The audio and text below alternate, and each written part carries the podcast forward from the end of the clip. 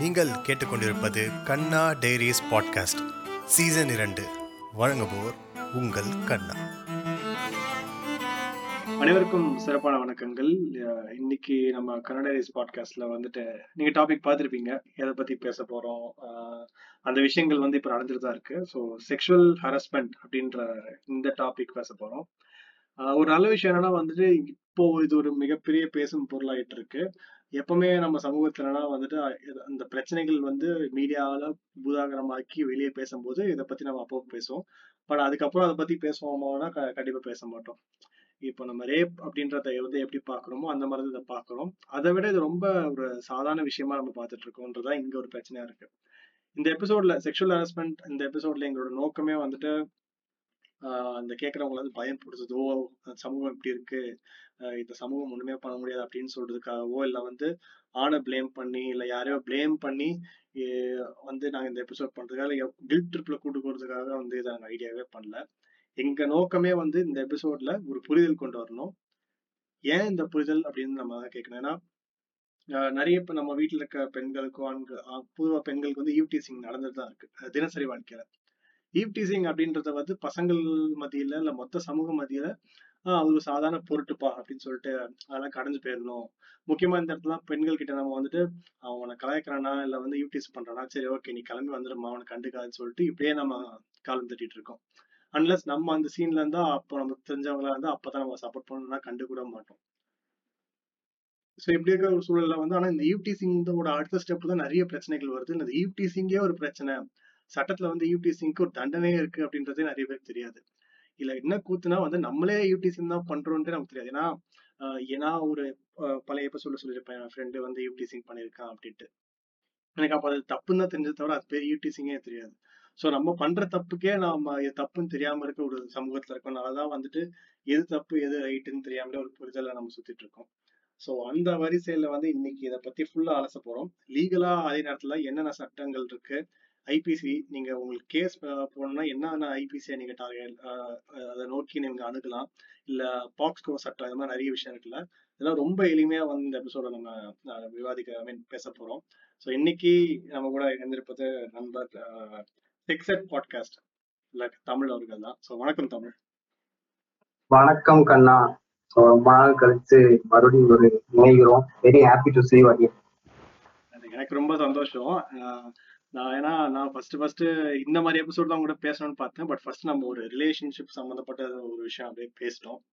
அது நல்லபடியா போச்சு. இப்போ இன்னைக்கு இந்த எபிசோட் உங்ககிட்ட பேச நான் ரொம்ப சந்தோஷப்படுறேன். ஏன்னா நீங்களும் அதை பத்தி நிறைய பேசிட்டு இருக்கீங்க தொடர்ந்து உங்க எபிசோட்ல ஸோ நேர்கள் வந்து கண்டிப்பா சிக்ஸ் எட் பாட்காஸ்ட் ஃபாலோ பண்ணிருப்பீங்க ஒருவேளை பண்ணலன்னா கண்டிப்பா ஃபாலோ பண்ணிட்டு ஒரு சில விஷயம் அவர் பேசிட்டு இருக்காரு. அதை கேளுங்க. ஸோ என்ன தமிழ் ஆரம்பிச்சிடலாமா?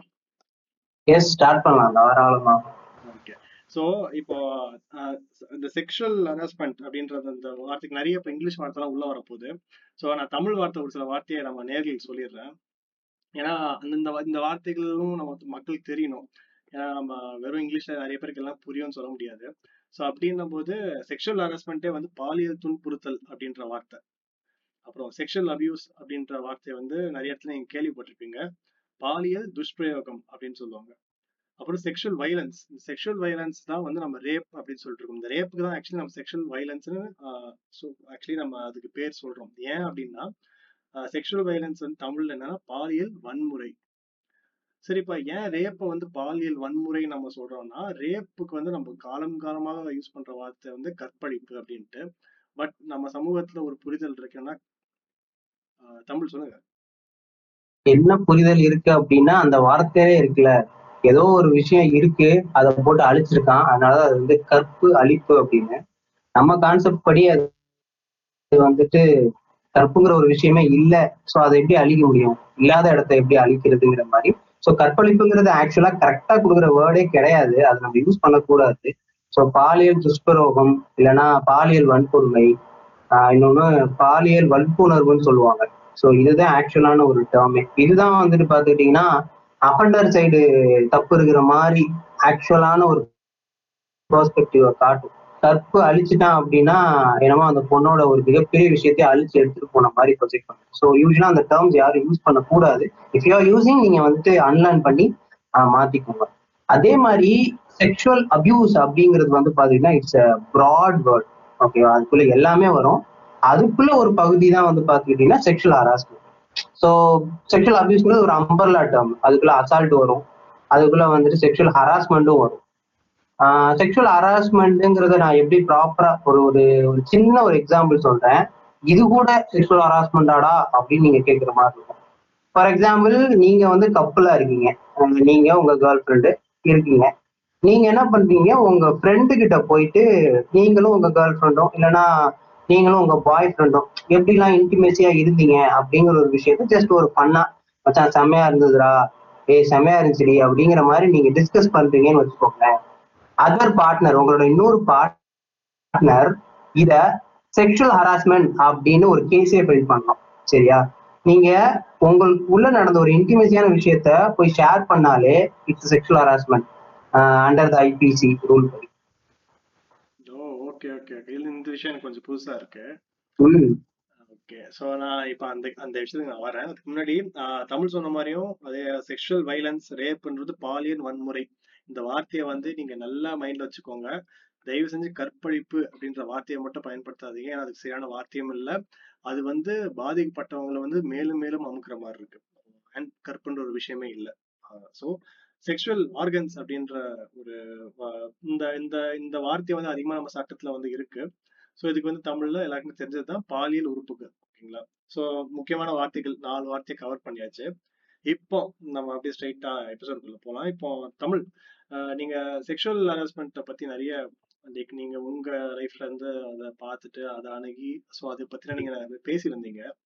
இப்போ எனக்கு என்ன விஷயம்னா இந்த செக்ஷுவல் ஹராஸ்மெண்ட்ல வந்து எது எதெல்லாம் வந்துட்டு இப்போ நீங்க ஒன்று சொன்னீங்களா அதாவது ஃப்ரெண்டோட ஃப்ரெண்டு கிட்ட போய் தன்னோட அந்தாங்க வாழ்க்கையை வந்து வெளியே சொல்லி அது வந்து அந்த பொண்ணுக்கோ பையனுக்கோ பிடிக்காமல் போனா பார்ட்னருக்கு பிடிக்காம போனா அது கேஸ் போட்டா அது வந்து செல்லுபடி ஆகும்ன்றீங்க. இந்த மாதிரி நம்மளை சுத்தி நடக்கிற விஷயங்கள் எல்லாமே அது எதெல்லாம் செக்ஷுவல் ஹராஸ்மெண்ட் பட் நமக்கு தெரியாமலே இருந்திருக்கு. ஆமா. ஸோ இப்போ பாத்துக்கிட்டீங்கன்னா செக்ஷுவல் ஹராஸ்மெண்ட்ங்கிறதுல ஒரு ஆஹ், சில டயத்துல அந்த தொடுதல்ங்கிற ஒரு விஷயம் இருந்திருக்கும். அதாவது கான்டாக்ட் கான்டாக்ட் அபியூஸோ இல்லை கான்டாக்ட் ஹராஸ்மெண்ட் சொல்லலாம். அது வந்துட்டு யூஸ்வலா எல்லாருமே தெரியும். தவறான இடத்துல தொடுறது ஆஹ், இல்லைன்னா வந்துட்டு போகிற இப்போ பஸ்ல போயிட்டு இருக்கும்போது உரசுறது அதுவும் செக்ஷுவல் ஹராஸ்மெண்ட் தான். தொடுதலே இல்லாம இது நடக்கிற செக்ஷுவல் ஹராஸ்மெண்ட் நான் சொல்றேன். இப்ப இத கேட்கிற லிசனர்ஸ் கண்டிப்பா இந்த செக்ஷுவல் ஹராஸ்மெண்ட் பண்ணிருப்பீங்க என்னன்னா ஒரு பொண்ணு நடந்து போயிட்டு இருக்காங்க அவங்களோட ட்ரெஸ் கலரை சொல்லி அவங்களை கிண்டல் பண்றேன் கேட் காலிங் பண்றது நடந்து போயிட்டு இருக்கும் போதே அவங்களோட ஏதாவது ஒரு உறுப்புகள் பெயர் சொல்லி so அவங்கள வந்து கூப்பிடுறது. பட்ட பேர் சொல்லி கூப்பிடுறது. அது செக்ஷுவலா கன்வே ஆகும். இல்லைன்னா ஒரு பொண்ணை ம் சொல்லுங்க. சொல்லுங்க நீங்க கேட் காலிங்ஸ் எக்ஸாம்பிள் சொல்லிடுறேன். அப்பதான் புரியும். ஏன்னா நம்ம சுத்தி இருக்கவங்க நிறைய பேர் பண்றதுதான் ஐட்டம் அப்படின்னு. சொல்லிட்டு கூப்பிடுறது ஒண்ணு. ரெண்டாவது வந்துட்டு ஏ சம்ம ஃபிகர் மச்சான் அங்க பாரு சம்ம ஃபிகர் ஒண்ணு போகுது. அதுவே. ஏன்னா அது நமக்கு பிடிக்காம இருந்தால் அது வந்து ஹராஸ்மெண்ட் தான் அதுவுமே. அப்புறம் வந்து மச்சான் அங்க. பாரு அது செம வெயிட் பீஸ் அப்புறம் ஒரு சில ஸ்லோகன் எல்லாம் வந்து பாஸ் பண்ணுவானுங்க. வசனம் மாதிரி. மச்சான் அங்க பாரு அவத்தோட மசாலா வடைன்ட்டு. அதாவது இது அந்த பையனும் இன்னொரு இப்போ நானும் ஒரு பையனை பேசிட்டு இருந்து யாருக்குமே தெரியாம இருக்கிறது வேற. அந்த பொண்ணு முன்னாடியே அவளை வந்து வர்ணிக்கிறன்ற பேர்ல அவளை வந்து செக்ஷுவலா வந்து நம்ம அணுகணும்னா அது வந்து ஹராஸ்மெண்ட் தான். ஓகே தமிழ் சொல்லுங்க. அதாவது சிம்பிள் இந்த ஒரு டேர்ம் நீங்க நான் ஞாபகம் வச்சுக்கலாம். அன்வெல்கமிங்கா நீங்க எது பண்ணாலுமே அது செக்ஷுவல் ஹராஸ்மெண்ட் தான். நீங்க பண்ற ஒரு விஷயத்த அந்த பொண்ணு வெல்கம் பண்ணல. சிம்பிள் ஒரு பொண்ணை பார்த்துக்கிட்டே இருக்கீங்க. இந்த அப்படியே செக்ஷுவல் அரோஸ் ஆகி அப்படியே உதட்டெல்லாம் கடிச்சு ஒரு ஒரு செக்ஷுவல் கெச்சர் கொடுக்குறீங்க பாத்தீங்களா? அதுவுமே இட்ஸ் கம்ஸ் இந்த செக்ஷுவல் ஹராஸ்மெண்ட் தான். இன்னொன்று வந்து பாத்துக்கிட்டீங்கன்னா ஸ்டாக்கிங்கே கூட செக்ஷுவல் ஹராஸ்மெண்ட் கீழே தான் வரும். ஒரு அப்பா ஒரு அப்பா வச்சு நான் சொல்றேன். ஒரு அப்பாவே பண்ணாலும் தப்பா அப்படின்னு கேட்கும்போது அப்ப நீங்க எல்லாம் எந்த மூலையில இருக்கீங்கன்னு பாத்துக்கோங்க. ஒரு அப்பா தன்னோட பொண்ணை அந்த பொண்ணுக்கு அனுமதி இல்லாம ஃபாலோ பண்ணாலுமே அந்த பொண்ணு வந்து ஸ்டாக்கிங் அப்படிங்கிற ஒரு விஷயத்துல அவங்க அப்பா மேல கேஸ் ஃபைல் பண்ணலாம். ஏமா அப்பா தானம்மா அப்படிங்கிற மாதிரி அவரால கூட அங்க நின்று வாதாட முடியாது ஒரு பேச்சு பே- பேச முடியாது. சோ அப்ப ஒரு பையன் பண்றான் அப்படின்னா அது வந்து செக்ஷுவல் ஹராஸ்மெண்டா தான் இதை தாண்டி தொடுதல்ல வந்து நீங்க ஒரு ஒரு பொண்ணை வந்து அன்சேஃபா ஃபீல் பண்ற மாதிரி தொட்டா it's comes under sexual harassment அழகா வந்துட்டு நல்லா டிஃபைன் பண்ணும்போது யூஸ்வலா நாங்க எப்படி சொல்லுவோம் அப்படின்னா ஒரு பொண்ணை ஒரு ரெண்டு நிமிஷம் அந்த பொண்ணு அன்கம்ஃபர்டபுளா ஃபீல் பண்ற மாதிரி உன்னோட பார்வைகள் இருக்குனாவே it's comes under sexual harassment தான். ஒரு கஷ்டமான செயல் இதுல என்ன அப்படின்னா செக்ஷுவல் ஹராஸ்மெண்ட்டை வந்துட்டு ஒரு ஒரு ப்ரூஃபோட போய் ப்ரூவ் பண்ண முடியாது. இது வந்து ரொம்ப கஷ்டம். இதை வந்து ப்ரூஃப் ஏன்னா ஒரு கான்டாக்ட் அபியூஸ்னு வச்சுக்கோங்களேன்.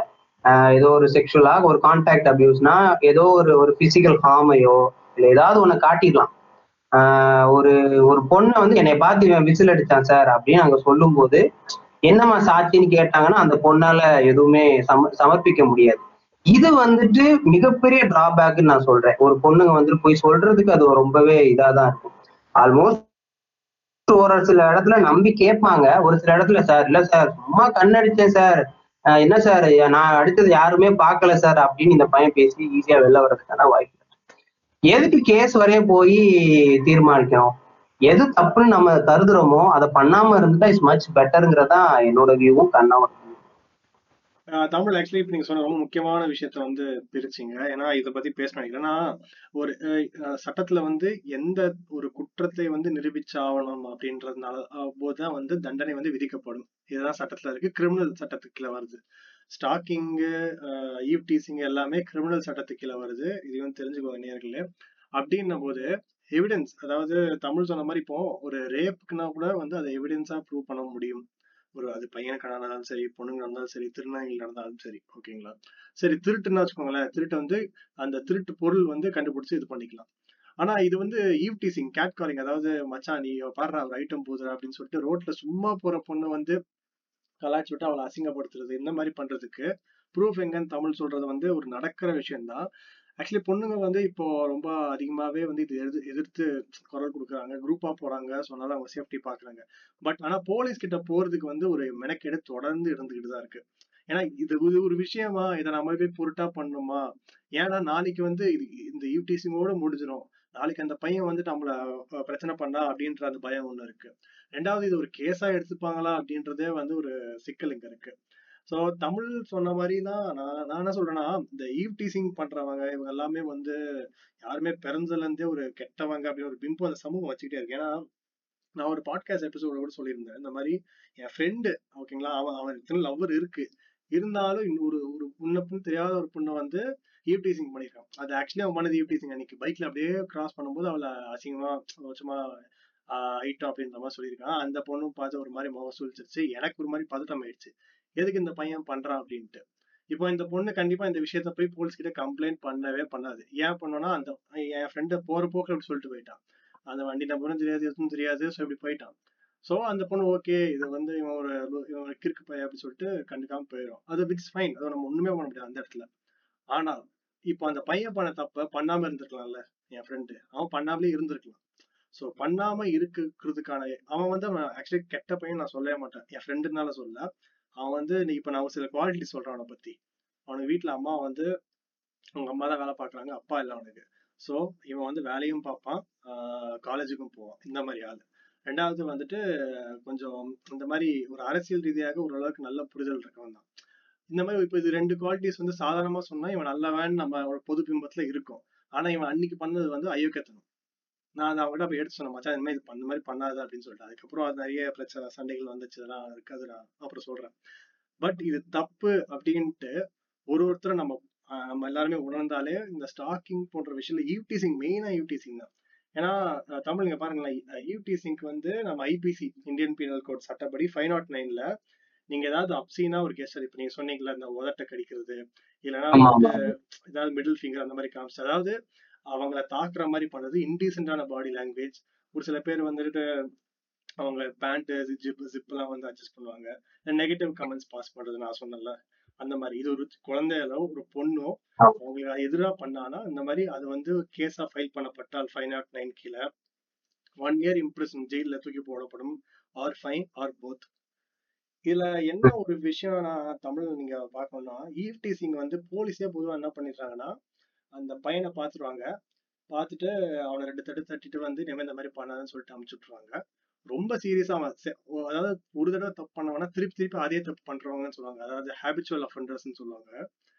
So first. டைம் அந்த தண்டனை பண்றதுக்கு அப்புறம் போலீஸ் கிட்ட திட்டு வாங்கிட்டு இல்லை அடி வாங்கிட்டு அமுச்சு விட்டுருவாங்க. திருப்பி அதே தப்பு பண்ணுவான். அவனுக்கு தான் வந்து இந்த ஜெயிலுக்கு போறதுக்கான வேலையை எல்லாம் பண்ணி விடுவாங்க. ஏன்னா எஃப்ஐஆர் ஃபைல் பண்ண சொல்லுவாங்க விக்டிம் அப்புறம் அந்த பையனையோ இல்லை ஹூவர் அது அதிகபட்சம் பசங்களா இருக்கிறதுனால பசங்களை தூக்கி ஜெயிலில் போட்டு இல்லைன்னா வந்து அதை ஒரு சாக்கா சொல்லி இனிமே இப்படி பண்ணாத பண்ணா வந்து உன் லைஃப் போயிடும்டா அதனால இந்த மாதிரிலாம் பண்ணன்னு சொல்லிட்டு அனுப்பிச்சு விட்ருவாங்க ஸோ ஏன்னா இந்த ஈவ்டீசிங் விஷயம் வந்து நிறைய ஈவ்டீசிங் பண்றது யாருன்னு நீங்க பாத்தீங்கன்னா ஆஹ் ஒண்ணு இந்த இளம் வயசுல இருக்க பசங்க இல்லைன்னா பூமர் அங்கிள்ஸ் இதை நான் சொல்லியே ஆகணும். பூமர் அங்கிள்ஸ் ஈவ்டீசிங் பண்றாங்க. நான் தமிழ் மேக்சிமமான பெர்சன்டேஜ் சிம்பிளி எங்க ஊர்ல நான் பார்த்திருக்கேன். என்னன்னா ஒரு ஒரு ஆன்டி வந்துட்டு ஆக்சுவலா பஸ் ஸ்டாண்ட்ல நின்றுட்டு ஷீஸ் லிட்ரலி கிரைங் அழுதுட்டு இருக்காங்க. ஆஹ் நான் அப்பதான் சென்னையில இருந்து வந்து இறங்குறேன். இறங்குன உடனே அது ஒரு ஒரு ஃபோர் ஓ கிளாக் இருக்குன்னு வச்சுக்கோங்களேன் மார்னிங்கு அவங்க அழுதுட்டு இருக்காங்க. ஆக்சுவலா இப்ப பொதுவா யாராவது அழுதுட்டு இருக்காங்கன்னா போய் கேட்கணும்லாம் எனக்கு தோணாது. அது சரி ஃபைன் அப்படிங்கிற மாதிரி விட்டுருவேன். பட் அவங்களோட அந்த ஃபேஷியல் எக்ஸ்பிரஷன் என்ன சொல்லுது அப்படின்னா ஷி நீட் ஹெல்ப் அப்படிங்கிற மாதிரி தான் இருந்தது. எனக்கு ஆக்சுவலா நான் போய் டக்குன்னு அந்த போய் தேர்ட் பர்சன் கிட்ட பிரேக் பண்ணி அப்படிலாம் பேச மாட்டேன். எனக்கு ஹெசிடேஷன் நிறைய இருக்கும். ஆனாலும் அதையும் தாண்டி நான் போயிட்டு how can I help you அப்படிங்கிற மாதிரிலாம் அவங்க கிட்ட கேட்குறேன் நான் கேட்ட உடனே ரொம்ப அழுதுட்டாங்க. ரொம்ப அழுதுட்டு அவங்க வந்து சொல்றாங்க என்னாச்சு என்னாச்சு? அப்படின்னு கேட்டுட்டு இருக்கப்போ ஒரு ச அவன் அங்கேயே நிக்கிறாங்க. அவன் அங்கேயே நிக்கிறான். நான் வந்து போன உடனே குடு குடு குடுன்னு ஓடிட்டான். அந்த போறாருல அந்த அவர் வந்துட்டு பஸ்ல இருந்து இறங்கும் போது இந்த மாதிரி பின்னாடி தடவிக்கிட்டே இறங்கிட்டாரு. காலங்காலத்துல யாருமே இல்லை. யார்கிட்ட சொல்லுங்க எனக்கு ஒரு மாதிரி பயமா இருக்கு தம்பி அப்படி இப்படின்னு சொல்லிட்டு இருந்தாங்க. அப்புறம் என்ன பண்ண எனக்கு ஒண்ணுமே தெரியல. எனக்கு முடிஞ்ச அளவு பேசினேன். அவன் ஓடிட்டான். அவனை ஒன்றும் பண்ண முடியல. ஆஹ் அவரை பத்திரமா அவங்கள கூப்பிட்டுட்டு அப்புறம் ஆட்டோ எல்லாம் ஏத்தி விட்டுட்டு அவங்க நம்பர் வாங்கிட்டு இப்படிதான். அவன் பாக்குறேன் அவனுக்கு எப்படி ஒரு ஐம்பது வயசு இருக்கும். லிட்டர்ல ஐம்பது இருக்கும் அவனுக்கு. அதெல்லாம் நிறைச்சு போன முடிக்காரன் தான். என்ன இப்படி போயிட்டு இருக்காங்க? ஏன் இப்படி பண்றான் அவன்? நான் அவங்க சொல்ல சொல்லும் போது இது குட்டி பையனா இருக்கு சின்ன பையன் காலேஜ் பையன் அப்படிங்கிற மாதிரி நினைச்சேன் அதை வந்து எங்க அம்மா கிட்ட நான் சொல்லும் போது அவங்க சொல்றாங்க தமிழ் இப்ப பஸ்ல போறப்ப கூட இந்த சீட்லாம் சம்டைம்ஸ் வந்துட்டு உட்காரும் போது ஒரு பையன் ஒரு காலேஜ் பையனோ ஸ்கூல் பையனோ உட்கார்ந்து இருந்தான் அப்படின்னா பக்கத்துல உட்கார்றதுக்கு எங்க அம்மா பயப்பட மாட்டாங்களாம். உட்காரலாம் அப்படிங்கிற மாதிரி. ஆனா அந்த மேரிடான பூமர் அங்கிள் இருந்தாங்கன்னா எங்க அம்மாவுக்கு பயமா இருக்குமா ஏன்னா அவங்க சொல்றாங்க ஆக்சுவலா ஓபன் அப் பண்ணல பட் அவங்களுக்கு ஏதோ நடந்திருக்கு. அதனால தானே பயப்படுறாங்க. இவனுங்க கல்யாணம் பண்ணிட்டு வந்து நிக்கிறவனா என்ன இதுக்கு பஸ்ல ஏறுவானுங்கன்னே தெரியாது. நம்பவே நம்ப முடியாது. எவனையும் நம்ப முடியாது. நான் எனக்கு வந்துட்டு யூஸ்வலா பாத்தீங்கன்னா இந்த கிழவன் அங்கிள் இவனெல்லாம் பஸ்ல பார்த்தா எனக்கு செம்ம காண்டா இருக்கும். நான் இன்னொன்னு ஒண்ணு சொல்றேன். ஒரு குழந்தைய வந்துட்டு கையில குடுக்குறாங்க. ஒரு இன்னொரு நான் இது நேர்லயே பார்த்தது. அது குழந்தை வந்து கை குழந்தைனால அந்த தாத்தா கிட்ட கொடுத்துட்டாங்க. அவன் என்ன பண்றான்னா இங்க கைய வைக்கிறான் அந்த குழந்தையோட செஸ்ட்ல கை வைக்கிறான் கீழே கொண்டு போறான் இன்னர்ஸ் மேல கை வைக்கிறான். எனக்குதான் வந்து செம்ம காண்டு. அங்கேயும் பிடிச்சி ஏத்தியாச்சு. என்னையா பண்ணிக்கிட்டு இருக்க அப்படின்னு கத்தி நான் கத்துனவன எல்லா பேரும் சேர்ந்தவனை மொத்தி இப்படியே முடிஞ்சு எப்பா நான் அதுதான் எனக்கு ஃபர்ஸ்ட் ஒரு விஷயமே. இந்த கல்யாணம் ஆனவனுங்க எல்லாம் கப்பு சுப்புன்னு இருப்பாங்கன்னு நினைக்கிறதெல்லாம் போயிங்க. ஏங்க இப்ப கொஞ்சம் பத்திரமா இருந்துக்கணும் எவனா இருந்தாலும் அதான் உண்மை. ஏன் நம்ம அவனுங்க ஒழுங்கா இருக்க மாட்டானுங்கன்னு கேட்டா இந்த இடத்துல சர்டன் இடத்துல வந்துட்டு அவங்க அங்க இருக்காங்க அப்படின்னா தப்பு பண்றான் அப்படின்னா நம்மள சேஃப்டியா வச்சுக்கிட்டு அவன் அங்க இருக்கவனுக்கு பூரா அடி வாங்க வைக்கணும். அது நம்மளோட கடமை. அது பண்ணியே ஆகணும். இல்ல தமிழ் என்ன விஷயம்னா பூமர் அங்கிளும் சரி இந்த இளம் வயதில் காலேஜ் போயிற பசங்களும் சரி ரெண்டு பேருக்குமே செக்ஷ அதாவது ஸ்டாக்கிங்னா என்னன்னு தெரியாது யூடிசினால என்னன்னு தெரியாது. குரு குரு குருன்னு பார்ப்பானுங்க. நான்லாம் பார்த்துருக்கேன். ஒரு சில அங்கிள் அப்படியே குரு குரு குருன்னு பக்கத்துல இருக்க ஒரு சின்ன பொண்ணுங்க. என் வயசு இருக்க பொண்ணு நானே வந்துட்டு நான் பஸ்ல நான் போய் முன்னாடி காலேஜ்ல போவேன். ஸோ நான் பார்ப்பேன்.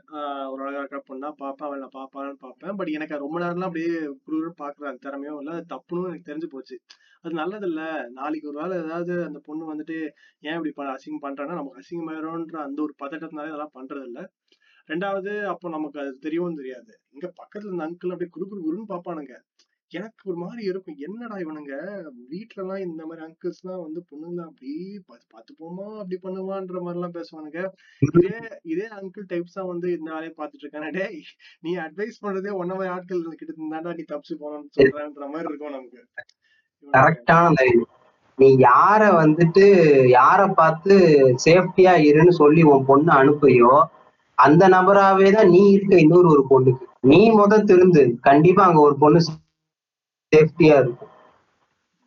இல்ல அதான் நம்ம நம்ம பண்ற சின்ன சின்ன தப்புகள்லாம் ஆக்சுவலி நான் சொல்றதுனால இப்போ உடனே நம்ம நேர்கள் வந்து ஐயோ ப்ரோ இப்ப நானும் ஸ்டாக்கரா நானும் யூடியூசரா அப்படின்ட்டு வந்து நீங்க வந்து பதற வேணாம். இங்க விஷயம் என்னன்னா வந்துட்டு இது இது இந்த மாதிரி தவறுகளை செய்யாம இருக்கிறதுக்காக நம்ம தான் நம்ம இந்த மோட்டிவ்ல பேசுறோம். ஏன்னா இப்ப நம்ம நம்ம எல்லாருமே ஏதோ நேரத்துல ஸ்டாக்கிங் கூட பண்ணிருக்கலாம்.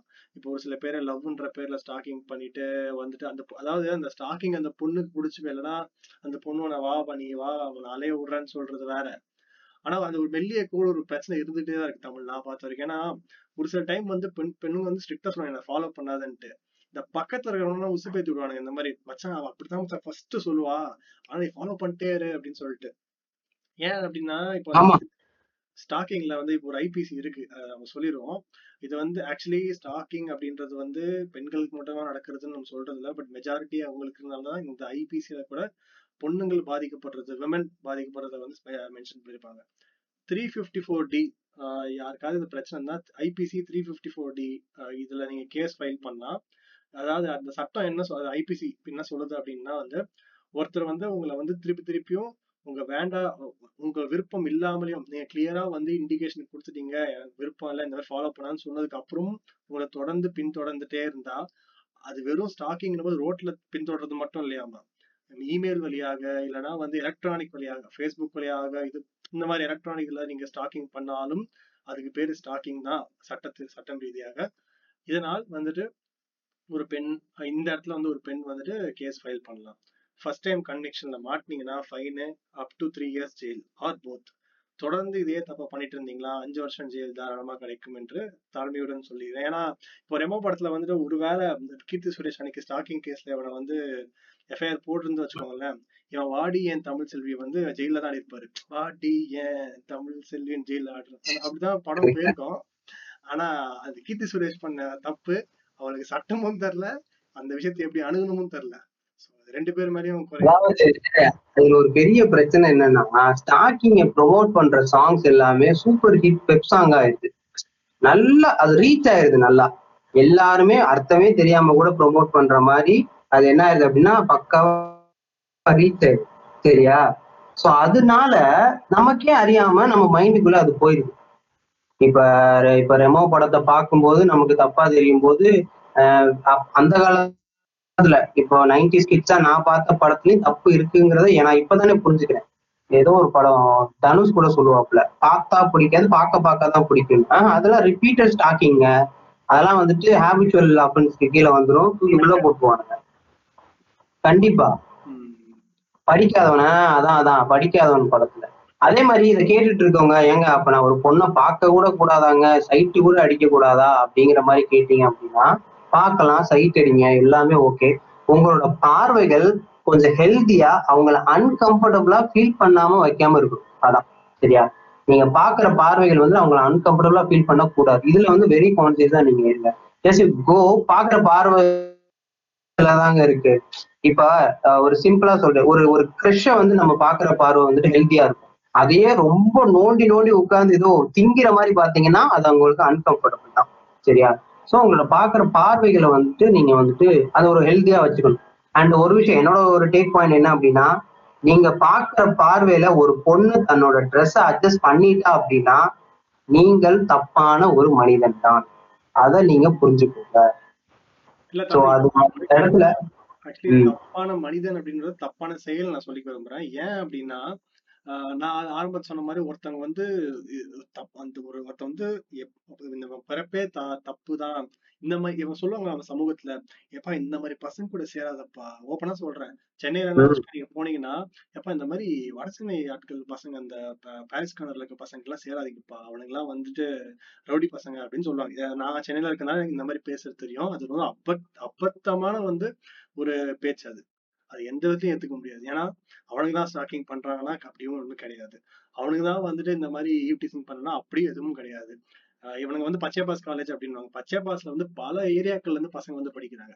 பச்சைபாஸ் காலேஜ்க்குள்ள இந்த பிரச்சனை இருக்குன்னா இருக்கு. எல்லா காலேஜ்லயும் இருக்குன்றத நான் சொல்றேன். அதாவது ஒரு சில வந்து இதுல வைக்கவே முடியாது. இங்கதான் பண்றேன் இங்கதான் பண்றேன்.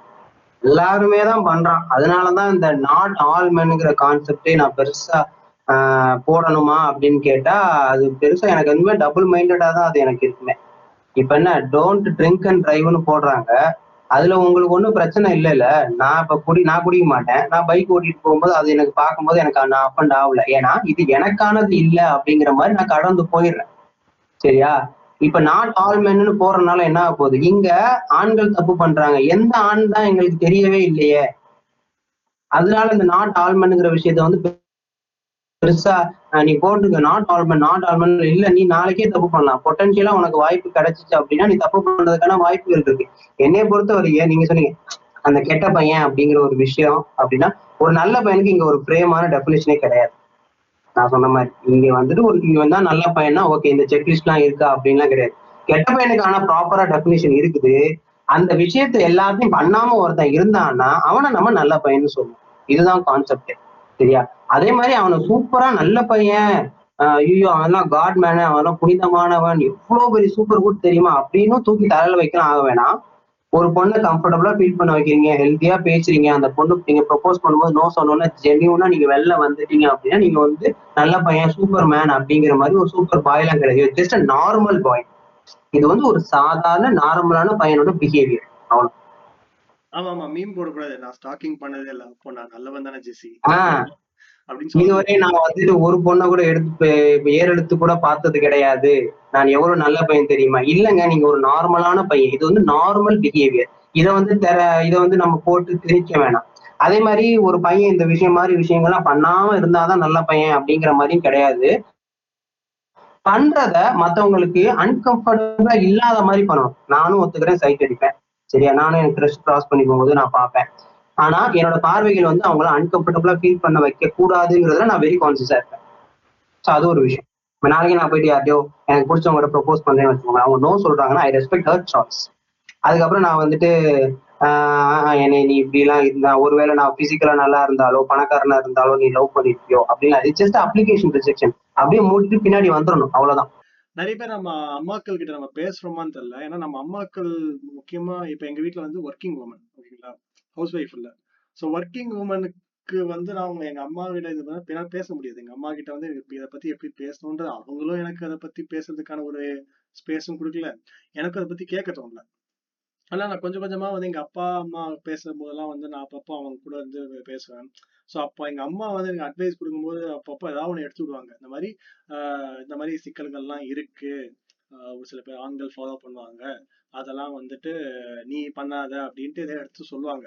ஆனா கடைசி வரைக்கும் அவங்க வாயால வந்து எனக்கு நடந்திருக்குன்னு சொல்லவே மாட்டாங்க. இது அம்மா பண்ற மிகப்பெரிய தவறு.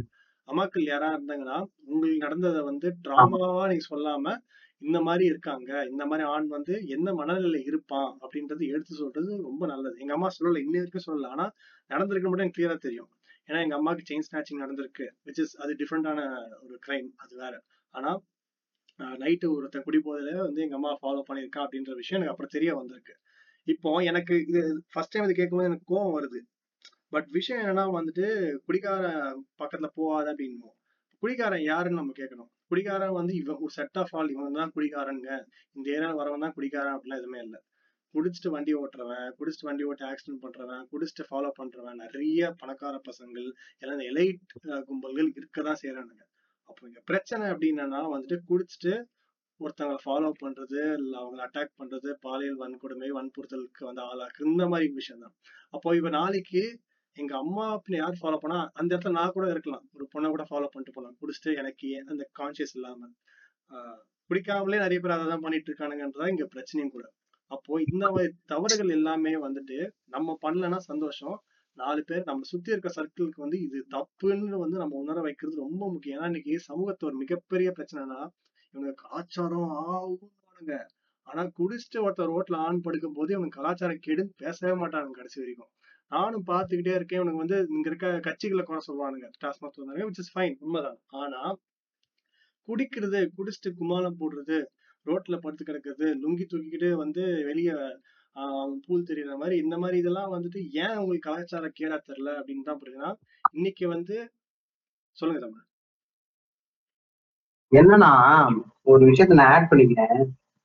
இப்ப இந்த செக்ஷுவல் ஹராஸ்மெண்ட்ங்கிற ஒரு விஷயத்துல இது நடக்கிறதுக்கான காரணம் சில நேரங்களில் வந்துட்டு பெண்கள் மேலேயும் அந்த பழியை நம்ம தூக்கி போடலாம்.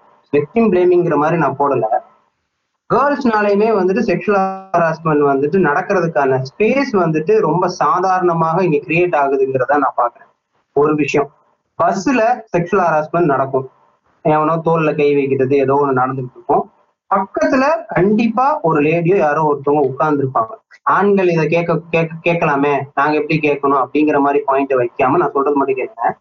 ஒரு பொண்ணு அந்த இடத்துல என்ன அப்படிங்கிற ஒரு சவுண்ட் ஏன்னா ஃபர்ஸ்ட் மேபி நீங்க பாக்குறது ஒரு நீங்க வந்து பாத்தீங்க அந்த நபர் ஒரு பொண்ணாக இருக்கீங்க நீங்க ஒரு பெண்ணா இருக்கீங்கன்னா நீங்க அந்த இடத்துல ஒரு குரலை உயர்த்தி இருந்தீங்க அப்படின்னா யோசிச்சு பாருங்க அந்த கையை அந்த பொண்ணு மேல பட்டுச்சு அதே கை உங்க மேலயோ இல்ல உங்களுக்கு சார்ந்த உங்களுக்கு தெரிந்த ஒரு பெண்கள் மேல அடுத்து வர்றதுக்கான வாய்ப்புகள் நிறையவே சரி அந்த இடத்துல வாய்ஸை வந்து நம்ம ரைஸ் பண்ணிக்கணும் இன்னொன்னு வந்துட்டு பாத்துக்கிட்டீங்கன்னா உங்களுக்கு ஒரு பாய் ஃப்ரெண்டோ ஒரு பெஸ்டியோ எவனோ ஒருத்தன் இருப்பான்.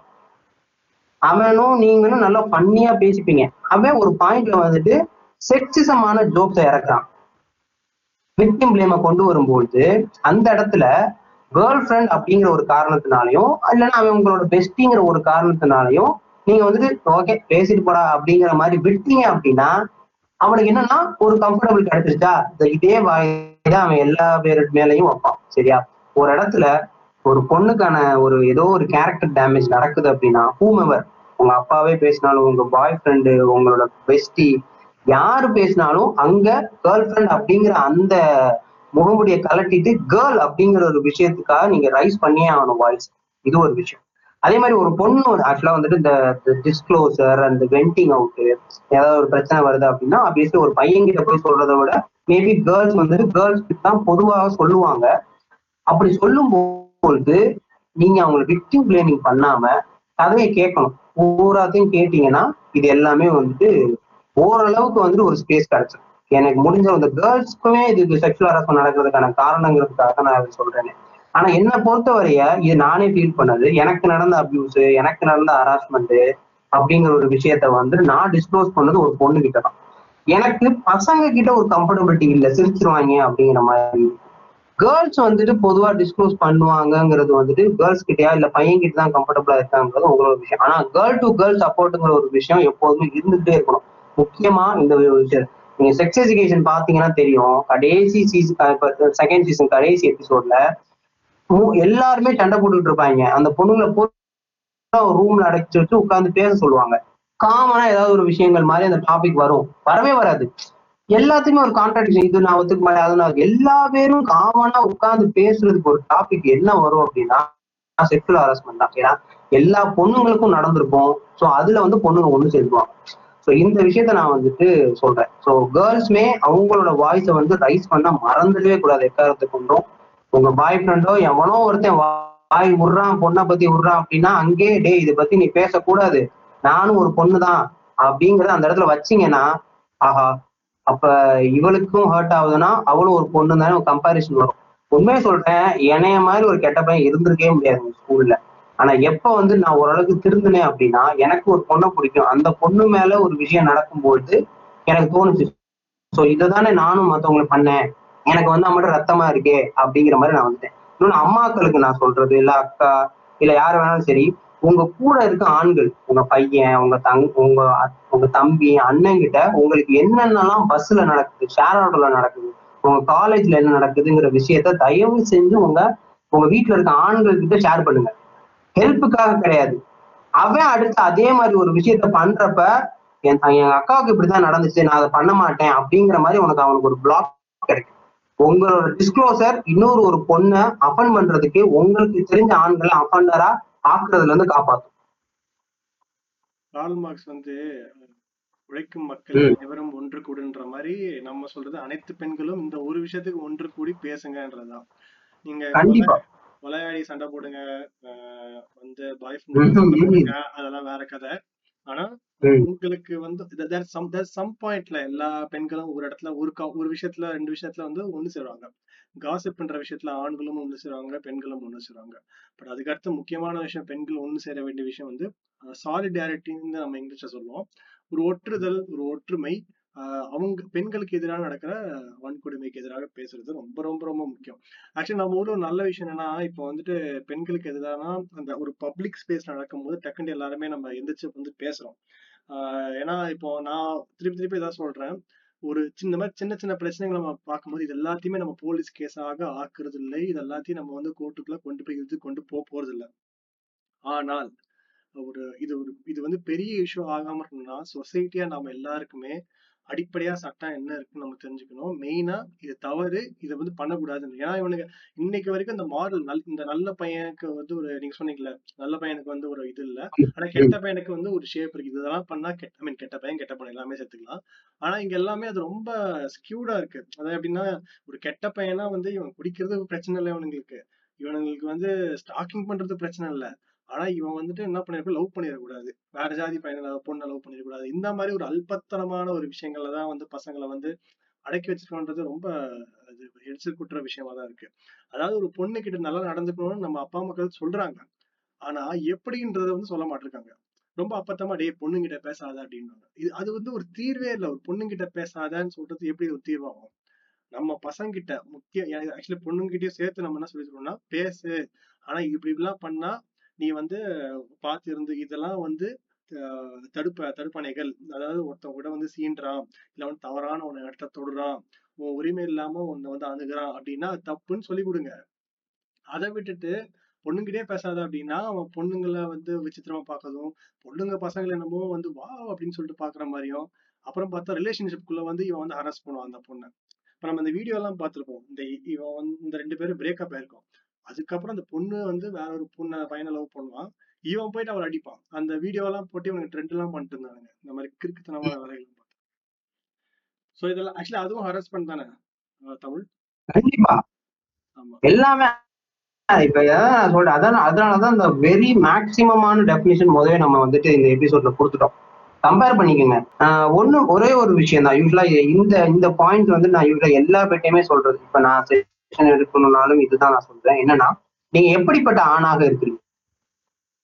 உங்க வீட்டுல இருக்க பெண்களை மத்த ஆண்கள் எப்படி பார்க்கணும்னு நீங்க ஆசைப்படுறீங்களோ அதே மாதிரிதான் மத்த பெண்களையும் நீங்க பாக்குறீங்களாங்கிற ஒரு கொஸ்டினை நீங்க வச்சுக்கோங்க. ஓகே ஒரு ஒரு சூப்பர் மார்க்கெட்டுக்கு போகும்போதோ ஒரு வந்துட்டு ஒரு ஜென்ரலான வெஜிடபிள் மார்க்கெட்டுக்கு போகும்போதோ உங்க அப்பா அம்மா உங்க அம்மாவை வந்துட்டு ஒருத்தன் வந்து அபியூஸ் பண்றான் ஹராஸ்மெண்ட் பண்றான் தப்பான விதத்துல தோன்றான் ஓகே இந்த விஷயத்த வந்துட்டு ஆஹ் அவங்க வந்து உங்ககிட்ட சொல்லும்போது கண்ணை மூடி நல்லா யோசிச்சு பாருங்க. இது தப்ப கண்டிப்பா நீங்க வேற ஏதோ ஒரு பொண்ணுக்கு பண்ணியிருப்பீங்க. சரியா? சோ இந்த இடத்துலயே நீங்க மாறிடணும் கண்டிப்பா. உங்களோட பார்வைகளையும் உங்களோட அணுகுமுறையும் பெண்களுக்கு பெண்கள்கிட்ட இருக்க உங்களோட அணுகுமுறையும் நீங்க உடனே மாத்திருக்கணும். அதான் நான் பாக்குற விஷயம். இது இன்னொரு ஒரு விஷயம் என்ன அப்படின்னா இப்போ ஜஸ்ட் இமேஜின் லிசன் பண்ணிக்கிட்டு இருக்க எல்லா பேருமே லிசன் பண்ணுங்க. என்னன்னா உங்களை மாதிரியே ஒரு கேரக்டர் உங்களை மாதிரியே ஒரு அணுகுமுறை. ஒரு பொண்ணு கிட்ட நீங்க எப்படி பழவீங்க ஒரு பொண்ணை நீங்க தனியா உட்காந்துருக்கப்ப அந்த பொண்ணை நீங்க எப்படிலாம் யோசிச்சு பார்ப்பீங்க? நீங்க என்னென்னலாம் ஒரு பெண்கள் கிட்ட பண்ணணும்? எந்த மாதிரியான விஷயங்கள் நீங்க பெண்கள் கிட்ட இருக்க உங்க ரிலேஷன்ஷிப் எப்படி இருக்கோ இதே கேரக்டர்ல இருக்க ஒரு பையனை உங்க தங்கச்சிக்கோ இல்ல உங்க வீட்டுல இருக்க பொண்ணுக்கோ மாப்பிள்ளையா நீங்க சூஸ் பண்ணுவீங்களா? ஆத்தாடி மாட்டேன்ப்பா என்னை மாதிரி ஒருத்தனா அப்படிங்கிறது உங்களோட பதிலா இருக்கு அப்படின்னா இந்த நிமிஷமே நீங்க பெண்கள் சார்ந்த உங்களோட அணுகுமுறையை மாத்தியே ஆகும் because you are unsafe now so better try to be a safe man so தமிழில் சொன்ன மாதிரி இப்போ இந்த செக்ஷுவல் ஹராஸ்மெண்ட்டுக்கும் இங்க ஐபிசில சட்டம் இருக்கு. முன்னூத்தி ஐம்பத்தி நாலு ஓகேங்களா? செக்ஷுவல் ஹராஸ்மெண்ட் பாலியல் துன்புறுத்தலுக்கு வந்து அது கீழே என்னெல்லாம் வருது? இது இது எல்லாமே பண்ணா வந்து அது வந்து ஐபிசி முன்னூத்தி ஐம்பத்தி நாலு கீழே வந்து நம்ம கேஸ் ஃபைல் பண்ண என்னெல்லாம் அப்படின்னா பிசிக்கல் கான்டாக்ட் அதாவது போய் தொடுறது இல்ல அவங்களுக்கு அந்த பொண்ணுக்கு பொண்ணுக்கோ சின்ன குழந்தைக்கோ பிடிக்காம அவங்கள போயிட்டு செக்ஷுவலா தொடுறது அவங்கள வந்து இழு இழுக்கிறது கையை பிடிச்சி இழுத்து வந்து அவங்கள ஹராஸ் பண்றது ஒண்ணு. ரெண்டாவது இது ரொம்ப முக்கியமான விஷயம் செக்ஷுவல் அதாவது ஒரு வேலை நடக்கிறதுக்காக அவங்க கிட்ட வந்து செக்ஷுவல் ஃபேவர் அவங்கள வந்து நீங்க செக்ஸுக்கு கூப்பிடுறீங்க இந்த மாதிரி உனக்கு இந்த ப்ரொமோஷன் வேணுமா? உனக்கு இந்த வேலை வேணும்னா அப்ப நீ வந்து என் கூட படுத்தே ஆகணும் நீ என் கூட இந்த மாதிரிலாம் பண்ணணும் அப்படின்னு சொல்றது ரொம்ப முக்கியமான இது பிரச்சனை. ஏன்னா நிறைய இடத்துல ரொம்ப க்ளோஸ் சர்க்கிள் நடக்குது. இதுக்கு முன்னாடி விக்டிம் பிளேமிங் இருக்கிறதுனால வந்துட்டு பண்றவங்க பண்ணிட்டு தான் இருக்காங்க. கூடுதலா ஒரு ஃபேக்ட் சொல்லிடுறேன். நிறைய பேர் என்ன நினைச்சிட்டு இருக்கோம்னா வந்துட்டு சினிமா பாக்குறதுனாலயோ இல்லைன்னா வந்து ஃபேஸ்புக்ல வரதுனால நம்ம நினைச்சிட்டு இருக்கோம். எல்லாமே கார்ப்பரேட் ஆஃபீஸ்ல தான் இந்த மாதிரி அதாவது செக்ஷுவல் ஃபேவர் ப்ரொமோஷனுக்காக நடந்துட்டு இருக்கு. நம்ம நினைச்சிட்டு இருக்கோம். நடக்குது பட் இன்னைக்கு வந்து அது ரொம்பவே வந்து கணிசமா குறைஞ்சிருக்கு. அதுக்கு ஏன் காரணம்னு நான் பின்னாடி வரேன். பட் எங்க இது அதிகமா நடக்குது அப்படின்ட்டுனா இன்ஃபார்மல் செக்டர்னு சொல்லுவோம். அதாவது இந்த செங்கல் கட்டட கட்டட வேலைகள் செங்கல் வந்து உருவாக்குற வேலைகள் ஆமா. அதுல என்னென்ன வேலைலாம் சொல்லி ஒரு ஐடியா கிடைக்கும். மக்களுக்கு. அப்புறம் இந்த கூலி தொழில் அப்புறம் வந்துட்டு இந்த இதுக்கு நம்ம இந்த விவசாய கூலிகளாக இருக்கிறது தொழிலாளர்கள் முக்கியமா தொழிலாளர்கள் உழைக்கும் அதாவது வேர்வை செஞ்சு உழைக்க தொழிலாளர்கள் இந்த ஏரியால தான் வந்து எக்கச்சக்கமான இந்த பிரச்சனைகள் இருக்கு. முக்கியமா வந்துட்டு எங்க ப்ரொஃபசர் ஒருத்தர் அவர் ஊர் நான் ஊர் பேர் சொல்ல வரல அது மாதிரி கெட்ட இதாயிரும். அந்த ஊர்ல வந்துட்டு நான் சொல்றேன் தப்பே இல்லை. சாத்தூர் அப்படின்ற அந்த ஊர்ல வந்து இந்த மாதிரி ஒரு நிகழ்வு நடந்திருக்கு. எப்படி அப்படின்னா வந்துட்டு ஒரு வேலை ஒரு வே- அந்த கூலியை வந்து உயர்த்தி கொடுக்கணும் அப்படின்னு சொல்லிட்டு அங்க இருக்க இந்த மேஸ்திரின்னு சொல்லுவாங்கல்ல. சோ அந்த ஒரு பாட்டு கூட நம்ம ஊர்ல சின்ன வீடா வரும். மேஸ்திரிக்கு சின்ன அந்த மேஸ்திரி வந்து சோ இவன் என்ன பண்ணிருக்கான்? வந்துட்டு செக்ஷுவல் ஃபேவர் அதாவது நீ என் கூட வா அந்த மாதிரி இருந்தா நான் உனக்கு உனக்கு கூலி வந்து உயர்த்தி கொடுக்குறேன். யாருக்குமே தெரியாத மாதிரி. நீ வந்து யாருக்கையும் சொல்லாத. ஏன்னா மத்த பொண்ணுங்க ஐ மீன் லேடிஸ் கிட்ட சொன்னா அது பிரச்சனையாயிரும் ஆஹ் ரெண்டு விதத்துல பிரச்சனையாயிரும் அவங்களும் ஒரு வேளை வந்துட்டு பிளாக்மெயில் பண்ணுவாங்க. இல்லைன்னா போட்டு கொடுத்துருவாங்க. இவனும் இவன் இப்போ லேடி கிட்ட வந்து இப்படி நிபந்தனை வைக்கிறான்.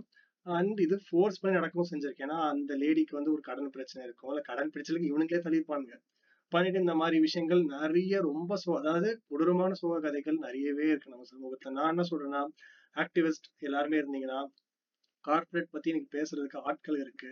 பேச வேண்டியவங்க இந்த மாதிரி இன்னார்க அன்ஆர்கனைஸ் செக்டார்ல பேசுங்க. ஆஹ் விளிம்பு விளிம்பு நிலை மக்களுக்கு அவங்களுக்காக குரல் கொடுங்கன்ற மாதிரி சொல்றேன். ஏன்னா அங்கதான் பயங்கரமா பாதிக்கப்படுறாங்க. இல்ல அவங்க அது ஏன் வந்துட்டு அன்ஆர்கனைஸ் செக்டர்ல ரொம்பவே யதார்த்தமா நடக்கும் அப்படின்னா ஒரு காரணம் வந்து என்னன்னா அன்ஆர்கனைஸ்டா இருக்கிறது ஒரு காரணம். இன்னொன்னு வந்துட்டு ஆஹ், ஒரு பினான்சியல் டிபெண்டன்சியை வந்துட்டு இவன் யூஸ் பண்ணிக்கிறான். அது ரொம்ப பெரிய ஒரு தப்பான ஒரு செயல். அது என்ன கெட்ட வார்த்தை வேணா போட்டுக்கோங்க. அது வந்துட்டு எப்படி ஒரு பினான்சியல் அவங்க டிபெண்டன்சியை வந்துட்டு நீ யூஸ் பண்ணலாம்? நம்பி வேலைக்கு வந்திருக்காங்கன்னா அது உன்னோட பொறுப்பு தானே அப்படிதான் நான் பாக்குறேனே. இன்னொன்று வந்து இன்னொன்னு என்னன்னா யார்கிட்ட போய் கம்ப்ளைண்ட் பண்ணணும் அப்படிங்கிறதுமே இருக்காது. ஆனா நீங்க போய் கம்ப்ளைண்ட் தாராளமா பண்ணலாம். நூறுக்கோ ஏன்னா நூத்தி எண்பத்தி ஒன்னு அப்படிங்கிற ஒரு நம்பர் இருக்கு. ஒன் எயிட் ஒன் இது வந்து உமன் ஹெல்ப்லைன் இப்ப குழந்தைங்களுக்கு எல்லாம் பத்து தொண்ணூத்தெட்டுன்னு சொல்லுவாங்கல்ல அந்த மாதிரி எக்ஸ்க்ளூசிவ்லி ஃபார் உமன் வந்துட்டு நூத்தி எண்பத்தி ஒன்னு நீங்க தாராளமா கால் பண்ணி எனக்கு இந்த மாதிரி நடக்குது அப்படிங்கிறத சொல்லலாம். எனக்கு எப்படி அடுத்து இப்படி இப்படி எங்களோட மேஸ்திரி பண்றாரு? இல்ல எங்க இப்ப நாங்க வந்து கான்ட்ராக்ட் ஸ்டாஃபா போறோம். அங்க இருக்க மேனேஜர் இப்படி பண்றாரு. வேலையை விட்டு தூக்கிடுவேன் வேற சொல்றாரு. என் பேர் வெளியே வராத மாதிரி உங்களால முடிஞ்சா இந்த இதை தடுக்கிறீங்களா அப்படின்னு கேட்டீங்கன்னா அவங்களே உங்களுக்கு சொல்யூஷன் கொடுப்பாங்க. லெவல் கிவர் லீகல் அட்வைஸும் அவங்களுக்கு உங்களுக்கு தாராளமா கொடுப்பாங்க. இது டோல் ஃப்ரீ நம்பர் தான். ஸோ நம்பர் நீங்க வந்து ஞாபகம் வச்சுக்கோங்க ஒன் எயிட் ஒன் நீங்க வந்து நீங்க கால் பண்ணி உங்க லீகல் அட்வைஸ் நீங்க இந்த மாதிரி பண்றது உங்களோட மென்டல் கவுன்சிலிங் இல்ல எனக்கு ஒரு பத்து பதினஞ்சு நாள் வந்துட்டு எனக்கு ரொம்ப பயமா இருக்குங்க. நான் வந்து தங்கிக்கிறேன்னா டெம்பரவரி கஸ்டடியும் அவங்க உங்களுக்கு அரேஞ்ச் பண்ணி கொடுப்பாங்க தாராளமாக இது ஒரு விஷயம். இந்த அன்ஆர்கனைஸ்டு செக்டார் நம்ம பத்தி பேசும்போது நமக்கு அண்ணா பாஷ் பத்தி சொல்லணும்னு நினைக்கிறேன். நான் அங்க வரேன் அங்க வரேன் தமிழ். நம்ம ஒரு ஒரு விஷயம் பாஸ் எடுத்து அங்கதான் வரேன். இப்போ நான். இன்னொரு சொல்லிடுறேன். இப்போ நேர்கள் வந்து நீங்க கண்டிப்பா நம்ம நேர்கள் யார்? எனக்கு தெரிஞ்சு ஆஹ், விளிம்பு நிலைய மக்கள் யாரும் கேக்குறாங்களா அப்படின்னா நமக்கு தெரியாது. பட் நான் சொல்லிக்க வரது ஒன்னே தான் இந்த இன்ஃபர்மேஷனை பாஸ் பண்ணுங்க அவ்வளவுதான். ஏன்னா நிறைய வந்து நல்ல செய்திகள் நடந்திருக்கு. எப்படின்னா வந்துட்டு இந்த மாதிரி இந்த டோல் ஃப்ரீ நம்பரை பயன்படுத்தி இதெல்லாம் தாண்டி போலீஸ் போலீஸ் வந்து ஃபர்ஸ்ட் நீ அப்ரோச் பண்ணுறேன் ஏன்னா சம்டைம்ஸ் போலீஸ் வந்து கேஸ் எடுத்துக்க மாட்டாங்க. அந்த ஏரியால இருக்கவங்க போலீஸ் கண்ட்ரோல் வச்சுப்பான் இப்படிலாம் இருக்கும்போது என்ஜிஓஸ் வழியாக வந்து இந்த மாதிரி நிறைய பேர் காப்பாற்றப்பட்டிருக்காங்க அவங்க கிட்ட எல்லாமே வந்துட்டு அந்த பெண்களோட ஐடென்டிட்டியை வந்து வெளியே கொஞ்சம் கூட வெளியே காட்டாம அவங்கள காப்பாற்றப்பட்டிருக்காங்க ஸோ இதெல்லாம் நடந்துட்டு தான் இருக்கு. பட் இன்னொரு பக்கம் இந்த மாதிரி செக்ஷுவல் ஃபேவருக்காக அவங்கள அரெஸ்ட் பண்றது துன்புறுத்துறதுலாம் இருந்து இருக்க தான் செய்யுது. ஸோ அதை பத்தி நம்ம தொடர்ந்து இதை நம்ம பார்க்கணும். ஏன்னா நீங்க வந்து ஒரு இன்னைக்கு வந்துட்டு கார்ப்பரேட்ல வேலை பார்க்குற பெண்கள் ஈஸியா வந்துட்டு சோஷியல் மீடியால போஸ்டா போட்டு இது ஒரு பிரச்சனையாக எடுத்து கொண்டு வந்து பேச முடியுது. மீட்டு மூவ்மெண்ட் உட்பட. பட் ஆனால் இந்த மாதிரி விளிம்பு நிலையில் இருக்க மக்களுக்கு பெண்களுக்கு முக்கியமா அது நடக்கிறது இல்ல நிறைய விதத்துல வந்து அவங்க பாதிக்கப்படுறாங்க. ஸோ அதை நம்ம பேசுறோம். இந்த harassment sexual harassment three fifty four கீழே மூணாவது வந்து பான் அதாவது ஒரு பானை எடுத்து நீங்க காமிச்சிட்டு இந்த அவங்கள வந்து நீங்க புஷ் பண்ணீங்க அந்த பானை வந்தா பா பார்க்க வைக்கிறது இல்லைன்னா பான் மாதிரி ஒரு சில விஷயங்கள் பண்ணி காட்டுறது இதெல்லாம் வந்து அவங்களை இழிவுபடுத்துற மாதிரி அவங்களுக்கு அகேன்ஸ்டா பண்ணா அதுவும் வந்து இந்த ஐபிசி கீழே கேஸ் ஃபைல் பண்ணலாம். அப்ப தமிழ் ஆரம்பத்தையே சொன்ன மாதிரி செக்ஷுவலி கலர்ட் அதாவது அவங்க உடம்போட உடுப்பை வச்சு அந்த உடம்போட கலரை வச்சு பிரைவேட் பார்ட்ஸை வந்து அசிங்கமா அதை வந்து ஆபாசமா பேசினா அதுவும் இது கீழே வரும். இதுக்கு தண்டனை வந்து ரெண்டு வருஷம். ஃபர்ஸ்ட் டைம் இந்த ஃபர்ஸ்ட் டைம் இந்த குற்றம் பண்ணாலும் ரெண்டு வருஷம். ஃபைனு எல்லாம் ரெண்டுமே சேர்த்தாப்புல. இப்போ ஆஹ் வந்துட்டு இந்த விக்டிம் பிளேமிங்னு ஒரு விஷயம் தொடர்ந்து நடக்குது தமிழ். நீங்களும் பார்த்துட்டு இருப்பீங்க. அதாவது ஆஹ் இது மீடியா பண்ற மிகப்பெரிய தப்பு அப்படின்னா வந்துட்டு ஆஹ் குட் ஆஹ் இந்த விக்டிம்ஸோட போட்டோ முதல்ல வெளியே காட்டுறது. அது ஆக்சுவலி காட்டவே கூடாது. ஏன்னா ஃபர்ஸ்ட் அந்த கேஸ் வந்து ப்ரூவ் ஆயிருக்கா இல்லையா அப்படின்ற ஒரு விஷயமே வந்துட்டு நமக்கு ஃபர்ஸ்ட் ஒரு டைம் ஆகும் லீகல் ப்ராசஸ் ஆனா இவங்க என்ன பண்ணிடுறாங்க? வந்துட்டு வெளியே போட்டோ காட்டுறது. இல்ல அந்த விக்டிமோட ஃபேஸ் தெரிஞ்சா அவ்வளவு அசிங்கப்படுத்துது அதாவது அந்த குற்றத்தை பண்ணவன வந்து இவனுங்க சும்மா போறப்போக்க திட்டுவாங்க பட் அந்த பெண்ணையும் வந்து அந்த தவறாக சித்தரிக்கிறது இந்த மாதிரி விஷயம் விக்டிம் பிளேமிங் பத்தி எப்படி பாக்குறீங்க? அதாவது இந்த விக்டிம்ங்கிற வார்த்தையே வந்து பாத்துக்கிட்டீங்கன்னா பொதுவா சில இடத்துல என்னால யூஸ் பண்ண மாட்டேன் ஆக்சுவலா நான். அது சர்வைவர் அப்படிங்கிற மாதிரி தான் சொல்றது. பட் சம்டைம்ஸ் அது என்னால அவாய்ட் பண்ண முடியாது. ஃபைன் விக்டிம் சொல்றதை விட சர்வைவர்னு சொல்லலாம். பாதிக்கப்பட்ட ஒரு நபர். அவர் மேல ஒருத்தருக்கு பாதிப்பே நடந்திருக்கு அப்படின்னா அவருக்கு தான் அந்த வலி இருக்கும் பட்சத்தில் அவர் மேல அந்த பழி எப்படி போடுறது? லாஜிக்கலாவே அது வந்து ஒரு தப்பான ஒரு விஷயம். ஒருத்தன் வந்துட்டு போறான்.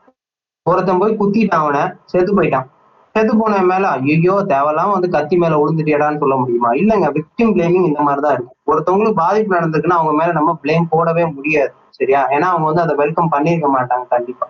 அதே மாதிரி இந்த விக்டிம் பிளேமிங்னு பார்க்கும்போது பெரும்பாலும் வந்துட்டு நீங்க வந்துட்டு ஒரு ஒரு தப்பு பண்ணிருப்பாங்க ஒரு செக்ஷுவல் ஹராஸ்மெண்ட் இருக்கும். அந்த பொண்ணு வந்து ட்ரெஸ்ஸை கார்னர் பண்றது.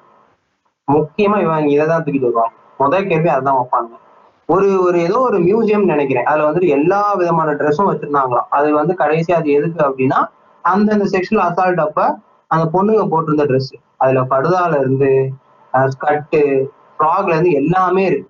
எங்க ட்ரெஸ்ஸுங்கிறது ஒரு விஷயமே கிடையாது. ஒரு பொருளே கிடையாது. ஏன்னா சேலை கட்டிட்டு வந்தா வந்துட்டு ரேப் பண்ண மாட்டோம் அப்படின்னா இல்ல. சேலை கட்டி இருந்தா ரேப் நடக்கும். இல்ல நம்ம ஊர்ல ஐட்டம் சாங் எல்லாமே சேலை கட்டி தான் ஆடுவாங்க.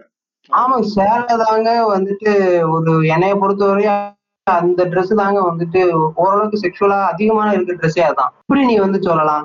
அத நீங்க ஒரு பொண்ணுகிட்ட போய் கேட்டீங்கன்னா தெரியும். ஒரு சேலை கட்டுறது எவ்வளவு கஷ்டம். அது ஒரு பதினஞ்சு பதினாறு பின்னு போடணும். அது இவன் வந்து இவன் சைட்ல இருந்து பாத்துருவாங்க அதுக்கு வேற அடிக்கடி கைய வேற. ஐயோ ஐயோ ஒருத்தவங்களோட கான்பிடன்ஸ் தமிழ் அதாவது நம்ம கல்ச்சுரல்ஸ் ஆக்சுவலி நான் அப்போ காலேஜ் படிக்கும்போது எனக்கு ஒரு கேர்ள் ஃப்ரெண்ட் இருந்தா அவளும் இதான் சொல்லுவா. இப்போ கல்ச்சுரல்ஸ்ல போகும்போது நான் நிறைய பொண்ணுங்க பார்ப்பேன். அந்த பின்னுக்கு அவங்க மெனக்கெட்டு வந்து அதை அட்ஜஸ்ட் பண்றது. பசங்க எல்லாம் நிறைய பேர் இருந்தா அதுக்கு இன்னும் கூடுதலா அட்ஜஸ்ட் பண்ணுவாங்க. ஐ மீன் அதை அட்ஜஸ்ட் பண்றதுக்கு காரணம் ஒண்ணு அந்த பசங்க பாக்குறாங்கன்றதெல்லாம் தாண்டி அவங்களுக்கே வந்து ரொம்ப எக்ஸ்போஸ் ஆயிடக்கூடாது அப்படின்ற மாத்தி அட்ஜஸ்ட் பண்ணிட்டே இருப்பாங்க. கை வந்து எப்பவுமே ஒண்ணு அந்த இடுப்பு கிட்ட இருக்கும். இல்லைன்னா மேல ஷோல்டர் கிட்ட இருக்கும். இப்போ அந்த பொண்ணுக்கு வந்து ஒரு ஆபீஸ்ல இருந்து வரும்போது அரசு இருக்குன்னா நீ ஏமா நைட் டைம் ஆபீஸ் பண்ண இதுக்கு தாமா ஷிஃப்ட் டியூட்டி மாத்தணும்னு ஒண்ணு. ரெண்டாவது அதான் வீட்டுல வந்து அண்ணன் வேலை பாக்குறாங்க இல்ல புருஷன் வேலை பாக்குறேன் நீ ஏமா கஷ்டப்படுறான்னு அதாவது ஆமாங்க. இந்த இது வேலைன்னு சொல்றது எனக்கு இந்த பொண்ணுங்க வேலைக்கு போறது ஒரு ஆப்ஷனா தான் இருக்கு. எப்பவுமே. இப்ப ஒரு எனக்கு தெரிஞ்ச ஒரு பொண்ணு அவ வந்துட்டு என்னன்னா அவங்க அவளுக்கு ஆக்சுவலா கவர்மெண்ட் ஜாப் கிடைச்சிருச்சு. அவ போயிட்டு இருக்கா ஆனா அவங்க வீட்ல என்ன சொல்றாங்கன்னா தேவையில்ல. எதுக்கு? அப்படின்னு. அவ அவளை ஆறு வருஷமா கஷ்டப்பட்டு இருக்கா அந்த வேலை வாங்க. அவளுக்கு வந்துட்டு office work okay full stretch work இருக்கு. வீட்டுக்கு வந்து டயர்டா இருக்கேன்னு அவளால வாயை திறந்து சொல்ல முடியல. ஒரு தடவை சொன்னதுக்கு "ஆஹ் இதனாலதான் வேலைக்கு போக மாட்டேன். வேலைக்கு போக கூடாதுன்னு சொன்னேன். நாளையில இருந்து போகாத. அப்படின்றது அவளால டயர்டா இருக்கேன்னு கூட சொல்ல முடியலங்க. நீங்க சொன்னீங்கல்ல இப்போ இதுக்கு பின்னாடி ஒரு மெயின் இன்னொரு காரணம் இருக்கு. ஏன் பொண்ணுங்க இவங்க வேலைக்கு போக வேணாம்னு சொல்றதுக்கு காரணம் இந்த இன்செக்யூரிட்டி எங்கிருந்து வருதுன்னா எங்க அந்த இடத்துல ஒர்க் இப்போ இதில் அந்த ஃபினான்ஸ் எல்லாம் விட்டுருங்க. ரெண்டாவது பொண்ணுங்களை வீட்டுக்குள்ளேயே வச்சிருக்கணும் ஒரு ஆர்குமெண்ட்லாம் தாண்டி இன்னைக்கு ஒரு மிகப்பெரிய பிரச்சனை எங்க அவங்க ஒய்ஃபுக்கோ தங்கச்சிக்கோ வந்து அங்க ஒர்க் பிளேஸ்ல வந்து பாலியல் தொல்லைக்கு ஆளாயிருவாங்களோ?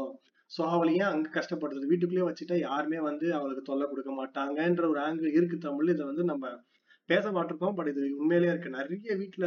மீன் அந்த அத்தைமார்கள் இருக்காங்கல்ல அதாவது இந்த புருஷனோட அம்மா. இவங்க இவங்க இவங்க வேற வேலையே இல்ல. வைக்கிற அந்த ஒரு இதுவே தான். ஒரு ஒண்ணும் இல்ல தமிழ் இப்போ. பொண்ணுங்களுக்கு வந்து வேலைக்கு போறதுக்கு வந்து மெனக்கெட்டு போறாங்க. அந்த வேலையை தக்க வைக்கிறாங்க. அங்க ஒரு ஹராஸ்மெண்ட் நடக்குது ஓகேங்களா நடக்குதுன்னே வச்சு. இந்த பொண்ணு தைரியமா துணிச்சலா அதை ஃபேஸ் பண்ணி பண்ணாலோ இல்லைன்னா ரொம்ப ஒரு மாதிரி ஹாஃப் மினிட்டா போய் ஃபேஸ் பண்ணாலும் வீட்ல சொல்றது தான் ஃபர்ஸ்ட் நம்ம கம்ஃபர்டபுளா ஃபீல் பண்ணுவோம். இப்ப எனக்கு பிரச்சனைனா. என்னால வீட்ல சொல்ல முடியும். ஒரு பையனா. அந்த பொண்ணு வீட்ல எனக்கு பிரச்சனைன்னா இவனுங்க இவனுங்க வீட்ல என்ன பண்றாங்கன்னா நீ ஏமா வேலைக்கு போற? ஏதாவதுமா பொண்ணுங்க வேலைக்கு போனா கொஞ்சம் சிக்கல்கள்லாம் இருக்குமா பேசாம அவங்க போட்டோம் நீ வேணா பேப்பர் இப்ப வேணா கொஞ்சம் பொறுமையா பேப்பர் போடுன்றாங்க இது எவ்வளவு பெரிய வந்து ஒரு பிரச்சனை. இது வந்து பிரச்சனையே ஒரு சமூக பிரச்சனை பாரு. வீட்டோட பிரச்சனை நான் பாக்குறேன். அந்த பொண்ணுக்கு எங்க இதுதான் விக்டிம் பிளேமிங் விக்டிம் பிளேமிங் நம்ம என்ன நினைச்சிட்டு இருக்கோம்னா வந்துட்டு தப்பு பண்ணவனோட ஃப்ரெண்ட்ஸ் வந்து அவளை அந்த பொண்ணை தப்பா பேசுறது இல்ல பொண்ணு வந்து கஷ்டப்பட்டுட்டு இந்த மாதிரி ஒரு சில சுச்சுவேஷன் ஃபேஸ் பண்ணிருக்கு ஏமா அது பிரச்சனை இல்லை நம்ம எதிர்கொண்டு ஃபேஸ் பண்ணலாம். நீ தைரியமா இருன்னு சொல்லாம நீ வேலையை விடுன்னு சொல்ற ஒரு அபத்தமான விஷயமே ஒரு விக்டிம் பிளேமிங் தான். ஆமா. விக்டிம் பிளேமிங்கோட ஆரம்பமே இங்க ஃபேமிலி தான். அவங்க அப்பா அம்மா நீங்க சொன்ன மாதிரி அத்தைமார்கள் நெய்பர்ஹுட் இவங்க தான். அதுக்கப்புறம் தான் ஃப்ரெண்ட்ஸ் எவனோ ஒருத்தன் விக்டிங் பிளேமிங் பண்ணானா இல்ல. இங்க ஒரு பொண்ணு வந்துட்டு தனக்கு நடந்த செக்ஷுவல் ஹராஸ்மெண்ட் டிஸ்க்ளோஸ் பண்றதுக்கு எதுக்குங்க ஃபேஸ்புக்லயும் ட்விட்டர்லயும் சொல்லிக்கிட்டு இருக்கு அந்த பொண்ணு? ஏன் அவ அங்க சொல்றா? ஏன்னா அந்த இடம் தான் அவளுக்கு கம்ஃபர்டபுளா இருக்கு. எவனும் ஜட்ஜ் பண்ண மாட்டான். அதுலயும் ஒருத்தன் எவனாவது ஒருத்தன் கிறுக்குத்தனமா அந்த கமெண்ட்டை போட்டுட்டு இருப்பான். ஒரு நீ அவங்க அப்பா கிட்ட சொல்ல முடியல. அவங்க அம்மா கிட்ட சொல்ல முடியல. ஃப்ரெண்டு கிட்ட சொல்ல முடியல. ஓகே ஏன்னா நான் ஜட்மெண்ட்ல ஒரு இடம் இருக்கு. ஃபேஸ்புக் அங்க போய் நான் எழுதுறேன். அப்படின்னு அவன் எழுதுறா.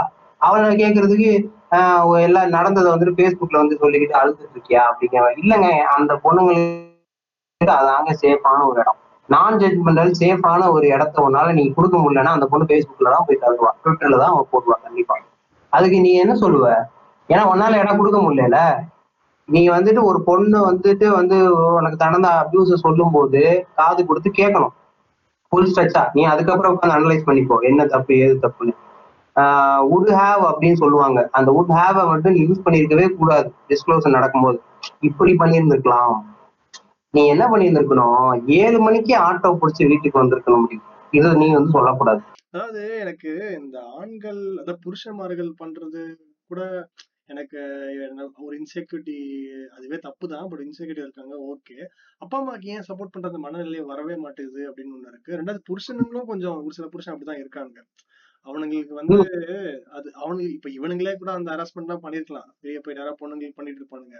ஆனா இவனுங்க வீட்டுல பொண்ணுங்க நடந்துடக் கூடாது. இது இந்த பார்வையே வந்து ஒரு மிக கொடூரமான பார்வை. அப்படிதான் இருக்கும் அந்த மாதிரி இன்னொன்னு வந்துட்டு என்னன்னா இந்த ஹஸ்பண்ட் அண்ட் ஒய்ஃப்னு சொன்னோம்னா இந்த செக்குலர் ஹாஸ்பிட்டல் ஒரு பாயிண்ட் வரும். கணவனும் மனைவியும் பிரிஞ்சிருக்காங்கன்னு வச்சுக்கோங்க. ஏதோ டைவர்ஸ்லயோ இல்ல மியூச்சுவலா என்னங்க நான் கொஞ்ச நாள் வீட்டுல போய் எங்க அம்மா அப்பா வீட்டுல போய் கொண்டா இருந்துட்டு வரேன் இந்த மாதிரி பிரிஞ்சிருப்பாங்க. அந்த நேரத்துல இவன் வந்து இந்த பொண்ணை போஸ்ட் பண்ணி ஏதாவது செக்ஸுங்கிற ஒரு விஷயத்துல இன்வால்வ் பண்ணா அப்படின்னா அதுவும் செக்ஷுவல் ஹராஸ்மெண்ட் ஸோ ரொம்ப கான்சியஸா எழுதணும். இன்னொன்று வந்து ரிப்போர்ட்டிங் அந்த செக்ஷுவல் ஹராஸ்மெண்ட்ங்கிற ஒரு ரிப்போர்ட்டிங்ல வந்துட்டு எப்படி ரிப்போர்ட்டிங் ஆக்சுவலா நடக்குதுன்னு நான் சொல்றேன். நிர்பயா கேஸ்ல. நிர்பயா நான்கு ஆண்களால் கற்பழிக்கப்பட்டார் அப்படின்னு ஃபர்ஸ்ட் வரும் சரியா?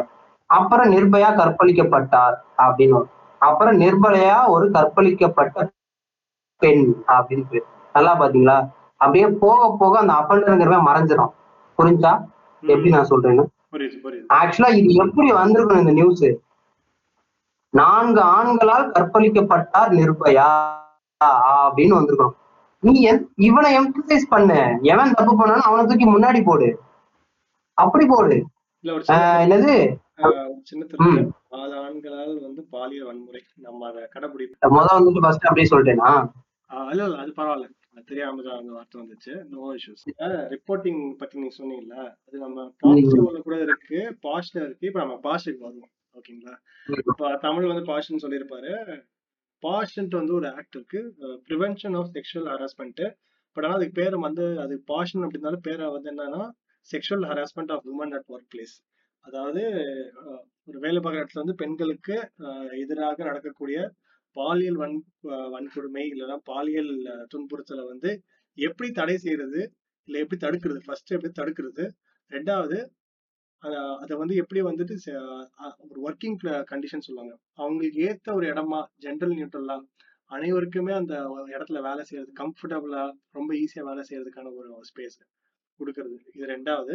மூணாவது ஒருவேளை இந்த மாதிரி ஹரஸ்மெண்ட் நடந்து நடந்தா துன்புறுத்தல் நடந்தா ஸோ இதுதான் பாஷோட ஒரு ஐடியா பாஷ்ல வந்துட்டு ஒரு வரலாறு இருக்கு. தமிழ் நீங்க சொல்றீங்களா அந்த வரலாறு? இதனால சட்டம் வந்துச்சு அப்படின்ட்டு? அதாவது ஒரு ஒரு கான்ட்ராக்ட் பேஸ்டு ஒர்க்குங்கிற மாதிரி நடந்துகிட்டு இருந்துச்சு. ஸோ நடந்துகிட்டு இருக்கப்ப அங்க என்ஜிஓ மெம்பர் வந்துட்டு ஒரு பொண்ணு போறாங்க. அங்க இருந்த ஒரு விஷயம். அவங்க எல்லாம் வந்துட்டு இந்த மாதிரி தப்பான விஷயங்கள் நடக்குது. அவங்கள போயிட்டு கம்ப்ளைண்ட் பண்ணாலும் ஒரு என்ஜிஓ மெம்பர் போறாங்க. அந்த லேடி அவங்க பேர்.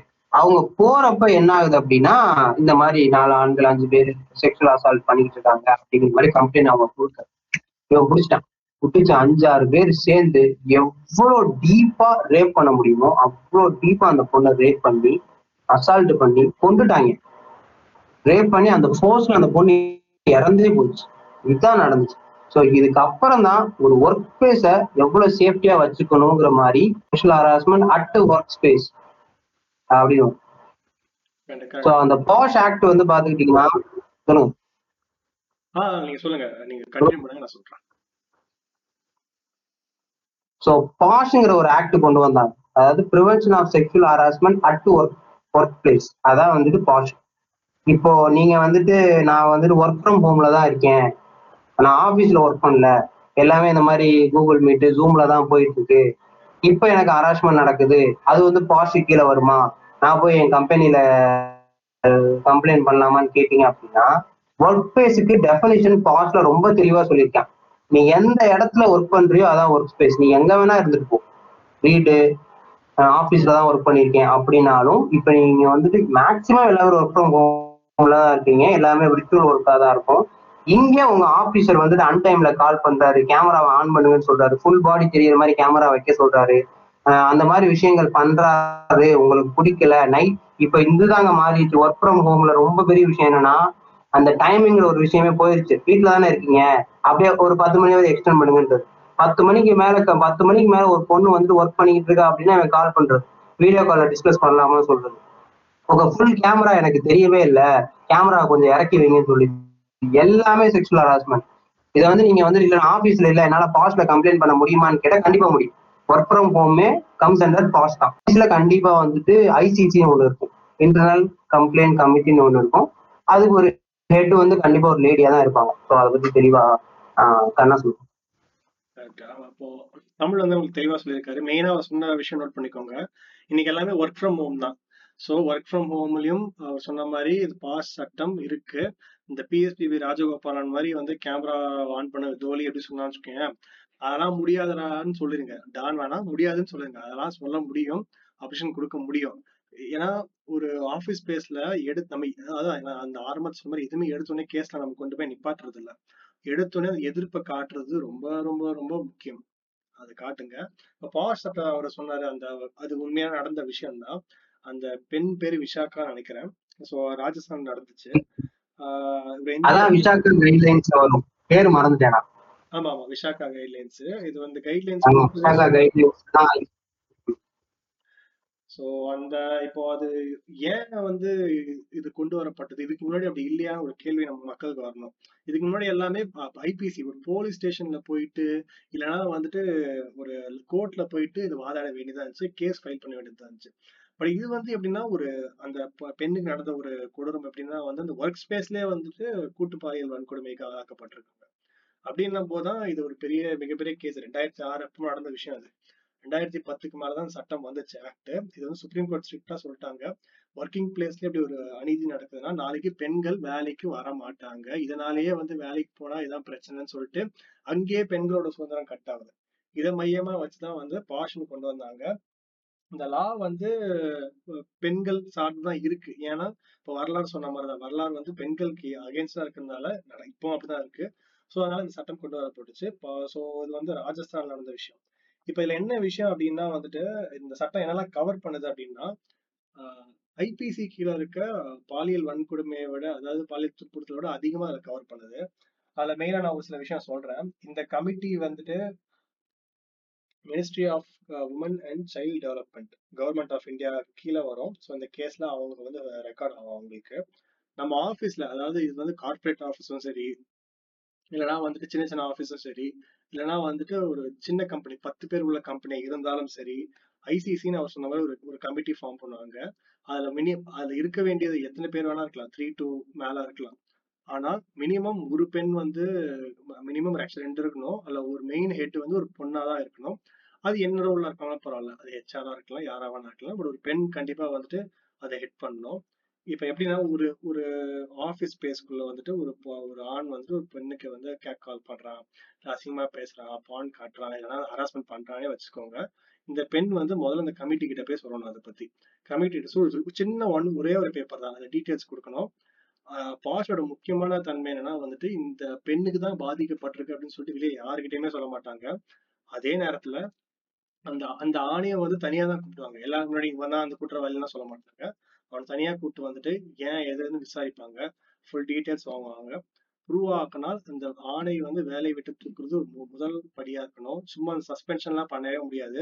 வேலையை விட்டு தான் தூக்கணும். அதுதான் ஃபர்ஸ்ட் ஸ்டேஜ் என்ன தமிழ் கரெக்டா வேலையை விட்டு தூக்கணும். இல்லைன்னா அந்த பொண்ணே வந்துட்டு எந்த மாதிரி தண்டனை கொடுக்கலாம்னு கேட்பாங்க. வேலையை விட்டு தூக்கலாமா? இல்ல வந்துட்டு ஃபைன் கட்ட வைக்கலாமா? இல்ல சஸ்பென்ஷன் கொடுக்கலாமா? இல்ல வந்துட்டு அவங்களுக்கு வந்துட்டு ஏதாவது காம்பன்சேஷன் மாதிரி பே பண்ண வைக்கலாமா அப்படிங்கிற மாதிரி கேட்பாங்க. இல்ல ஐ ஃபீலிங் வெரி அன்சேஃப் அவர் இங்க ஜாப்ல இருக்கக்கூடாது அப்படின்னா தூக்கிடலாம்.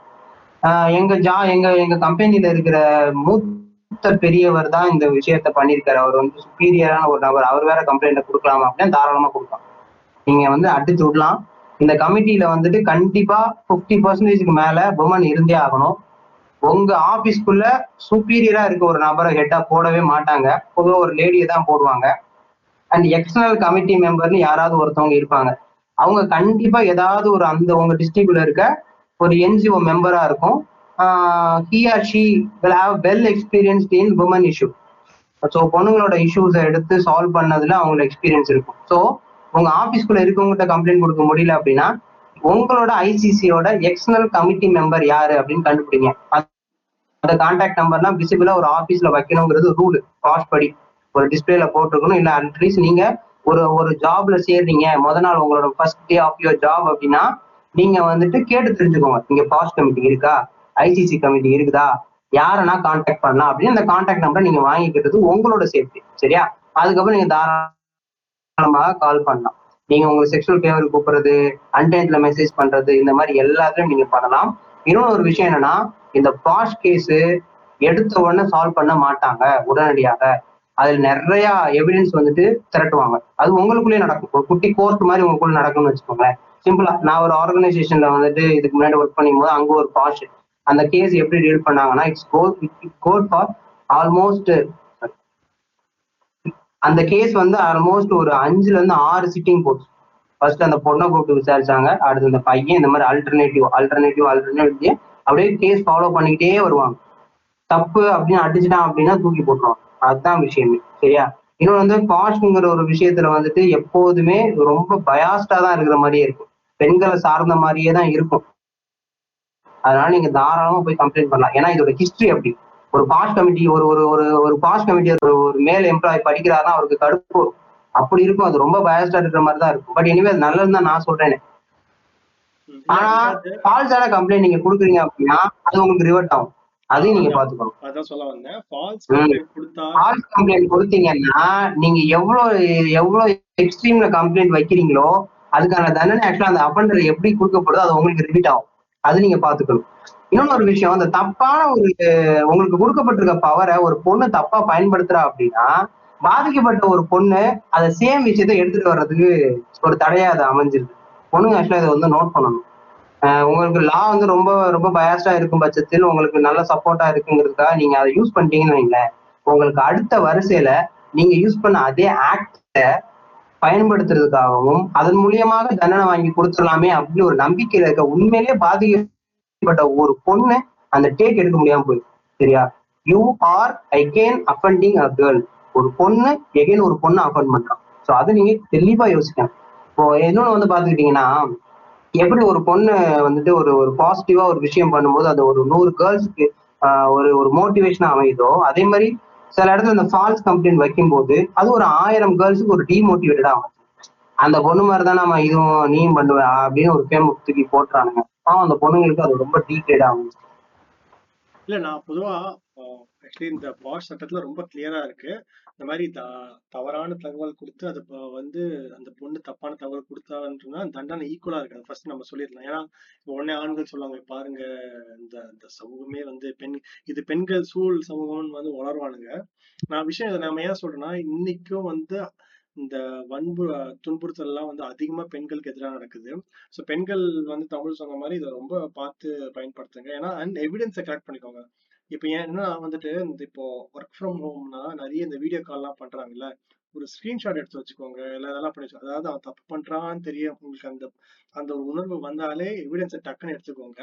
அண்ட் ஆன்லைன்னால உங்களுக்கு ஈஸியா எவிடன்ஸ் வந்து கிடைச்சிடும் பட் நாளைக்கு இப்போ அந்த லாக்டவுன்லாம் முடிச்சுட்டு நீங்க ஆஃபீஸ் போறீங்கன்னா பாஷ்ன்ற சட்டத்தை உங்களுக்கு எதிராக வன்கொடுமை நடந்துச்சுன்னா துணிச்சலா ஒரு நீங்க ஒரு ஃப்ரெண்ட்ஸ் சேர்த்துக்கோங்க.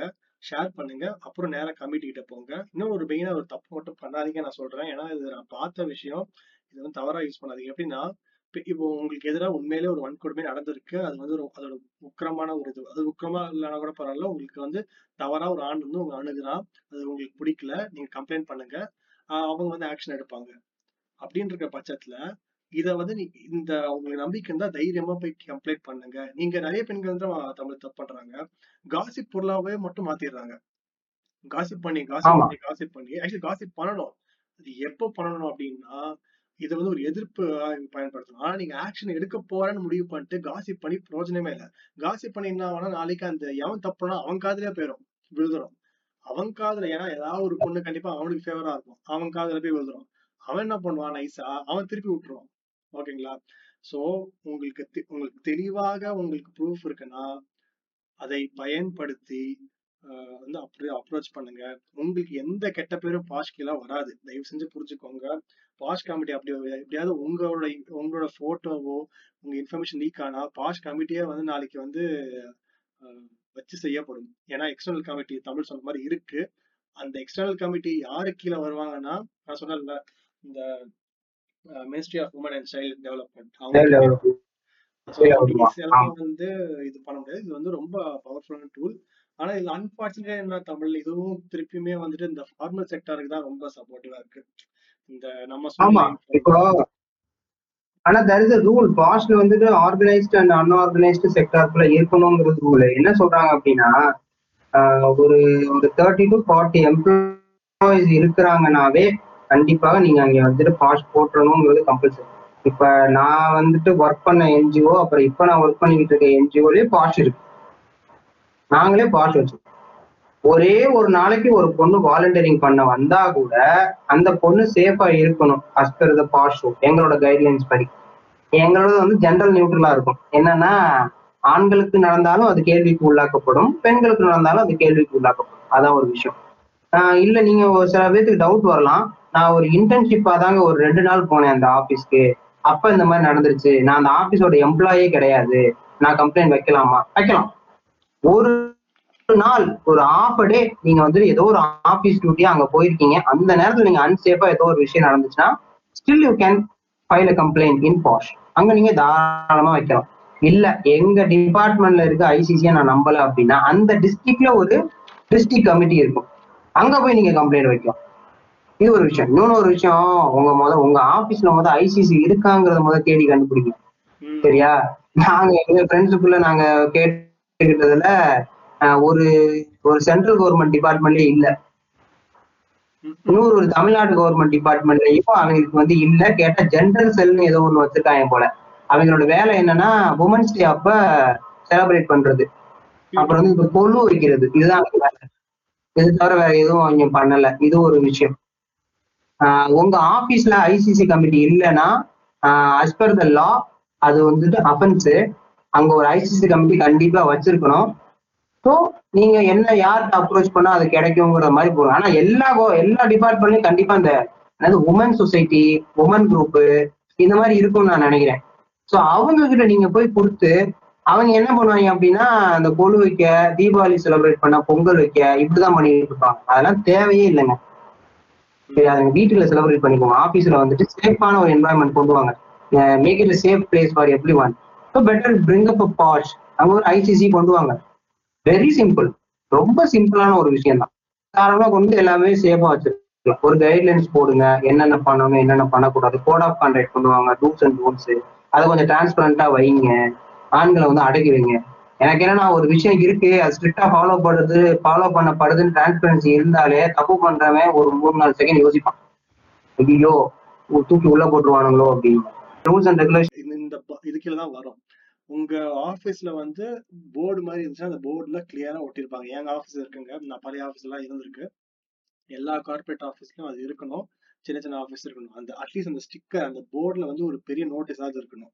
ஃபோன் நம்பர் இருக்கணும். ஏன்னா பாஷ் ஒரு கமிட்டியை கொடுத்துட்டு ஒரு லேடி இருக்கா அந்த லேடியோட நம்பர் யாரு அந்த லே யாருப்பா அந்த லேடியில அந்த கமிட்டில யார் லேடி எத்தனை பேர் லேடிஸ் இருக்காங்க? ஃபோன் நம்பர் என்னன்றத வந்து முதல்ல வெளியே பப்ளிஷ் பண்ணணும். சும்மா பேருக்கு கமிட்டிலாம் ஆகக்கூடாது அந்த டீடைல்ஸ் எல்லாமே இருக்கணும். இப்போ நான் ஒர்க் பண்ண கம்பெனில எல்லாம் வந்து அந்த டீடைல்ஸ் இருந்துச்சு. உங்க கம்பெனில இருந்தா தேடுங்க. அப்படி எதுவுமே இல்லைன்னா நீங்க எல்லாருமே குரூப்பா ஒரு மெயில் போடுங்க. தனியாவே என்னைக்கும் போடாதீங்க. நான் ஏன் சொல்றேன்னா தனியா போட்டீங்கன்னா மதிக்கவே மாட்டானுங்க இந்த மாதிரி விஷயத்துல. அன்னைக்கு ஒரு நாலஞ்சு பேர் சிசி போட்டு ஒரு மெயில தட்டி விடுங்க. இல்ல குரூப்பா சேர்ந்து உங்க ஆபீஸ்ல ஹெச்ஆர் கிட்ட பேசுங்க. கண்டிப்பா அது நடக்கும்.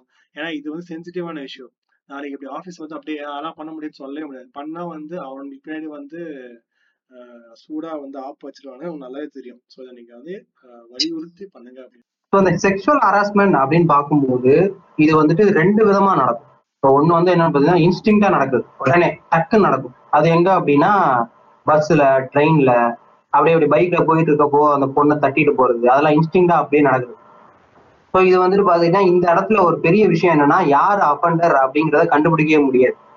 க்ரௌடடா இருக்கும்.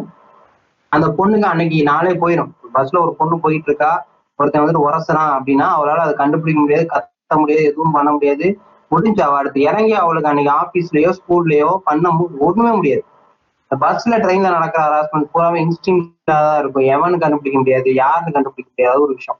ரெண்டாவது வந்து பாத்துக்கிட்டீங்கன்னா குரூம்டு ஹராஸ்மெண்ட் அது வந்து பாத்துக்கிட்டீங்கன்னா அப்பன் அப்பண்டர் வந்து அப்படியே அந்த விக்டிம் வந்து ப்ரிப்பேர் பண்ணுவான்.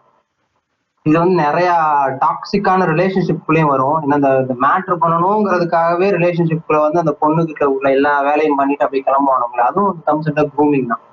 அப்படியே அந்த விக்டிமை வந்து அப்படியே ப்ரிப்பேர் பண்றது. ஸோ வந்துட்டு இது ஃபேமிலிக்குள்ள நிறைய நடக்கும். மாமன் பண்றது அப்படியே முறமாமேன்னு சொல்லுவானுங்க. வயசுக்கு வந்த பிறகு அந்த முறமாமன் வந்துட்டு அந்த பொண்ணை பாக்குற விதம் அது மாறும். ஸோ இது வந்துட்டு பெருசா அந்த குரூம் ஹராஸ்மெண்ட் வந்து இப்ப நீங்க அந்த குரூம்டு வந்து நான் சில எக்ஸாம்பிள் சொல்றேன். ஸோ அப்பதான் இன்னும் கொஞ்சம் எளிமையா புரியும். இப்ப இன்ஸ்டன்ட் எல்லாருக்கும் புரிஞ்சிருக்கேன் என் ஃப்ரெண்டு நான் சொன்னேன்ல அந்த மாதிரி வண்டி ஓட்டிக்கிட்டே வந்து அவளை அசிங்கமா திட்டினா அது வந்து ஹராஸ்மெண்ட் அது இன்ஸ்டன்ட் எக்ஸாம்பிள் ஓகேங்களா குரூம்டு வந்துட்டு இப்போ நம்ம நம்ம ஆக்சுவலி இது ஒரு டென் டுவெண்ட்டி இயர்ஸ் முன்னாடி வரைக்கும் நம்ம சமுதாயத்துல வந்துட்டு ஒரு விஷயம் இருந்துச்சு. என்ன அப்படின்னா ஆக்சுவலி இந்த மாம பையன் அத்தை பையன் மாமா பொண்ணு அந்த உறவு வந்து தான் அதிகமா இம்பார்ட்டன்ஸ் கொடுத்தாங்க. ஏன்னா அவன் தான் அடுத்த மாப்பிள்ளை. இந்த அந்த மஞ்சள் நீராட்டு விழால இருந்து ஆரம்பிச்சு அவன் தான் அடுத்த மாப்பிள்ளை கேண்டிடேட் அப்படின்றதுக்காக அவனுக்கு ஒரு அவன் ஒரு இதுவாக தான் பார்ப்பாங்க. ஒரு மாப்பிள்ளை மெட்டீரியலா பார்ப்பாங்க. இவனை மாப்பிள்ளை மெட்டீரியலா பார்க்கும்போது என்னன்னா அந்த பையன் அந்த பொண்ணை சீன்னா பிரச்சனை இல்லைன்ற அளவுக்கு அந்த ஃபேமிலிக்கு ஓகே தான் இருக்கும். அவன் மாமா தானே சீட்டுட்டோம் சீட்டு அப்படின்ற மாதிரி. அதாவது இந்த படம் நீங்க பாத்தீங்கன்னா காஞ்சனா ஃபோர் அந்த இது இல்ல முனி பாட்டு ஐயோ முனி ஃபோர் காஞ்சனா தெரியும்? அதுல வந்து மூணு அவனுக்கு மாமா. பொண்ணு இருக்கும். அந்த தாத்தா வந்து ஏ ஏறு ஏறுன்னு சொல்லிட்டு இது பண்ணுவான்ல அந்த தாத்தா பண்றதே வந்து ஒரு கேடுகெட்ட இது அபியூஸ் ஹராஸ்மெண்ட் சொல்ல முடியாது அபியூஸ் அவன் ஒரு வந்து ஒரு லவடைக்கு பார்த்தனமா அவன் ஒண்ணு பண்ணுவான். சோ இதுதான். இவங்க எப்படின்னா சமுதாயத்துல வந்து என்ன ஆனா இந்த மாமா பையன் வந்து அவனுக்கு ஒரு பதினெட்டு வயசு இருக்கவங்க இது வந்து நிறைய ஊர்ல அந்த காலத்துல நடந்த விஷயம். எப்பவுமே நடக்கலாம். எப்படின்னா வந்துட்டு அந்த பொண்ணுக்கு ஒரு பதினாலு வயசு இருக்கும். மஞ்சள் நீராட்டு விழா நடந்துரும். இந்த ஃபேமிலியில இருக்கவங்க எல்லாம் வந்து உசுப்பேத்துவாங்க ஏ இதோ முறை பொண்ணுப்பா நல்லா பாத்துக்கோ அப்படின்னு சொல்லிட்டு. அப்புறம் வெளியெல்லாம் போகும்போது சரி ஆயிரம் தான் குடும்பத்துல இருக்கறதுனால ஒரு முறை பொண்ணு ஒரு முறை பையன் வரும்போது அந்த பொண்ணுக்கு ஒரு கூச்சம் இருக்கும். இவனுக்கு ஒரு கூச்சம் இருக்கதான் செய்யும். ஓகேங்களா? சோ ஆனா இவங்க சொந்தக்காரங்க எப்படின்னா வந்துட்டு ஏ முறை தானே வண்டியில போ. மாமா தானே அதெல்லாம் ஒண்ணு அப்படி இப்படி ஏதாவது ஒண்ணு கண்டுக்காத. ஓ மாமா தானே அப்படின்னு சொல்லும்போது என்ன ஆகுதுன்னா இந்த டாக்ஸிக் லவடே கபால் என்ன பண்ணுவான்னா நைஸா வந்து முறை நம்ம கில் இது பண்ணலாம்னு சொல்லிட்டு வேலை பார்ப்பான். டிக்கிள் பண்ணுவான் இடுப்பை கிள்ளுவான். அப்புறம் ஒருத்தொருத்திக்கிட்டு ஒரு ப்ரொபோசல் வைக்கிற மாதிரி இது பண்ணுவான். இதெல்லாம் பண்ணுவான். இதெல்லாம் அந்த பொண்ணு ஒண்ணும் சாதாரண விஷயம். மாமாவோட அன்புன்னு நினைச்சு அந்த பொண்ணும் ஒத்துக்கும். இது வந்து நம்ம சமுதாயத்துல ரொம்ப நாள் நடந்துட்டு இருக்க விஷயம். ஏன்னா அதான ஆப்ஷன் இப்ப வெளியே போயிட்டு ஒரு பொண்ணு அப்படி சீன்னா வந்து பக்கத்து வீட்டுக்காரன் அடிப்பான். இல்ல பக்கத்து ஜாதிக்காரன் அவங்களாம் தான் சண்டை பிரச்சனை வரும் ஸோ வீட்டுக்குள்ளேயே ஹராஸ்மெண்ட் பண்ணிப்பாங்க. ஸோ இது ஒரு ஈகோ சிஸ்டமா வச்சுட்டு வந்திருக்கோம் நம்ம. இதுக்குதான் ஒரு ஒரு ட்ரெடிஷன் இருந்துச்சு. எப்படின்னா ஊர் சைடு மெயினா சவுத் சைடு அப்படின்னா அந்த பையன் வந்து வயசுக்கு அந்த மாமா பையன் வயசுக்கு வந்தாங்கன்னா காலில் கட்டிடுவாங்க கால்ல கட்டிருக்கான் என்ன சிக்னிஃபைனா இவன் வந்து வந்து இந்த மாதிரி வயசுக்கு வந்த பையன் அப்படின்ட்டு வந்து ரெப்ரசன்ட் பண்ணும் அப்படின்னா என்னன்னா பொண்ணுங்க எல்லாமே பையன்? பையன் கால்ல கட்டிடுவாங்க. வயசுக்கு வந்து பையன்? அவங்க எப்படி வச்சு கண்டுபிடிப்பாங்க? பையன் வயசுக்கு வந்துட்டான்னு? இல்லங்க ஒரு பதினாறு வயசு பதினெட்டு வயசுங்க. அதாவது அவனுக்கு ஒரு முறை பொண்ணு வரும் அப்படின்னு தெரிஞ்சவன் அந்த வயசுல ஒரு ஃபோர்ட்டிக்கு மேலயே அந்த பையன் இதானே? அவன் வந்து கொஞ்சம் லுங்கிய கட்டிக்கிட்டு "ஏய், ஊர் சைடுல நடந்தா அவன் வயசுக்கு வந்து ஓகேங்களா அவன் பெருசா அவர் சாதிச்சிட்டாரு உப்பு தின்னா தண்ணி குடி அதெல்லாமே இந்த லிஸ்ட்ல தான் வரும்.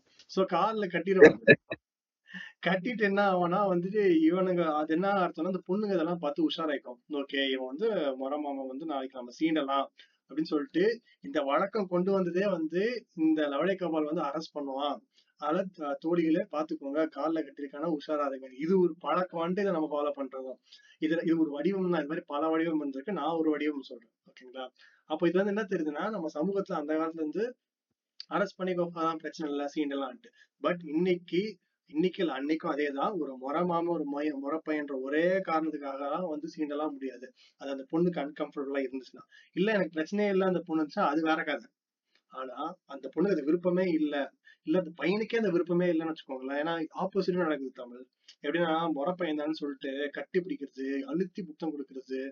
ஒரு சில இதெல்லாம் ரொம்ப. அந்நியமா பண்ணுவாங்க. ஒரு சில விஷயம் பெண்களும் பண்ணி நம்ம பார்க்க முடியுது. சோ அதுவும் தவறு. அந்த பையனுக்கு பிடிக்கலாம் அதுவும் தவறு. அதையே நம்ம சொல்லிட்டோம்.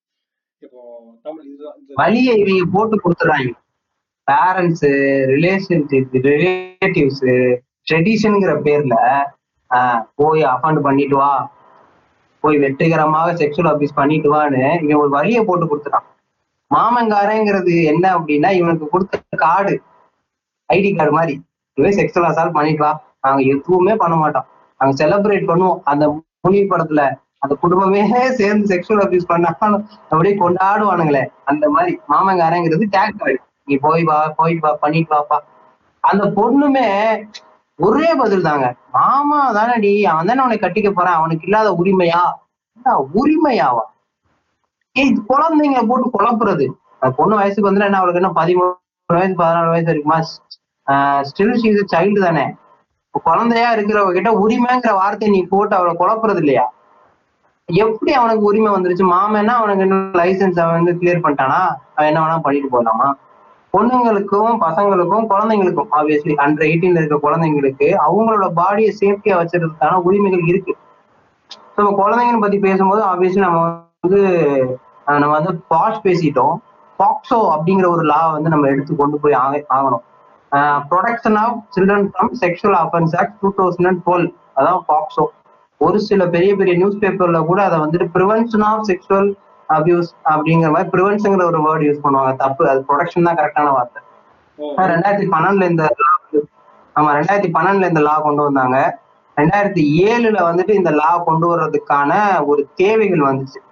ரெண்டாயிரத்தி ஏழுல வந்துட்டு ministry of women and child development is taking a survey இதுவரைய இந்தியால எடுத்த ஒரு sexual abuse child sexual abuse survey அது ஒண்ணுதான்.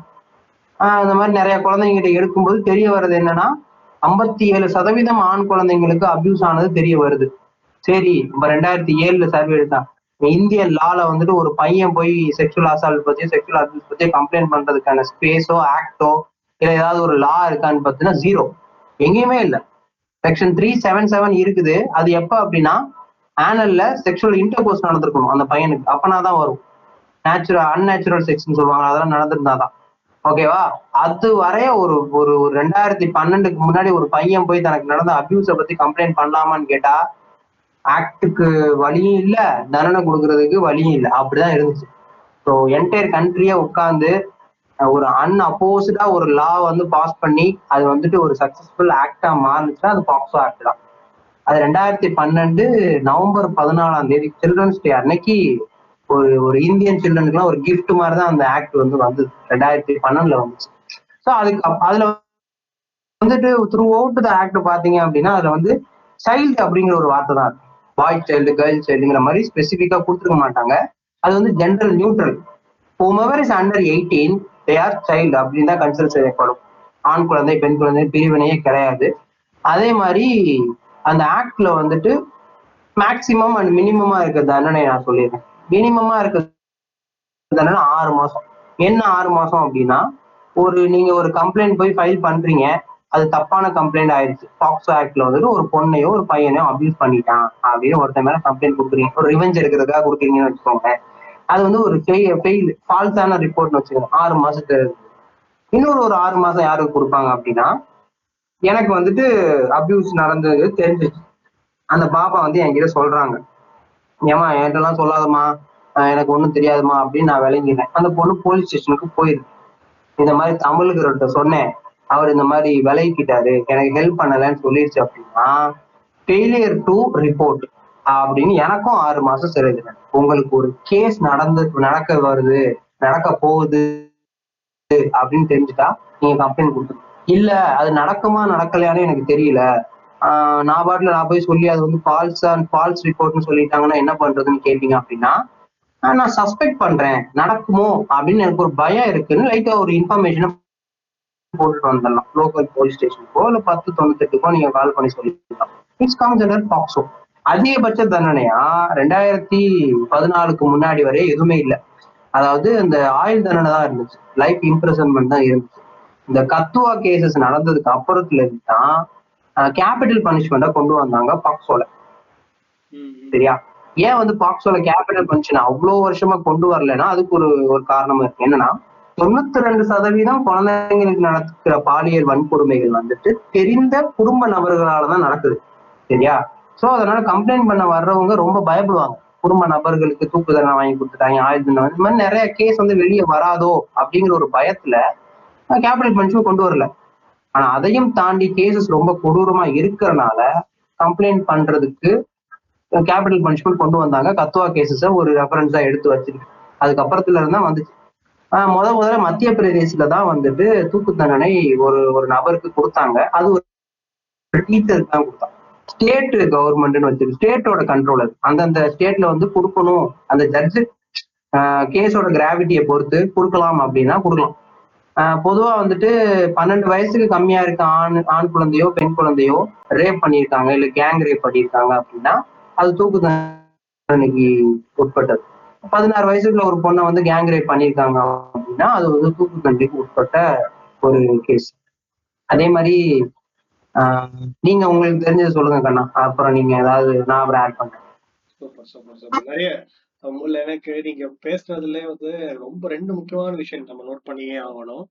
ஒண்ணு அதிகபட்ச குற்றங்கள் ஆண் குழந்தைகளுக்கு நடக்குது. ஒண்ணு இப்போ நம்ம நம்ம மீன் கிரியேட்டர்ஸ் எல்லாம் வந்து குதிப்பானுங்க. ஐயோ ஆண்களுக்கு ரேப் நடக்கல ஆகும்னு பேசுவாங்க. ஆண்களை விட பெண்கள் ரேப் அதிகம் நடக்கிறதுனாலதான் பெண்கள் ரேப்பை பத்தி பேசுறோம். சரி ஆண்கள் தான் குழந்தை பருவத்திலிருந்து ஆண்கள் தான் அதிகமா செக்ஷுவல் அசால்ட்டுக்கு ஆளாகப்பட்டிருக்கிறார்கள்ன்ற விஷயம் உங்களுக்கு தெரியாதா? தெரியாத மாதிரி நடிக்கிறாங்களா இல்ல படிக்க மாட்டாங்களான்ற ஒரு கேள்வி வருது. ஆண் குழந்தைங்களுக்கு தெரியும் நடக்கிறது தெரிஞ்சு இவங்க வந்து நடிக்கிறாங்களா என்னன்னு தெரியல. ஆனா வல்னரபிளா இருப்பாங்க ஆண் குழந்தைங்க ஏன்னா கேர்ள் சைல்ட வந்து நம்ம அப்பன் பண்ணும் போதோ செக்ஷுவல் அபியூஸ் நடந்துகிட்டு இருக்கு அப்படின்னா அவங்களோட பாடி வந்துட்டு காட்டி கொடுத்துடும். பிரெக்னன்சிங்கிற ஒரு ஒரு விஷயம் இருக்கு.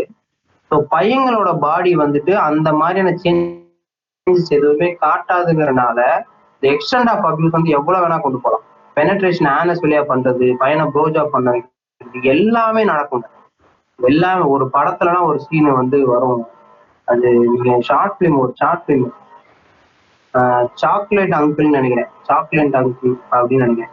நான் கரெக்டான வேணா அந்த லிங்க் கொடுக்குறேன். நீங்க டிஸ்கிரிப்ஷன்ல போடுங்க. அதுல ஒரு பையனை லிட்டரலி ஒரு டைரி மில்க் வாங்கி கொடுத்து அபியூஸ் பண்ணுவாங்க. அந்த பையன் அப்படியே கண்ணெல்லாம் கலங்கும். அப்புறம் கேண்டி மேன் அப்படின்னு ஒரு ஷார்ட் ஃபிலிம் இருக்கும். கேண்டி மேன் செக்ஷுவல் அபியூஸ் அப்படின்னு போடுங்க. ஒரு செக் ஒரு இருக்கும். கேண்டி மேன் சாக்லேட் கொடுத்து அந்த பையனை அபியூஸ் பண்ணுவோம் பசங்களுக்கு நிறைய நடக்கும். எக்ஸ்டென்ட் ஜாஸ்தி. ஆனா பையங்களுக்கு நடக்கிற விஷயங்கள் ஏன் இன்னும் வெளிப்படையா வரல அப்படின்னா இப்பவே நானே சொல்றேன். பையங்களுக்கு நடந்த அபியூசஸ் பூரா நீங்க ஃபேஸ்புக்ல ட்விட்டர் இந்த மாதிரி இன்ஸ்டாகிராம்ல நீங்க பார்த்துருக்கலாம். சார் நான் அந்த இடத்துல இருந்திருக்க கூடாதா ரசிக்க தெரியாத பையன்டா. அந்த மாதிரி டீச்சர் அம்மா எனக்கு கிடைக்காதா? இப்படின்னு கதறிக்கிட்டு இருப்பான். ஏய், ஒரு emotion- ஆஹ் எமோஷன்ஸ்ங்கிறது ஜென்ரல் நியூட்ரல் ஒரு ஆண்களுக்கும் பெண்களுக்கும் எமோஷன்ஸ்கள் இங்க வந்து அழுகுற வெக்கப்படுற கூச்சப்படுற ஆண்களும் இருக்காங்க. தைரியமா போல்டா ரொம்பவே கேஷுவலா இருக்கிற பெண்களும் இருக்காங்க. எப்போதுமே இதை வந்து நம்ம இந்த ஜென்டருக்குரியது அந்த ஜென்டருக்குரியது ஸ்டீரியோடைப் நம்ம பண்ணவே முடியாது. சரியா? ஒரு பையனுக்கு நடக்கிற அபியூஸ் வந்துட்டு எவ்வளோ பெயின்ஃபுல்லாங்கிற ஒரு விஷயம் வந்துட்டு ரொம்ப கஷ்டம். இப்ப எனக்கு நடந்த அபியூஸ் பத்தி நானே சொல்றேன். என்னோட டியூஷன் மாஸ்டர் தான் நான் ஸ்கூல் படிக்கும் போது என்னை வந்து அபியூஸ் பண்ணாங்க. அது வந்துட்டு பாத்தீங்கன்னா நான் பனிஷ்மெண்ட் தான் எனக்கு கொடுத்துட்டு இருக்காங்கன்னு ரொம்ப நாள் நினைச்சிட்டு இருந்தேன். எனக்கு வந்து தமிழ் ரீட் பண்றது ரொம்ப ஸ்லோவா இருக்கும். ஸோ அதுக்கு அவர் கொடுத்த பனிஷ்மெண்ட் தான் நான் நினைச்சுட்டே இருந்தேன். பெரும்பாலும் குழந்தைங்களுக்கு தான் அபியூஸ் இருக்கிறது அவங்களுக்கே தெரியாதுங்க. என்னை மாதிரி பனிஷ்மெண்ட் தான் நான் ஒருவேளை தமிழ் ஒழுங்கா ரீட் பண்ணேன் அப்படின்னா நான் வந்துட்டு ஒழுங்கா அபியூஸ் அந்த மாதிரி தண்டனை சார் கொடுக்க மாட்டாங்களோ அப்படின்னு நம்பிக்கிட்டு இருந்தோம்னா நாளை பின்ன ஏதோ ஒரு டிவிலயோ ஏதோ ஒரு விஷயத்த பார்க்கும்போது நியூஸ் பேப்பர்ல படிக்கும் போது தான் தெரிஞ்சுக்கிட்டேன் இவன் என்னை அபியூஸ் பண்ணிட்டு இருந்திருக்கான். அதுக்கப்புறம் டியூஷன் போல. அந்த டியூஷனுக்கு போயிட்டு இருந்த பசங்களையுமே நான் போக விடல. அந்த சார் அடிக்கிறாங்க கெட்ட வாரத்துல திட்டுறாங்க அப்படின்னு என்னால முடிஞ்சளவு அந்த பேரண்ட்ஸ் எல்லாம் சொல்லி சொல்லி அப்படியே அந்த டியூஷன் போறத அந்த குழந்தைங்க போக விடாம ஆக்கிட்டேன். என்னால அந்த அந்த செகண்ட் ஸ்டாண்டர்ட் படிக்கும்போது எனக்கு இருந்த அறிவு அவ்வளவுதான். என்னால முடிஞ்சாலும் நான் பண்ணி அந்த குழந்தைங்களை யாரையுமே எனக்கு தெரிஞ்ச ஃப்ரெண்ட்ஸ் யாரையுமே டியூஷன் போக விடல. அந்த மாதிரி தான் இருக்கும். எனக்கு அந்த பெயின் இப்போ எனக்கு என்னோட பர்சனல் எக்ஸ்பீரியன்ஸ் அந்த பெயினை விட்டு நான் வெளியே வர்றதுக்கு ரொம்ப பயந்தேன். இந்த தமிழ் இன்னுமே கூட இது அதை விட்டு நான் கம்ப்ளீட்லி ஓரளவுக்கு எப்பயாவது இப்ப எனக்கு தமிழ் வேர்டிங்கை நான் வாசிச்சேன்னா எனக்கு பயம் வந்துடுங்க பேனிக் ஆயிடுவேன் நான். ஆன்சைட்டி வேர்த்துரும் எனக்கு. அப்படிதான் இருந்தேனே. எனக்கு தமிழ் சப்ஜெக்ட் எனக்கு தமிழ் ரொம்ப பிடிக்கும். ஆனா அதுவே எனக்கு ட்ராமா ஆயிடுச்சு. எனக்கு அந்த எப் ஒரு ஒரு தமிழ்நாட்டுல வாழ்ற ஒரு பையன் தமிழ் வார்த்தைகளையே பார்க்காம எப்படி என்னால வாழ முடியும்? ஒரு நியூஸ் பேப்பர்ல பார்த்தாலோ யாராவது என்னை ரீட் பண்ண விட்டாலோ அது என்னை நீ எந்திரிக்க ஸ்கூல் ஆக்சுவலா ரீட் பண்ண சொன்னா நின் நின்று தானே ரீட் பண்ண சொல்லுவாங்க. நான் நின்று ரீட் பண்ணாலே எனக்கு அந்த அந்த அந்த ஞாபகம் ட்ரிகர் ஆயிரும். எனக்கு டக்கு டக்கு டக்கு ட்ரிகர் ஆயிரும். முடிஞ்சாலும் அவாய்ட் பண்ணுவேன். எனக்கு தமிழ்ல எனக்கு மார்க்குமே ரொம்ப கம்மியா தாங்க வரும். இதான் பிரச்சனை எனக்கு. ஸோ இவ்வளோ இருக்கும். ஒரு பையனுக்கு வந்துட்டு அவ்வளோ எமோஷனலாக அவனை அவ்வளவு பாதிக்கும். அவன் வெளியே வர்றது ரொம்ப கஷ்டம். இப்போ நீங்க வந்து விளையாட்டுத்தனமாக கூட மீம்ஸோ இதெல்லாம் பண்ணவே முடியாது. யோசிக்கிறத முத தவிர்க்கணும். ஆண் பெண் குழந்தைங்களுக்குமே அபியூஸ்லாம் வந்துட்டு எல்லா அபியூஸுமா இவங்க கதறாங்க ஃபேஸ்புக்கில் வந்து ஸ்டேட்டஸ் போறாங்க நினைக்கிறீங்க அந்த பொண்ணோட முதுகெலும்பு உடைச்சு அந்த பொண்ணோட இன்டெஸ்டைன் வெளியே வர்ற அளவுக்கு ரேப் பண்ணி ப்ரூவலா நடந்திருந்தா மட்டும்தான் இவங்களுக்கு கோவமே வரும். இப்படி இருந்தா மட்டும்தான் இவங்களுக்கு கோவம் வரும். இவங்க பொண்ணை கொண்டிருந்தாதான் இவங்களுக்கு வந்துட்டு கோவம் வரும். அபியூஸ் டெய்லி எனக்கு ஒரு நான் உண்மையை சொல்றேன் உண்மையிலே நான் சொல்றேன். ஒரு பஸ்ல போயிட்டு இருக்கும்போது ஒரு பின்னாடி ஒருத்தன் தொட்டுட்டான்னா அந்த டிராமாவை விட்டு வெளியே வராம கஷ்டப்படுற குழந்தைங்களும் இருக்காங்க பெண்களும் இருக்காங்க. ஒரு கேங் ரேப் நடந்து அந்த டிராமால இருந்து ரொம்ப ஈஸியா வெளியே வந்த பெண்களும் குழந்தைகளும் இருக்காங்க. நீங்க ஒரு விக்டிமோட ஸ்டோரிய இன்னொரு ஒரு விக்டிமோட ஸ்டோரிக்கு எக்ஸாம்பிளா சொல்லவே முடியாது. எனக்கு கேங் ரேப்பே நடந்துச்சு. நானே வெளியே வந்துட்டேன். என்னம்மா உன்னை என்ன போற போக்கில் அவன் என்ன லைட்டா வந்துட்டு பின்னாடி தட்டிட்டு போயிட்டேன். இதெல்லாம் ஒரு சாதாரணமா நோ நீங்க அந்த அந்த டீப்பான விஷயங்களை ஹர்ட் பண்றது விக்டிமை பொறுத்து மாறுங்க. ஒரு ஒரு ஒரு ஸ்டோரியை வச்சு இன்னொரு ஒரு ஸ்டோரியை நீங்க வந்து கம்பேர் பண்ணவே முடியாது. The the drama of the victim changes வந்து கேஸ் டு கேஸ் நீங்க அதை வந்துட்டு எப்போதுமே தெரிஞ்சுக்கணும். அதுதான் ஒரு பேஸான ஒரு பாயிண்ட் ஆண்களுக்கும் அப்படிதான் இருக்கு தமிழ் அது வந்து பாக்ஸோ. முக்கியமான விஷயம் நீங்க கவர் பண்ணிருக்கீங்க. அதாவது ஆஹ், நாம நியூஸ்ல வந்து அதான் நான் சொன்ன ஆரம்பத்துல சொன்னாரு அப்படி நடக்கும்போது தான் நமக்கு கோவம் வரும் யூடிசிங் இல்லைன்னா வந்து ஸ்டாக்கிங் அப்போ கோவம் வராதுன்றது அந்த அந்த அந்த குற்றத்தோட கொடூரம் அதோட வந்து கொடுமையா தான் நம்ம பார்த்து நம்மளோட க- கண்ணீர் வடிக்கிறோம். அது தவறுன்னு சொல்ல பட் சின்ன சின்ன விஷயம் நடக்குதுல்ல. இது சின்ன சின்ன விஷயம் சொல்றதை விட இந்தந்த இன்சிடென்ட்டுக்கும் நம்ம வந்துட்டு ஈக்குவலா குரல் கொடுக்கணும்னு நான் பாக்குறேன் ஒண்ணு. ரெண்டாவது நீங்க சொன்ன மாதிரி அது உண்மைதான். கம்பேர் பண்ண முடியாது. நம்ம பொதுவாவே கம்பேர் பண்ண வேணாம்னு சொல்லி வளர்க்குறோம். எனக்கு தெரிஞ்சு நம்ம இந்தியாவுல முக்கியமா அதுவும் தமிழ்நாட்டுல வந்து அதிகமா குழந்தைகள் வந்து அபியூஸ் ஆகுறாங்கன்னா அது மெயினா அந்த கம்பேரிசன் தான். அது செக்ஷுவல் அபியூஸ் இல்ல. நான் வெறும் அபியூஸா சொல்றேன். அதுவே வந்து ஒரு கம்பேர் பண்ணி நீ அந்த அளவுக்கு சொல்றது அது வந்து ரொம்ப மென்டல் அபியூஸ் ஆமா. சைக்காலஜி அபியூஸ் பண்றது கம்பேரிசன் ஆமா. மன ரீதியா பண்றாங்க. பட் இது நீங்க ரொம்ப சொன்ன ரொம்ப முக்கியமான பாயிண்ட் ஏன்னா இதுல ஒரு விஷயத்த நான் கவர் பண்ணிடுறேன் இந்த கேங் ரேப் அதாவது வன்கொடுமை பாலியல் வன்கொடுமை பட்டவங்க நாளே வந்து அவங்க வாழ்க்கையே தொலைஞ்சு போச்சுன்னு நினைக்கிறதே வந்து மிகப்பெரிய ஆபத்தம்.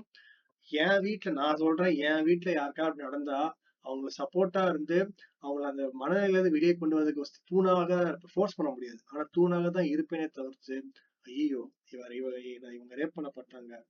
எனக்கு இவங்க பக்கத்துல இருக்கிறதே ஒரு மாதிரி அருவ அருவருப்பா இருக்கு அப்படின்னு எனக்கு தோணுச்சுனாலே அதை விட ஒரு நான் வந்து இந்த ரேப் பண்ணவனுக்கு நிகரா நான் ஆகிடுறேன் அந்த இடத்துல. சோ நான் ஏன் அதை ஓப்பன் செட் பண்ணிக்கன்னா அதுதான் பிரச்சனைங்க. இங்க பிரச்சனை வந்து ஒருத்தன் பாதிக்கப்பட்டவன் பிரச்சனை இல்ல. பாதிக்கப்பட்டவனை நம்ம எப்படி நடத்துறோம் அப்படின்றதுதான் பிரச்சனை இருக்கு. ஒரு சில பேர் வந்து ஒரு சின்ன இன்சிடென்ட்னு நம்ம நினைச்சிட்டு இருப்போம். அதுதானே தமிழ் சொன்ன மாதிரி பஸ்ல போயிட்டு அவங்க வந்து ஒரு குடிகார வந்து பேச்சு கொடுத்தோம் அசிங்கமா பேசி இல்லைன்னா வந்து பின்னாடி தலைவி விடுறது இந்த மாதிரி விஷயங்கள்லாம் நடக்குது அப்படின்னும் போது அதோட தன்மையை வந்து ஒரு ஒருத்தர் ஒரு ஒரு மாதிரி எடுத்துப்பாங்க. எனக்கெல்லாம் எனக்கு நான் சின்ன வயசுல ரொம்ப வந்து ஆக்டிவா அப்படியே சுத்திட்டு இருக்க ஒரு பையனா இருந்த தமிழ். எனக்கு வந்து எனக்கு ஞாபகம் தெரிஞ்சு எனக்கு எந்த ஒரு ஹராஸ்மெண்ட்டும் நடந்ததில்லை எனக்கு வந்து நடந்தது எல்லாமே இந்த இந்த டீச்சர் புருட்டாலிட்டி அதாவது பனிஷ்மெண்ட் பேர்ல இவனுங்க என்ன பண்ணுவானுங்க இந்த பிடி ஸ்டாஃப் பனிஷ்மெண்ட் கொடுப்பாங்க. ஓகே நான் தப்பு பண்ணியிருக்கேன். ஓகே அதான் கிளாஸ்ல பேச சத்தமா பேசியிருப்பேன். தப்பு. நீ என்ன பண்ணணும்? தண்டனை கொடுக்கணும். பனிஷ் பண்ணணும் ஒரு தடவை தப்பு பண்ணிருப்பேன் இவனுங்க பிடி என்ன பண்ணுவானுங்கன்னா ஒருத்தன் ஒரே தடவை அந்த தப்பு பண்ணா என்ன பண்ணுவானுங்க அவனுக்கு தண்டனை கொடுக்கணும் முடிவு பண்ணுவாங்க கையில அடிப்பாங்க ஓகே எல்லாருக்கு முன்னாடி அடிச்சா எல்லா பசங்க முன்னாடி வந்து கையில வந்து ஸ்டிக்க வச்சு அடிச்சா நாளைக்கு அந்த பசங்க பண்ண மாட்டாங்கன்ற ஒரு மனநிலை. ஓகே ஃபைன் புரியுது. ஆனா அந்த பையனும் பொண்ணுங்களை பண்ண மாட்டாங்க. அந்த பையனை அசிங்கப்படுத்துவாங்க. பிடி ஸ்டாஃப் எட்னா வந்து முட்டி போடு முட்டி போட்டு வந்துட்டு நான் சொல்றத சொல்லு இதெல்லாம் பண்ணு அப்படின்னு சொல்லிட்டு அவங்க நம்மள ஒரு கேலி கேலி சித்திரமா ஆக்குவாங்க. அந்த பொண்ணுங்களும் பசங்க கிளாஸ் பசங்க சிரிக்க வைப்பாங்க. இது வந்து ஒரு மிகப்பெரிய ஒரு ஆக்சுவலி இப்படி பண்ணி தான் ஒருத்தர் நல்லவனா ஆகணும்னு அவசியமே இல்லை. நான் தான் சொல்ல வரேன். தப்பு பண்ணவனா இருந்தாலும் அது இந்த மாதிரி சின்ன வயசுல என்ன பண்ற போறோம்? அதிகபட்சம் கத்தி பேசிட போறோம். இல்லைன்னா வந்து சண்டை போட்டுக்க போறோம். இல்லைன்னா வந்து மாத்தி மாத்தி திட்டிப்போம். இவ்வளவு கேட்ட வார்த்தை பேசிருப்போம் நீங்க தண்டனை கொடுக்கறோம் கூட முடிவு பண்ணிக்கோங்க. என்ன என்ன தண்டனை? காரணம்னா அது எப்படி? இந்த தப்பு நீ பண்ணக்கூடாதுன்னு உணர்த்த வைக்கிறதுக்காகவா? இல்லைன்னா வந்துட்டு நீ தத்திடா நீ வேஸ்டா உனெல்லாம் இப்படிதான்டா செய்யணும்னு சொல்லிட்டு நீங்க நினைக்கிறதா? ஏன்னா இதுதான் வந்து நிறைய நம்ம ஆண் குழந்தைங்க வந்து பாதிக்குது. அவன் இதை ஒரு கெத்துன்னு வேற நினைச்சிட்டு இருக்கான். அது இன்னொரு கொடுமை. நானும் அப்படி நினைச்சிருந்தேன். இது கெத்து. பிடி சாரே நான் மோதிட்டேன்னு நினைப்போம். ஆனா அவனோட தாக்குதல் நம்மள மைண்ட்ல எப்படி பாதிக்குது அப்படின்றது போக போக நான் மாறும்போது உண்மையிலேயே தெரியுது. அதோட தாக்கம். இப்போ நீங்க வந்து ஒரு இன்ட்ரோடக்ஷன் ஒரு பெரிய டேக் எடுத்து கொடுத்தீங்க எனக்கு. டீச்சர்ஸ் இவங்க அபியூஸ் பண்ற ஒரு விஷயம். என்னன்னா இப்ப என்னோட கிளாஸ்ல ஒரு பெரிய எக்ஸாம்பிள் நான் வந்து லெவன்த் டுவெல்த் படிக்கும்போது இப்போ என் கிளாஸ்ல வந்துட்டு ஒரு பையன் நம்ம வந்து ஆண் குழந்தைகள் பெண் குழந்தைங்கன்னு பேசிட்டு இருந்தோம். தன்னோட ஜெண்டர் எதுனே தெரியாத குழந்தைங்க எல்லாம் இருப்பாங்க அடலசன் ஏஜ்ல பொதுவா ஒன்பதாவது பத்தாவது பதினொன்று பன்னெண்டு. இப்போ லிசனர்ஸ் நீங்க வந்துட்டு யோசிச்சு பாருங்க உங்க கிளாஸ்ல கண்டிப்பா ஏதாவது ஒரு பையன் இருந்திருப்பான். கொஞ்சம் ஃபெமைனா இருப்பான்.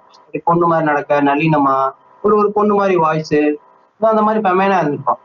நான் அடிச்சு சொல்லுவேன் அவன் தான் உங்களோட காட்சி பொருள். அவன் தான் உங்க கிளாஸ்ல காட்சி பொருள். அவனை வச்சு புல்லிங் பண்ணிருப்பீங்க அழுகு விட்டுருப்பீங்க எல்லாரும் அவனை கதற விட்டுருப்பீங்க. அவனை வச்சுதான் கிண்டல் பண்ணிருப்பீங்க. கண்டிப்பா எல்லா கிளாஸ்லயும் இப்படி ஒருத்தன் இருப்பான். அவன் தான் யார் அப்படின்னா தன்னோட ஜெண்டர் யாருன்னே தெரியாத ஜெண்டர் நான் கன்ஃபார்மிங் சில்ட்ரன் சரியா?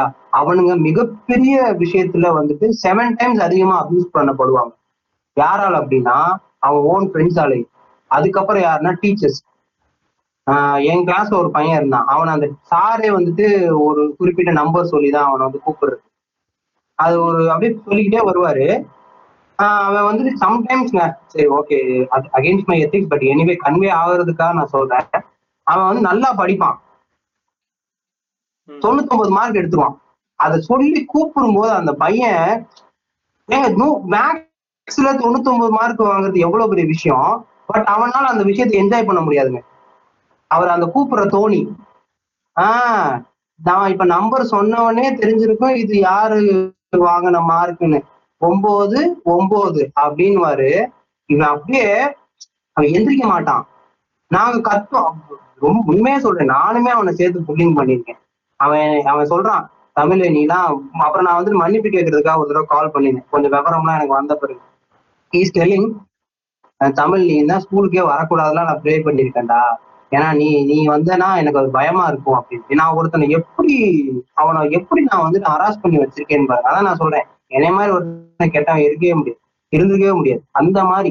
ஏங்க அந்த டீச்சர் கேட்டுக்கிட்டு இருக்கீங்க நான் தயவு செஞ்சு உங்க கிளாஸ்ல நீங்க ஒரு பையனையும் பொண்ணையும் கிண்டல் பண்றது அதர் ஸ்டூடெண்ட்ஸ்க்கு ஒரு கான்ஃபிடன்ட் கொடுக்கும் சிம்பிள் நானே. என்ன எங்ககிட்ட மட்டும் பேசுற? வாத்தியார் சொன்னா மட்டும் வாய மூட்டு அப்படின்னு எனக்கு அந்த வாத்தியார் கொடுத்த கான்ஃபிடன்ட் தாங்க அந்த பையனை நான் கிண்டல் பண்ணேன். எல்லாருமே அப்படித்தான். அந்த சாரு ஒருவேளை என்னடா எதுக்கு எவ்வளவு பண்றீங்க? என்ன விஷயம்? அப்படிங்கிற மாதிரி சொல்லியிருந்தாருன்னா அட்லீஸ்ட் அவரோட கிளாஸ்ல மட்டுமாவது அந்த பையன் சேஃப்டியா இருந்திருப்பான். மாத்தியாருங்க எனக்கு நான் புரிஞ்சு அந்த பையனுக்கு பன்னெண்டு வயசுனா எனக்கும் பன்னெண்டு வயசு தான். எனக்கு புத்தி இல்ல அறிவு இல்லை. ஏன் வாத்தியாருக்கு முப்பத்தஞ்சு வயசு அவன் படிச்சிருக்கான். பேச்சுலர் ஆஃப் எஜுகேஷன் முடிச்சிருக்கான் எம்ஃபில் மாஸ்டர் ஆஃப் பிலாசபி உங்களுக்கு அந்த அறிவு இருக்காதா? ஒரு குழந்தை எப்படி அணுகணும் அப்படின்னு. வாத்தியாருக்கு அந்த சப்ஜெக்ட் இருக்குமே. குழந்தை how to deal with children especially with special children இவங்க நான் ஸ்பெஷல்னு சொல்லல but they are they don't know about their gender அப்ப அவங்க கண்டிப்பா ஸ்பெஷலா தான் நம்ம ட்ரீட் பண்ணணும். இப்போ வாத்தியார்கள் வந்துட்டு இதுல மிகப்பெரிய ஒரு ஒரு பக்குவத்தை எடுக்கணும். ஆண்கள் பெண்கள் விஷயத்துல வந்து உங்க கிளாஸ்ல ஒரு குழந்தை வர்றாங்க அப்படின்னா முடிஞ்சதும் அவங்கள நீங்க தான் சேஃப் பண்ணணும். அது ஒரு விஷயம். அதே மாதிரி உங்க கிளாஸ்ல இருக்காங்க அப்படின்னா கண்டிப்பா அந்த பையனுக்கு ஒரு சேஃபான ஒரு என்வாயன்மெண்ட் கொடுங்க. ஏன்னா ஆஹ் நான் பையன் நான் பொண்ணுங்கிற ஒரு ஒரு புரிதல் உங்களுக்குள்ள இருக்கு. அந்த பையன் யாரு அப்படிங்கிற கேள்வி சரியா? அதுலயே அவன் சுத்திக்கிட்டு இருக்கும்போது நீங்க கொடுக்குற செக்ஷுவல் ஹராஸ்மெண்ட் அவனுக்கு கூடுதலாக வரும். ஏன் அந்த மாதிரி ஜென்ரல் நான் கன்ஃபார்மிங் குழந்தைங்க ரொம்ப அதிகமா அப்யூஸ் ஆகப்படுறாங்கன்னா ஆஹ் உண்மையாவே வந்துட்டு ஒரு பையன் வந்துட்டு ஃபெமைன் மாதிரி பிஹேவ் பண்றான். இங்க வாடா மாப்பிள இங்க வா. இப்ப வந்துட்டு என்னை ஹக் பண்ணு என் கூட மேட்ரு பண்ணு நீ பையனா பொண்ணான்னு கண்டுபிடிச்சிடலாம். அப்படின்னு செக்ஷுவல் அபியூஸ் பண்ற கதைகளும் இருக்கு நடந்திருக்கு. சரியா? So better you take stand அந்த மாதிரி உங்க உங்க கிளாஸ்லயே உங்களுக்கு தெரிஞ்ச குழந்தைங்க இருக்காங்க உங்க ஃப்ரெண்ட்ஸ் இருக்காங்க அப்படின்னா அவங்களுக்கான சேஃபான ஒரு என்வாயன்மெண்ட்டை கிரியேட் பண்ணுங்க. எப்படி சேஃபான என்வாயன்மெண்ட் அப்படின்னா நான் ஜட்மெண்டல் அவனை கிண்டல் பண்ண வேணாம். அவன் ஏதாவது சொன்னானா காது கொடுத்து கேளுங்க. அவனை அவனா இருக்க வைங்க. சிம்பிளுங்க அந்த பையன் மேபி அவன் வந்து டிரான்ஸ்ஜெண்டராகவே ஆக போறான்னு வச்சுக்கலாமே. நீ உடனே ஒரு ஒரு நாள் டிரான்ஸ்ஜெண்டரா இருக்க விட்டா நீ இருப்பியா? உன்னால இருக்க முடியுமா? முடியாது. உனக்கு அது கஷ்டம் ஏன்னா அது உன்னோட ஐடென்டிட்டி இல்ல. இன்னொருத்தவங்கள நீ என்னைய மாதிரி இரு அப்படின்னு சொல்றதே ஒரு வன்முறை தான். அதை நம்ம பண்ணவே கூடாது. இதுதான் நான் சொல்லிக்கிறேன் கிண்டல் பண்ணாம இருங்க. மெயினா அந்த வாத்தியாருங்க பசங்க இப்பெல்லாம் வந்து கொஞ்சம் உஷாராயிட்டாங்க. வாத்தியார் எவனா அப்படி பண்ண வச்சுக்கீங்க போய் போட்டு கொடுத்துருங்க தைரியமா. அது வந்து ரொம்ப முக்கியம். எப்படி பிஎஸ்பி சொல்லுங்க நடந்துச்சோ அது மாதிரி பண்றது உங்க க- கடமை. அப்படி அதையும் தாண்டி பேசப்படவில்லை என்றால் வீட்டுல சொல்லுங்க. வீட்லயும் மதிக்கலன்னா வெளியே கொண்டு வந்துருங்க. அது ஒன்றும் பிரச்சனையே இல்லை. இது ஒண்ணு இருக்கு. ரெண்டாவது நான் சொல்லிக்க விரும்புறதுதான் இந்த நீங்க சொன்ன அந்த நான் கன்ஃபார்ம் நான் பைனரி ஸ்டூடெண்ட்ஸ் குழந்தைகள். நான் பொதுவாவே ஆஹ் இப்போ வர குழந்தைகள் யாரா பார்த்தோம்னா நம்ம சொல்ல வேண்டியது என்னன்னா வந்துட்டு இது நேர்கள் உங்களோட நீங்க எல்லாம் கூட இருக்கலாம். நீங்க கேக்குறவங்க பதினெட்டு வயசு உள்ளவங்க இருக்கலாம். இல்லைன்னா உங்களுக்கு உங்க தம்பியோ யாரோ சொந்தக்காரங்க அப்படி இருக்கலாம். பொண்ணோ பையனோ whoever whatever it is நீங்க இந்த மாதிரி ஹராஸ்மெண்ட் பண்ணாதீங்கடான்னு எடுத்து சொல்லிருங்க. ஏன்னா அவன் பண்ணிட்டு இருப்பான் உங்களுக்கு தெரியாது. நம்ம வீட்டுல தான் அவன் அப்பாவி. இப்போ தமிழ் வீட்டுல தமிழ் வந்து ஒரு அப்பாவி பையன். கண்ணா வீட்டுல கண்ணா வந்து ஒரு நல்ல பையன். ஆனா நாங்க நம்ம என்னதான் கேவலமான வேலை பார்த்துருக்கோம். எங்களுக்கு தான் தெரியும். அது தப்புன்னு நாங்க உணர்ந்துட்டு பேசிட்டு இருக்கோம். சோ நீங்க உங்க தெரிஞ்ச சர்க்கிள் மெயினாக அந்த ஸ்கூல்ல வளர பசங்கள்ல இதெல்லாம் எடுத்து சொல்லுங்க. அப்படின்ற பட்சத்துல தான் இப்போ ஒரு விஷயம் தமிழே நம்ம கவர் பண்ணோம். இந்த இப்போ நம்ம இந்த குழந்தைகளுக்கு எதிராக பாக்ஸோ பத்தி நம்ம பேச போறோம். அந்த குழந்தைகளுக்கு எதிரான வன்முறைன்னும் போது ஆன்லைன்ல நிறைய வன்முறை நடக்குது. அதுல வந்து பாக்ஸோ ரொம்ப தெளிவா இருக்கு. பாக்ஸோக்கு முன்னாடி இந்த ஐடி ஆக்ட்னு ஒண்ணு இருக்கு. இன்ஃபர்மேஷன் டெக்னாலஜி அதுலயே அது வந்து என்னன்னா வந்து இந்த எப்படி வந்து டெக்னாலஜி அணுகணும் அதுக்கான ஒரு சட்டத்தோட மெயினோட வேலையே என்னன்னா வந்துட்டு பாதுகாப்பு கொடுக்கறது பிரச்சனைகளை தடுக்கிறது. பிரச்சனைகளை வந்து அதுக்கு என்ன ஒரு நிவாரணம் தருது? இதுதான் ஒரு சட்டத்தோட வேலை.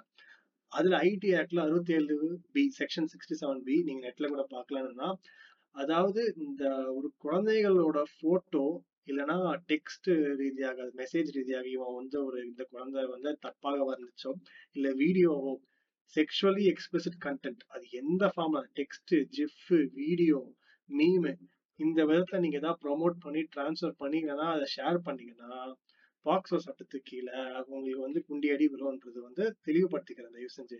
ஏன்னா அந்த தப்பு எல்லாரும் பண்ணிட்டு இருக்கானுங்கன்றதுதான் ஒரு ரொம்ப மிக வருத்தமான விஷயம். மீன் மீன் கிரியேட்டர்ஸே அதை பண்ணிட்டு தான் இருக்காங்க எல்லாரும் சொல்ல பட் பண்றவனும் பண்ணிட்டு தான் இருக்காங்க மெயினா இந்த ஃபேஸ்புக் குரூப்னு ஒரு ஒரு விஷயம் இருக்கு.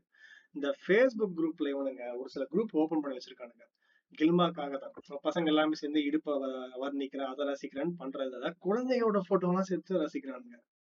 இது வந்து இது இதெல்லாம் வந்து ஆரம்பத்திலே கிள்ளிய தூர எரிஞ்சிடணும் இந்த பழக்கத்தை. ஸோ பாக்ஸ்கோ கீழேயோ இந்த சட்டம் என்ன சொல்லுதுன்னு நாம அப்படியே கொஞ்சம் பார்ப்போம். பாக்ஸ்கோல வந்து செக்ஷன் தேர்ட்டீன் ஃபோர்டீன் ஃபிஃப்டீன் இது ரொம்ப முக்கியமான செக்ஷனு தேர்ட்டீன்ல என்ன சொல்றாங்க? சைல்டு ஃபார் பான் ஒரு குழந்தைய வந்துட்டு பான் அதாவது ஆபாச படத்துல பாக்குற அந்த விஷயங்கள் எல்லாமே அந்த குழந்தைய பயன்படுத்துறதுனாலயோ இல்ல அந்த குழந்தைகிட்ட வந்து பானை நீங்க திணிச்சிங்களோ டே இந்த குழந்தைய பையனோ பொண்ணு பாரு பாரு பாருன்னு பார்க்க வச்சு அவங்கள ஒரு தப்பான இது கொண்டு போகிறதோ இல்லைன்னா அந்த குழந்தைய வந்து அப்சீனா அந்த குழந்தை வந்து மேபி படுத்து தூங்கிட்டு இருக்கலாம். அந்த குழந்தையோட ட்ரெஸ் எல்லாம் வந்து நகுதி அந்த மாதிரி போட்டோ எடுத்து அப்சீனா போட்டோ எடுத்து இந்த மாதிரி வேலைகள் பார்த்தா அது கேஸாக ஆக ஆச்சுன்னா அஞ்சு வருஷத்துல இருந்து ஏழு வருஷம் சிறை தண்டனை ஃபைன் ரெண்டும் சேர்த்து பிரிச்சுலாம் இல்லை ரெண்டும் சேர்த்து வச்சு செய்வாங்க. அப்புறம் செக்ஷன் ஃபோர்டீன் நம்ம வந்து செக்ஷன் ஃபோர்ட்டி செக்ஷன் ஃபிஃப்டீனே பார்த்துருவோம். ஏன்னா அதோட கண்டினியூஷனு அதுல இதுதான் மெயின் ஏன்னா இது இந்த ஐ திங்க் இந்த விஷயத்துலதான் வந்து இப்ப நிறைய ஒரு சில ஆட்கள் மாட்டிக்கிட்டாங்கன்னு நினைக்கிறேன். Punishment for storage of pornographic material அதாவது ஒரு குழந்தை வந்து பான்ல இருக்கிற மாதிரி வீடியோஸ் நிறைய நீங்க நம்ம பான் வீடியோஸ்ல வந்து குழந்தைகள் இருக்கிற மாதிரி வீடியோஸ் பான் சைட்ல பேன் பண்ணுவாங்க. பட் ஒரு சில பான் சைட்ல இருக்கதான் செய்யுது. அப்படின்னும் போது குழந்தைகள் இன்வால்வ் ஆன ஆபாச படத்துல அதை யாராவது ஸ்டோர் பண்ணி வச்சிருந்தீங்க நீங்க ஸ்டோர் பண்ணி வச்சிருந்தீங்கன்னா ஃபார் த பர்பஸ் ஆஃப் அது அது வந்து வாட்ஸ்அப்ல டிஸ்ட்ரிபியூட் பண்ணி குரூப்ல போட்டு மச்சான் பாடுறா அப்படின்னு சொல்லி இந்த மாதிரி கிறுக்கு கூக்கெல்லாம் நீங்க பாத்தீங்க அப்படின்னா மெயினா உங்களுக்கு வந்து ஆரம்பத்திலே அபராதம். அஞ்சாயிரத்துல இருந்து பத்தாயிரம் அபராதம். ஆனா இந்த தப்பு நீங்க வந்து கோர்ட்ல எவிடன்ஸ் இது வந்து போலீஸ் ஸ்டேஷன் வரைக்கும் தான். கோர்ட்ல வந்து இது எவிடன்ஸ் ஆக தெரியப்பட்டுச்சு அதாவது சாதாரண பான் இல்ல. இது வந்து குழந்தைகளை வச்சு ஆபாசமாக காட்டுகிற பான் வீடியோஸ் இதை நீங்க வச்சிருந்தாலே வந்து உங்களுக்கு மூணு வருஷம் சிறை தண்டனை. ஆர் ஃபைன் இதை இது இது அடுத்ததான் ரொம்ப மெயின் இதை வந்து கமர்ஷியல் பர்பஸ் அதாவது இதை ஒரு லாபகரமான விஷயமா விற்கிறதுன்னு இந்த பான் வீடியோ சிடி விற்கிறதுலாம் இன்னும் நடக்குதுங்க. நான் சொல்லிக்கிறேன். உத்தரப்பிரதேஷ் மாநிலத்துல ரேப் வீடியோஸ் எல்லாம் விற்கப்படுது வந்து கொடூரமான செயல் இது நடக்கதான் செய்யுது உத்தரப்பிரதேஷ்ல. இது தமிழ்நாட்டுல நடக்கலன்னு நம்ம சொல்லலாம் பட் நடக்காம இருக்கிறதுக்காக தான் நம்ம அதை பேசிட்டு இருக்கோம். இந்த மாதிரி ஆஹ், வந்து கேடு கட்டி தமிழ்நாட்டில் நடக்கல? அதான் நடக்குது. அதான் மாட்டினாங்கல்ல. யாரு? ரெண்டு பேஜ் மாட்டினானுங்களே. இப்ப வடிவேல் மீம்ஸ் ஆஹ் எங்க தமிழ்நாட்டுல நடக்கலன்றீங்க. அதெல்லாம் நடக்குது. விஜய் கோயம்புத்தூர் வடிவேல் மீம்ஸ் அப்புறம் இன்னும் ஒரு ரெண்டு பேஜ். என்னன்னா இங்க ஒரு மதன் ஓபி எஸ். அவரோட அதான் அந்த ஜேசன் அதுல போடுறதான் அவரோட மேக்ஸிமம் ஃபாலோவர்ஸ் வந்துட்டு டீனேஜ் பசங்களா இருக்காங்க. ஸோ அதுல ஒரு பர்பஸா போய் கமெண்ட் பண்றாரு. அவங்க வந்துட்டு இவங்க வடிவேல் நியூஸே ஏதோ ஒரு பேஜே ஃபாலோ பண்றாங்க. அதுல பயோல ஒரு லிங்க் இருக்கு. அந்த லிங்கை கிளிக் பண்ணோம்னா டெலகிராம் போகுது. டெலகிராம்ல வந்து பாத்துக்கிட்டீங்க அப்படின்னா பே பண்ணி முந்நூறுபா நானூறுபா பே பண்ணி வாங்கணும். ஒரு ஒரு குட்டி பொண்ணோட போட்டோ எண்பத்தஞ்சு போட்டோ நாலு வீடியோ நானூறுபா ஐநூறுபா அப்படிங்கிற மாதிரி pay CP child pornography CSAM child sexual abuse material இது வித்துக்கிட்டு இருக்காங்க ப்ரோ இது இவனுங்க இந்த வேலை தான் பாத்துட்டு இருந்திருக்காங்களா அதான் இவ்வளவு சோஷியல் மீடியா இதுதான் ப்ரோ இதான் ப்ரோ பிரச்சனை. நேத்து வந்துட்டு ஒரு ரெண்டே முக்கால் மணி நேரம் வீடியோ ஜேசன் ஜேசன் சாமியலா அவர் போட்டிருந்தாரு. அது போட்டும் போது நான் நேற்று ஃபுல்லா நைட் அதான் பார்த்துட்டேன். செம்ம காண்டாயிடுச்சு எனக்கு. Actually child pornography actually child pornography அப்படின்னு அந்த வேர்ட் யூஸ் பண்ணக்கூடாது. Correct terminology child sexual abuse material ஏன்னா பொனோகிராஃபிங்கிறதோட டெபினிஷன் என்ன அப்படின்னா ரெண்டு அடல்ட் ஃபுல்லி கன்சனோட நாங்க பண்ற விஷயத்த மத்தவங்க பார்க்கலாம் அப்படிங்கிற மாதிரி கன்சனோட எடுக்கப்படுறதுதான் போனோகிராஃபி சின்ஸ் குழந்தைங்களால கன்சன் கொடுக்க முடியாதனால நம்ம சைல்டு போனோகிராஃபின்னு சொல்லக்கூடாது. பாக்ஸோலயே சைல்டு போனோகிராஃபின்னு தான் போட்டிருக்கும். பட் அதை அப்டேட் பண்ணணும். சைல்டு செக்ஷுவல் அபியூஸ் மெட்டீரியல் தான் அதை நம்ம சொல்லணும். Okay so child sexual abuse C சாம்னு வாங்க. சி சாம் வந்துட்டு இவனுக்கு பூரா விற்கிறானுங்க அவங்களோட பேரே அதான். அவங்க வேலையே அதான் டார்கெட் சிம்பிள் ப்ரோ அவங்களோட எப்படி ஆடியன்ஸ் இருக்கிறாங்க அப்படின்னா இப்ப ஒரு ஒரு பேஜ் வந்து அடலசன் பசங்க வந்துட்டு பண்றாங்கன்னு ஃபாலோ வைங்களேன். அங்க போய் கமெண்ட் ஒன்னு டு ஒன்னு ஒன்னு டு லிங்க் டெலகிராம் ஃபுல்லா ஃபுல்லா எடுத்துடுறாங்க. அதே மாதிரி சைல்டு செக்ஷுவல் அபியூஸ் மெட்டீரியலை வந்து விற்கிறவங்க பாக்குறவங்க ஜாஸ்தி யார் அப்படின்னா ஆப்வியஸ்லி இந்தியா ஓகே இந்த லாக்டவுன் ஃபர்ஸ்ட் வேவ்ல வந்துட்டு நெட் டிராபிக் நடந்தது. நெட் டிராபிக்னா என்னன்னா ஒரு குறிப்பிட்ட வெப்பை வந்துட்டு ஒரே நேரத்துல மக்கள் போய் அக்சஸ் பண்ணும் ஸோ அது வந்து எங்க ஜாஸ்தியா இருந்துச்சு அப்படின்னா தொண்ணூத்தஞ்சு சதவீதம் இந்தியா அதுக்கப்புறம் பாகிஸ்தான் அதுக்கப்புறம் பங்களாதேஷ்ங்கிற மாதிரி வரும். ஒரு சிம்பிளான விஷயம் என்ன அப்படின்னா இந்த பீடோப்பைன்னு சொல்லப்படுற மக்கள் இல்லைன்னா வந்துட்டு குழந்தைங்களை பார்த்தா மட்டும் அந்த செக்ஷுவல் ஃபீலிங்ஸ் வர்ற மக்கள். பீடோஃபைல்னா எல்லா பேரையும் பீடோஃபைல் சொல்லிட முடியாது சரியா? இப்போ பதினாறு வயசு பதினேழு வயசு பொண்ணுங்களையோ பையனையோ டார்கெட் பண்றாங்கன்னா அவன் வந்து பீடோஃபைல் சரியா? அது வந்து வேற டெக்னாலஜி பன்னெண்டு பதிமூணு வயசுக்கு கம்மியா இருக்கு குழந்தைங்கள. சூஸ் பண்ணாதான் வந்துட்டு பீடோபைல்னு சொல்லுவாங்க. அது காமனா பீடோபைல் ஆச்சு இது ஆக்சுவலா டேர்ம் வந்து மைனர் அட்ராக்டட் பர்சன் சொல்லுவாங்க.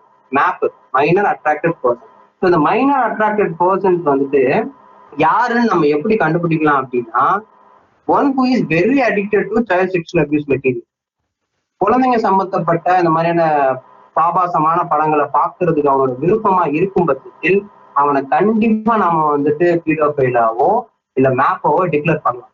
இதை எப்படி நான் வந்துட்டு அடிச்சு சொல்றேன் அப்படின்னா நம்மளோட செக்ஷுவல் ஓரியன்டேஷன் நீங்க சொல்லுங்களேன். நான் வந்து ஒரு ஸ்ட்ரைட் ஓகே தமிழுங்கிறவன் ஸ்ட்ரைட்டு ஸோ நான் வந்து ஒரு ஸ்ட்ரைட்டான பான் தான் ப்ரிஃபர் பண்ணேன் எனக்கு கே போனோம் லெஸ்பியன் போனோம் பார்த்தீங்க பார்த்தோம்னா எனக்கு பெருசா ஒரு ஹெல்ப் பண்ணாது என்னோட பிரெயின். ஸோ அந்த மாதிரி. பட் லெஸ்பியனா இருக்கும் பட்சத்தில் அவங்களுக்கு அந்த விஷயங்கள். பயோவா பையா இருக்காங்க அப்படின்னா மாறும். கேயா இருக்காங்கன்னா அந்த மாதிரி ப்ரிஃபரன்ஸ் வச்சு சொல்லலாம். செக்ஷுவல் ஓரியன்டேஷனை கண்டுபிடிக்கிறது மிகப்பெரிய ட்ரிக்கு அந்த போன் யூ ஆர் ப்ரிஃபரிங் அதுதான். ஸோ அப்படி பார்க்கும்போது சைல்ட் செக்ஷுவல் அபியூஸ் மெட்டீரியல பார்க்குற ஒரு நபர் சைல்ட் செக்ஷுவல் அபியூஸ் மெட்டீரியல் வந்துட்டு சாதாரணமாகவும் கிடைக்காது. அக்சஸ் பண்ண முடியாது. டார்க் வெப்லயோ இல்ல வந்து மடிவேல் மியூஸ்லயோ போய் பே பண்ணி தான் நம்ம வாங்கலாம் நீ வந்துட்டு ஒரு போன் பாக்குறதுக்கு ஐநூறு ரூபாயோ ஐநூறு டாலரோ செலவு பண்றேன்னா நீ அவ்வளவு அடிக்டடா இருக்கேன்னு அர்த்தம். உன் நியரஸ்ட்ல உன் கையில படுற அளவுக்கு ஒரு குழந்தை இருக்குன்னா அந்த குழந்தையோட சேஃப்டி கேள்விக்குள்ள இப்ப நான் பாக்குற போனோ மத்த பசங்க பொதுவா நம்ம பாக்குற அந்த அடல்ட் போனையோ நாளைக்கே பே பண்ணி தான் நீங்க பார்க்கணும் அப்படின்னா நம்ம பேனா பண்ண மாட்டோம். ஏன்னா நம்ம அவ்வளவு அடிக்டட் கிடையாது. ரெண்டாயிரம் ரூபாய் கொடுத்து போன் பார்த்து தான் நான் அந்த வேலையை பார்க்கணும்னு அடிக்டட் நான் வேற அக்சஸ் தேடி ஃப்ரீ அக்சஸ் தேடி போக ஆரம்பிச்சிடுறேன் ஆனா பே பண்ணி பழக்கிற அளவுக்கு ஒருத்தன் இருக்கானா அவன் அடிக்டட் ஃபெல்லோ பட் அவனோட பக்கத்துல இருக்க குழந்தைங்க சேஃபா இருப்பாங்களான்னா சேஃபா இருக்க மாட்டாங்க. நம்மள இதுல கூத்து என்னன்னா ஆன்லைன்ல பீடோ போய் அந்த மாதிரி நேர்ல தெரியாது. முகத்தை பார்த்து யாருமே வந்து இவன் பீடோ ஃபைலே கண்டுபிடிக்க முடியாது. பீடோ எல்லாம் கண்டே பிடிக்க முடியாது. வேற லெவல் நார்மலா இருப்பாங்க. அதே மாதிரி பீடோ பெயில செக்ஷுவல் அவேர்னஸ் இப்ப நானே ஒரு ஒரு ரொம்ப பெரிய இது மேபி இது ஒரு நல்ல அவேர்னஸா இருக்கும்னு நினைக்கிறேன். செக்ஷுவல் அஃபண்டரை குழந்தைங்களுக்கு எடுத்து காட்டுற அந்த யூடியூப் வீடியோஸ்ல அனிமேட்டட்ல பாத்தீங்கன்னா அப்படியே பல்லு பெருசா கொம்பு முளைச்சு மூஞ்சிலாம் ரெட் கல்ல அப்படியே குரூரமா காட்டுவாங்க அப்பண்டரை குழந்தைங்க அப்பண்டர்னா இப்படிதான் இருக்கும் போல அப்படின்னு நம்பிடுறது என்னைக்காவது கொம்பு கொம்புலாம் முளைச்சு நீங்க பாத்திருக்கீங்களா இல்ல அவன் நார்மலா டீசெண்டா ட்ரெஸ் போட்டு ரொம்ப கேஷுவலா இருப்பான். சோ வீடியோ டிபிக் பண்றவங்க வீடியோ அனிமேட் பண்றவங்க இல்ல குழந்தைங்களுக்கு சொல்லி கொடுக்குறவங்க தயவு செஞ்சு சொல்லுங்க. ஒரு ஒரு சாதாரணமாக மனிதனாகவும் உனக்கு தெரிந்தவங்க இல்ல தெரியாதவங்க ரெண்டு பேர்த்தையும் இன்க்ளூட் பண்ணி இருப்பாங்கங்கிறத சொல்லணும். இப்போ பீடோஃபைலுமே அப்படிதான் ரொம்ப ரெகுலரான நபர்களாக தான் இருப்பாங்க. அதே மாதிரி இந்த பாட்காஸ்ட் கேட்டுட்டு இருக்கவங்க மேபி பீடோஃபைலா இருக்கீங்கன்னு நீங்க ஃபீல் பண்ணாலும் இல்ல உங்களுக்கு குழந்தைங்களை பார்க்கும்போது செக்ஷுவல் அட்ராக்ஷனா இருக்கு. நான் வந்து I feeling uncomfortable with children மத்தவங்க மாதிரி என்னை குழந்தைங்கள குழந்தைங்க கிட்ட என்னால அணுக முடியல. தப்பான விதத்துல தான் தோணுது அப்படின்னா அது உங்களோட தப்பு கிடையாது. But there is a counselling to don't offend India அப்படிங்கிற மாதிரி நீங்க கூகுள் சர்ச் பண்ணீங்க அப்படின்னா ஒரு வெப்சைட் வரும். அதுல போய் உங்களுக்கான கவுன்சிலிங் நீங்க எடுத்துக்கலாம். Okay being a paedophile it's not a rights to abuse a child நீங்க பீடோஃபைலா இருக்க ஒரு காரணம் மட்டும் ஒரு குழந்தைய அபியூஸ் பண்றதுக்கான உரிமைகளை உங்களுக்கு கொடுத்துறாரு. Okay but there is a solution நீங்க வந்து தாராளமா கவுன்சிலிங் எடுத்து உங்களோட மைண்ட் செட்டை மாத்திக்கலாம். ஓகே ஸோ நீங்க அதை பா ட்ரை பண்ணுங்க. இப்போ நீங்க சொன்னீங்க இந்த வடிவேல் மீம்ஸ் இப்ப இந்த செக்ஷன் பதினஞ்சு கீழே மாட்டினானா கமர்ஷியல் பர்பஸ்ல வித்தாங்கல்ல? அதுக்கு மாட்டினானா என்ன தமிழ்? உரிச்சிருவாங்க வச்சு அதான். அதுக்கு என்ன தண்டனை நான் சொல்றேன். மூணு டு அஞ்சு வருஷம் கன்விக்ஷனுக்கே எனக்கு தெரிஞ்சு எனக்குலாம் அஞ்சு வருஷம் போட்டு தள்ளலாம். ஆர் ஃபைன் ஆர் போத் போத்னா சொல்லி முடிஞ்சிச்சு. சோ இதை நம்ம சொல்லிடுறோம். இப்போ நீங்க சொன்னீங்களா தமிழ் இந்த பீடோ இதெல்லாம். இப்போ நம்ம நம்ம நேர்கள் கேட்கும்போது நினைச்சுப்பாங்கன்னா சரி இந்த காலத்துலதான் இப்படிலாம் இருக்கு. அந்த காலத்துல அந்த பிரச்சனையே இல்லைன்னு வந்து ஒரு ஓலை வந்து அப்படியே சுட சுட வந்து ஒரு ஓலை அனுப்புவானுங்க. பட் இதை நம்ம அந்த மித்தா தான் நான் பார்க்கறேன் நான் நான் என் பர்சனலா நான் ரிசர்ச் பண்ணி பார்த்தேன். ஆஹ் இது ஒரு மிகப்பெரிய மித்தா தான் நான் பாக்குறேன் ஏன்னா அந்த காலத்துல இது அதிகமா நடந்துட்டு இருக்கு இந்த காலத்துல இது கம்மியா நடந்துட்டு இருக்கு அந்த காலத்துல வந்து அது பேசப்படல. அது ஒரு பிரச்சனையாகவே பார்க்கப்படல. இந்த காலத்துல பிரச்சனையா பார்க்கப்படுது. சமூக வலைத்தளம் ஊடகங்கள் வழியாக பெருசாக பேசப்படுது. இது இதுதான். இது வந்து இந்த அந்த காலத்துக்கு இந்த காலத்து பிரச்சனையாகட்டும் தயவு செஞ்சு மக்கள் கொண்டு போகாதீங்க. முக்கியமா பூமர் லவடாஸ் இது சோ நான் என்ன சொல்றேன்னா இந்த கொடுமை எல்லா காலமும் நடந்துட்டு தான் இருக்கு. ஒரு ஒரு வடிவம் நடந்துட்டு இருக்கு ஸோ ஆக்சுவலி சமூகம் வந்து ஒரு ஒரு காலத்துல ஒரு ஒரு மாதிரி பிரச்சனைகள் நடக்கும். அந்த காலத்துல ரொம்ப நான் சொல்றது ஒரு பதினஞ்சாம் நூற்றாண்டு ரேப்ன்றது ஒரு மிகப்பெரிய பிரச்சனை. ஏன் அப்படின்னா ஒருத்தன் ஆதிக்க செலுத்துறது செலுத்துறதுக்கு ரேப் தான் அவங்க வெப்பனா இருக்கும் பெண்கள் மேல. அந்த ஒரு ஏரியால வந்து பெண்களை தூக்கிட்டு ஆண்களை கொண்டு பெண்களை தூக்கிட்டு போவாங்க. ஸ்லேவா அவங்க பயன்படுத்துவாங்க. இது ஒரு காலத்துல ஒரு பிரச்சனை ஆச்சு. முக்கியமா நீங்க இந்த ஸ்பார்டகஸ் இந்த ரோமன் எம்பையர் கதைகள் எல்லாமே பாத்தீங்கன்னா இந்த இந்த வரிசையில வரும். ஆனா அந்த காலத்துல இருந்து வரைக்கும் ஒரு ஒரு பிரச்சனைக்கு ஒரு ஒரு தீர்வு கொண்டு வந்தாங்க. ஆனா அந்த ஒரு பிரச்சனைக்கு வந்து என்னைக்குமே நம்மளால தீர்வு வந்து அந்த காலத்துல ஒழுங்கா காணாத விஷயம் அது வந்து இந்த பாலியல் துன்புறுத்தல் தான். அது ஆண்களுக்கும் சரி பெண்களுக்கும் சரி. ஏன்னா ஆஹ் அந்த ஆணோட அந்த தனி சு- மனித சுதந்திரமோ பெண்ணோட சுதந்திரமோ இல்ல அவங்க உறுப்பு மேல அந்த அவங்களோட ஆண் உறுப்பு இருக்குல்ல. இப்போ ஆணுக்கு வந்து ஆண் உறுப்பு பெண்ணுக்கு வந்து அவன் மார்க்கம் மார்பகம் பெண் உறுப்பு. இந்த இரண்டுமே அவங்களுக்கு வந்து எப்படி அணுகுறாங்க? அந்த சுதந்திரம் இல்ல அவன் அந்த பிரைவசி ஸ்பேஸை வந்து சீண்டப்படுதா படாதான்றத புரிதல் ஒரு ஒரு சமூகத்துல மாறி இருக்கு. ஆனா அதுல எப்பவுமே ஒரு பிரச்சனை இருந்துகிட்டே இருக்கு. இதனாலதான் காலம் காலமாக ஆண்களை நம்ம ஒண்ணுமே பண்ண முடியாதுன்னு சொல்லிட்டு தான் பெண்களை வந்து ஒடுக்க வைக்க ஆரம்பிச்சாங்க. அந்த ஒடுக்கி வைக்கிறதுக்கான காரணம்னா நம்ம வீட்டுல இருக்க பெண்ணுக்கு எதுவுமே நடந்துடக்கூடாதுன்ற ஒரு அல் அத்தோட அது முடிஞ்சிருச்சு. வெளியேற ஒரு பெண்ணுக்கு நடந்தா அது எனக்கு பிரச்சனையே இல்லை. இது இந்த ஜாதிய சமூகம் அது இன்னும் தூக்கி பிடிக்க ஆரம்பிச்சிச்சு. மத்த சமூகமே கேடு கெட்டு போனா எனக்கு என்ன? எம்ம என் சமுதாயம் கூட இல்ல. என் வீட்டுல இருக்க பொண்ணு எதுவும் ஆயிடக்கூடாதுப்பா பையன் அவன் கல்ச்சர் கல்ச்சர் என்ன வேணா பண்ணிட்டு போட்டோம். பொள்ளாச்சி ஜெயராமன் புள்ள மாதிரி கூட இருந்துட்டு அது என் பிரச்சனை இல்லைன்ற மாதிரி ஒரு மனநிலை தான். காலம் காலமாக ஒரு பிரச்சனையா இருந்துட்டு இருக்கு நான் இப்படிதான் தமிழ் சமூகம் இருந்துச்சுன்னு நான் முத்திரை குத்த விரும்பல but at least for the past five hundred years நம்ம இப்படிதான் இருந்திருக்கோம் நம்ம வச்சுப்போம். ஓகே அதுக்கு முன்னாடி எப்படின்னு வரலாறுலாம் அது வேற மாதிரி இருக்கும். பட் இதுதான் பிரச்சனை. இன்னைக்கு நம்ம சமூகம் இதெல்லாம் தவறு அப்படின்னு நம்ம புரிஞ்சுக்க ஆரம்பிக்கிறோம். ஒரு காலத்துல குழந்தைகளை வந்து நம்ம கல்யாணம் பண்ண சமூகம் இப்போ பண்றது இல்ல ஆனா அந்த குழந்தைகள் மேல இருக்க அந்த மோகம் வந்து இந்த பூமர் அங்கிள்ஸுக்கும் இப்போ அந்த அந்த சைல்டு பாண்ட் பார்த்து இந்த ஈர்ப்பு ஈர்ப்பு ஈர்ப்பு கொண்ட அந்த ப பசங்களுக்கும் பொண்ணுங்களுக்கும் அந்த அந்த இது இருக்கு. சோ அதனால இந்த ஒரு பிரச்சனையாக நீங்க இது பார்க்கப்படுது. ரெண்டாவது குழந்தைகளுக்கு அது அந்த பாதிப்பு இருக்குல்ல. இப்போ வயசுக்கு என்னன்னா இந்த நீங்க இந்த அந்த காலத்துல எல்லாம் நடக்கல அப்படின்னு சொல்லிட்டு இருக்காங்கல்ல.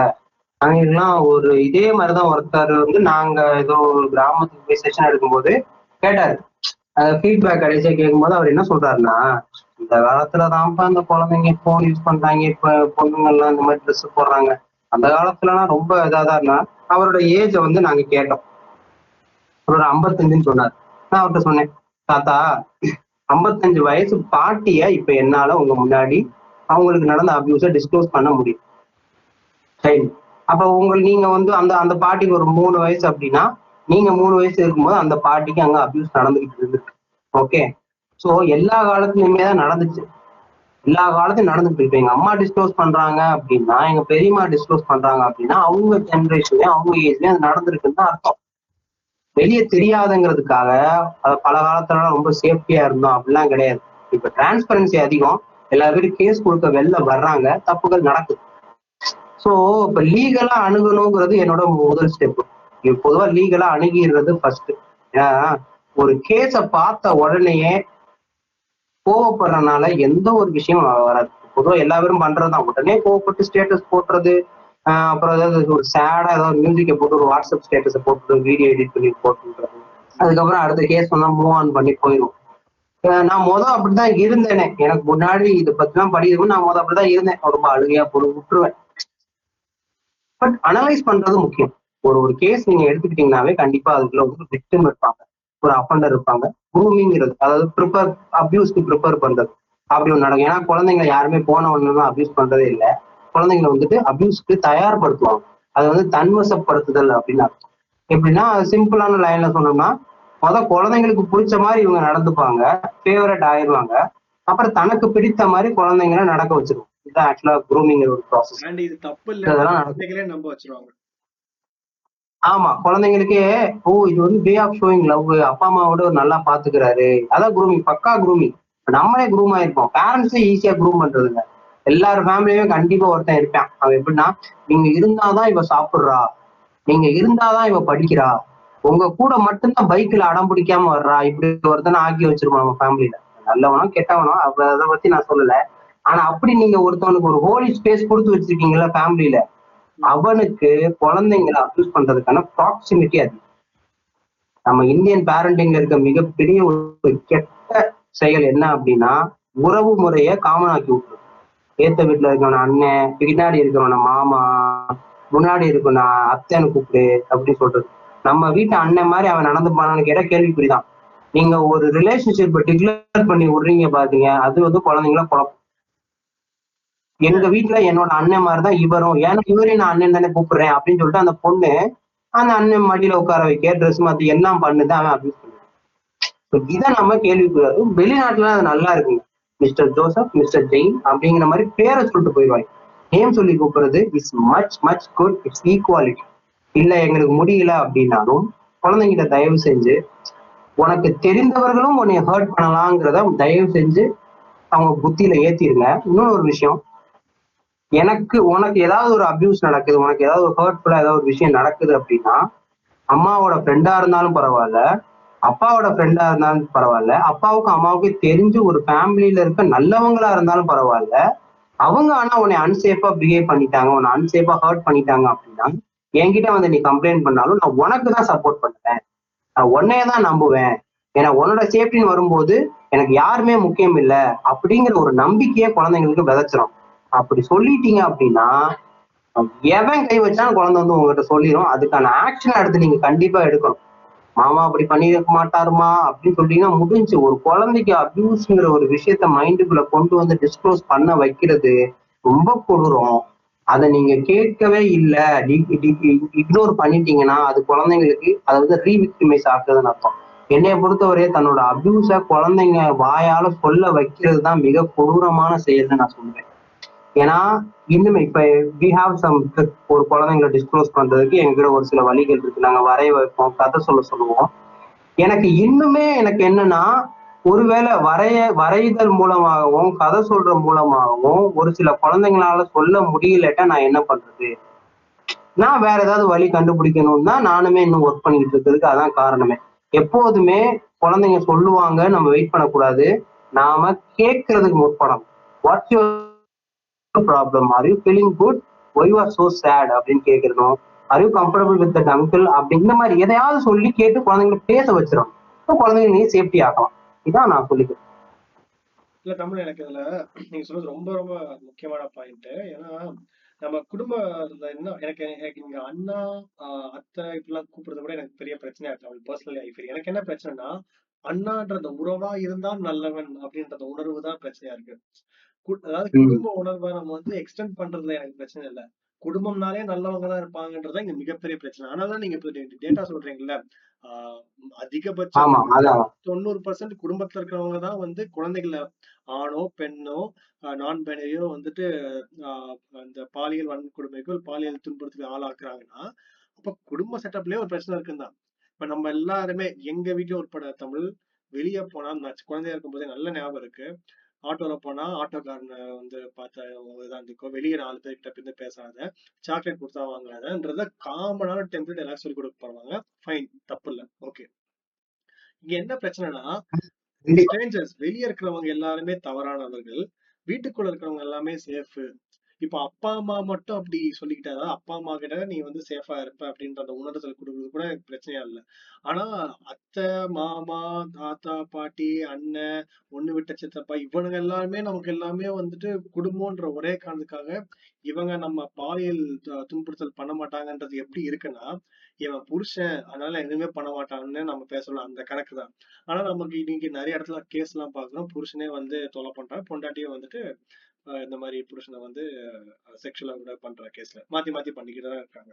அப்ப இதுல என்ன புரியுதா? குடும்பம்ன்றது ஒரே காரணத்துக்காக எது தப்போ அது தப்பு இல்லை அப்படின்றது ஆகாதுன்றத நம்ம ரொம்ப தெளிவுபடுத்தணும். சோ குழந்தைகளுக்கும் மெயினா அப்பா அம்மாவுக்கு வந்து இது இதெல்லாம் தப்பு. குட் நீங்க சொல்றீங்களா அந்த மாதிரி குழந்தைங்களுக்கு வந்து இந்த மாதிரி இடத்துல வந்து தொடக்கூடாது அவங்க பிரைவேட் பார்ட்ஸ் குழந்தை அந்த குழந்தை வந்து அப்படி உணர்ந்துச்சுன்னா நீ அப்பா அம்மா கிட்ட வந்து சொல்லுமா? அப்படின்னு அந்த குழந்தை கிட்ட சொல்றது. யார் பண்ணாலும் அதை நீ சொல்லணும் அப்படின்றது கொண்டு வந்தாதான் பெஸ்ட் மாமா தானே யூடியூப்ல நீங்க வந்துட்டு குழந்தைங்களுக்கு அந்த சேஃப்டி பாடி சேஃப்டிங்கிற விஷயத்த குட் டச் பேட் டச்ங்கிற விஷயத்த வந்துட்டு நாங்க பெருசா என்கரேஜ் பண்ண மாட்டோம். ஏன் அப்படின்னா ஒரு குழந்தைய வந்து டச் பண்ணாமே அப்யூஸ் பண்ணலாம். இன்டைரக்ட் அப்யூஸ் மறைமுகமான பாலியல் வன்கொடுமைகள். குட் டச் பேட்டை சொல்லி கொடுத்த குழந்தைங்க வந்துட்டு நீங்க அப்படியே குழந்தையவே காப்பாத்திட்டீங்கன்னு ஒரு புத்தியில நினைச்சு வச்சிருக்கீங்கன்னா தயவு செஞ்சு அதை மைண்டை விட்டு தூ- தூக்கிடுங்க ஏன்னா இங்க போன உடனே யாரும் டச் பண்றது இல்ல குட் பேடுங்கிற ஒரு விஷயம் வந்து குழந்தைங்களோட உலகத்துல ரொம்ப பெரிய வார்த்தை. நம்ம சின்ன வயசுல இருக்கும்போதே நம்ம வந்து குட் பாய் பேட் பாய்ன்னு சொன்னா அது ரொம்ப பெரிய ஒரு ஒரு ஒரு இம்பாக்ட கொடுக்கும் நம்ம மைண்ட்ல ஸோ அபியூஸ் பேட் டச் ஆன குழந்தை பேட் பாய்னு கன்சிடர் பண்ணி சூசைட் அட்டம்ப்ட்லாம் போன கதைகள்லாம் இருக்கு. உண்மையான கேசஸ் இருக்கு. So avoid good touch bad bad டச்ங்கிற விஷயத்த அவாய்ட் பண்ணி. சேஃப் அண்ட் அன்சேஃப் பிஹேவியர் அப்படின்னு சொல்லிருங்க பிஹேவியருக்குள்ள எல்லாமே வந்துடும் சரியா? பாதுகாப்பாக பழகும் முறை பாதுகாப்பு இல்லாமல் பழகும் முறை ஆனா குட் டச் பேட் டச் சொல்றதுக்கு நல்லா இருக்கும் சிவகார்த்திகேயன் அதான் சொல்லுவாரு. நிவின் பவுலி அதான் சொல்லுவாரு. சரியா? But but ஹோலிஸ்டிக்கா safe and unsafe behaviour safe and unsafe act அப்படின்னு சொல்றது இஸ் மச் குட் குட் பேட்டை சொல்லி கொடுத்தவங்க குழந்தைங்க வந்து என்ன ஆகும் அப்படின்னா சிறுவ மாதிரி போடுவாங்க. இதெல்லாம் குட்டச்சு இதெல்லாம் பேட் டச்னு பேட் டச் சரி இப்போ ஒரு அங்கிள் வந்து பேட் டச் பண்ணட்டும். அங்கிள் பேட் டச் பண்ண பிறகு நம்ம போய் சொல்லுவோம் அப்படின்னு வெயிட் பண்ணிட்டு இருப்பாங்க. டச் இல்லாமே நடக்கிற அபியூசஸ் வந்து நான் சொல்றேன்.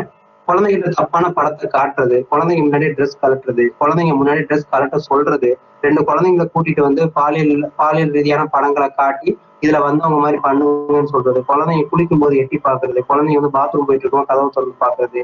இப்ப நான் சொன்ன எதுலையுமே குழந்தைக்கும் அப்பண்டருக்கும் நடுவில் டச் கான்டாக்ட் அப்படிங்கிற ஒரு விஷயமே நடந்திருக்காது. But this is also an abuse அப்படின்னு சொல்லும் பொழுது குட் டச் பேட் பெருசா ஹெல்ப் பண்ணாது. Just ten percentage of entire CSA தான்.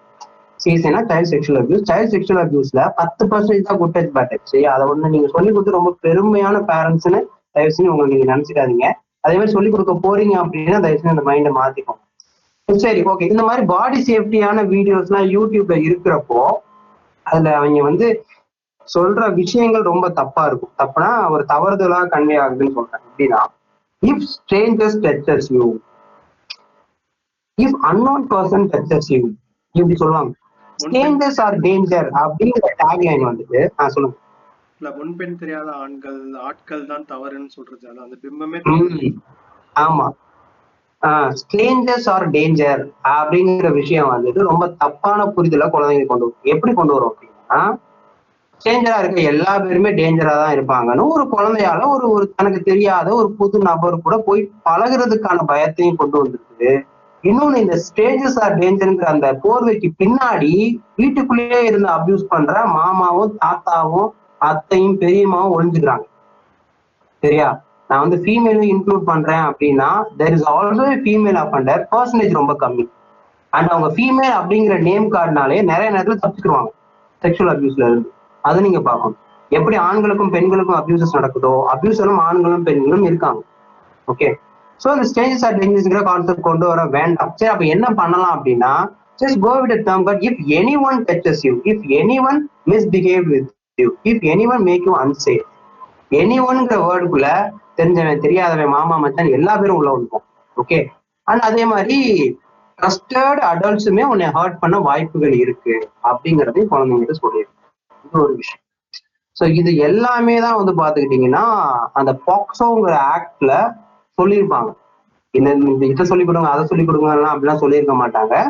இப்படி நான் சொல்லி கொடுத்த விஷயங்கள் ஒரு குழந்தைங்களுக்கு நீங்க சொல்லி கொடுக்க மறந்துட்டீங்கன்னா அவங்க ரொம்ப வல்னரபிளா இருப்பாங்க அபியூஸ்க்கு ஸோ அது வந்துட்டு பாத்துக்கிட்டீங்கன்னா ஒரு விதமான செக்ஷுவல் ஹராஸ்மெண்டோ செக்ஷுவல் அபியூஸாவோ மாறுறதுக்கான வாய்ப்பு இருக்கு.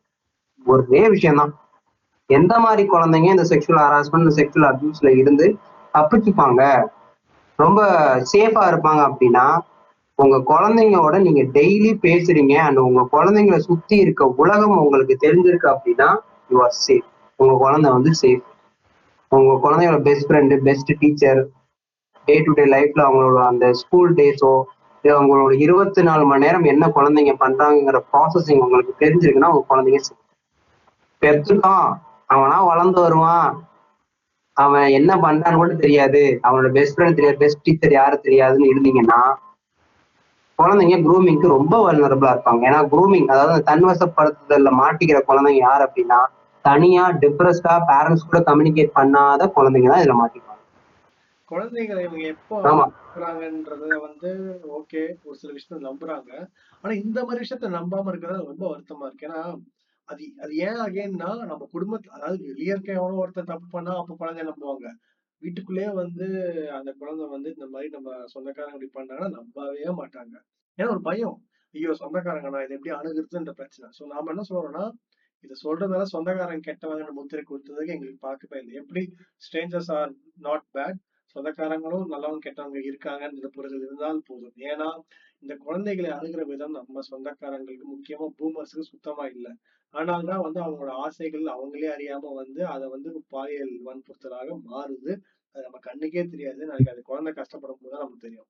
அதனால இது வந்து ரொம்ப தெளிவாக குழந்தைங்களை என்னைக்குமே நம்புங்க. எப்படி வந்துட்டு ஒரு வேலையில வந்து ஒரு பெண்ணுக்கு எதிராக பாலியல் வன்புறுத்தல் நடக்குதோ அப்ப நம்ம எப்படி அந்த பொண்ணுக்கு ஆறுதலா இருக்குமோ அதே மாதிரி இந்த குழந்தைகளுக்கு நம்ம ஆறுதலா ஒரு ஆதங்கத்தோட அவங்கள நம்ம அரவணைச்சு அவங்களோட பிரச்சனையை நம்ம அணுகணும் குழந்தைகள் பொய் சொல்லலாம் தான் அப்புறம் இப்படி இந்த மாதிரி விஷயம்லாம் பொதுவாகவே குழந்தைகள் பொய் சொல்லாது. அதை முதல்ல கேட்டுக்கோங்க. இப்ப சொல்ல மாட்டாங்க. ஆமா. முத- முதல்ல கேட்டுக்கோங்க. கேட்டுட்டு ஓகே உங்களுக்கு அழுக வரும் உங்களுக்கு வரலையோ அது வேற கதை. ஆனா அதை எப்படி அணுகணும் அவங்க அந்த குழந்தைங்க வந்து நம்பிக்கை கொடுங்க. நாங்க இருக்கோம். அதுக்கப்புறம் நீங்க அணுகுங்க. அப்புறம் அந்த குழந்தையோட அந்த ஏன்னா பெரியவங்களுக்கு வந்து ஆபத்து வந்தா கூட அது அந்த மென்டல் ப்ரெஷர்ல இருந்து தாண்டி வந்துடுவாங்க குழந்தைகள் வந்து பாதிக்கப்பட்டு அப்பா அம்மாக்கு அப்பா அம்மாவும் அவங்க வஞ்சி வஞ்சிட்டாங்கன்னா என்ன ஆகும்னா அந்த குழந்தைங்களோட மைண்ட்ல வந்துட்டு இந்த உலகமே நமக்கு எதிராக இருக்குன்ற ஒரு மனநிலை வந்துடும் அது வந்துச்சுன்னா ரொம்ப டேஞ்சர் ஏன்னா அந்த குழந்தைங்க தான் ஃபியூச்சர்ல வந்துட்டு நாளைக்கு புள்ளியாவும் மாறலாம் இல்லைன்னா டிப்ரெஸ்டாவும் போகலாம். கண்டிப்பா. அபியூஸ் ஆன குழந்தைங்க இன்னொரு குழந்தைங்கள அபியூஸ் பண்ணிடுவாங்க. அதுக்கான சான்சஸ் ஜாஸ்தி இருக்கு. ஏன்னா அதை வந்து செக்ஷுவலி ரியாக்டிவ்னு சொல்றது. தன்னோட பாடியில அவங்க என்ன பண்ணாங்கங்கிறது தெரியாது. பிளஸ் அவங்க பண்ணது நல்லதுதான் அப்படிங்கிற மாதிரி ஃபீல் இருக்கும்போது அவங்கள விட வீக்கா இருக்க குழந்தைங்க. ஃபார் எக்ஸாம்பிள் இப்போ ஒரு ஃபர்ஸ்ட் ஸ்டாண்டர்ட் செகண்ட் ஸ்டாண்டர்ட் படிக்கிற ஒரு பொண்ணா இருக்குன்னா எல்கேஜி அந்த மாதிரி அவங்கள விட வீக்கா இருக்கவங்கள வந்து அவங்க சூஸ் பண்ணுவாங்க. ஆக்சுவலா அந்த அஃபண்டர் அண்ட் விக்டிம்ல வந்து பவர் ஈக்குவேஷன் நம்ம நல்லாவே பார்க்கலாம். இப்ப நான் சோஃபார் பார்த்த எஃப்ஐஆர் காப்பீஸ் அண்ட் பாக்ஸோ கேசஸ்ல ஏஜ் ரேஞ்ச் இருக்கும். அறுபது பதிமூணு ஐம்பத்தஞ்சு பன்னெண்டு ஆஹ் மூணு வயசு இருபத்தஞ்சு. ஸோ அஃபண்டர் வந்துட்டு எப்போதுமே பிசிக்கலி அண்ட் மென்டலி வீக்கா இருக்க ஒருத்தவங்கள சூஸ் பண்ணுவாங்க. ஸோ ஒரு அஞ்சு வயசு பையன் எந்த மாதிரியான அபியூஸ் விக்டிமை சூஸ் பண்ணுவான்னா அவனோட ஏஜ் கம்மியா இருக்கவங்க தான் ஸோ செக்ஷுவலி ரியாக்டிவ் இருக்கும்போது அபியூஸ் ஆன குழந்தைங்க தான் பாடியில நடந்த விஷயத்த இன்னொரு ஒரு குழந்தைகிட்ட வந்துட்டு அதை வந்து ட்ரை பண்ணி பார்ப்பாங்க. அது சைல்டு ஆன் சைல்டு அபியூஸ்ல வரும்.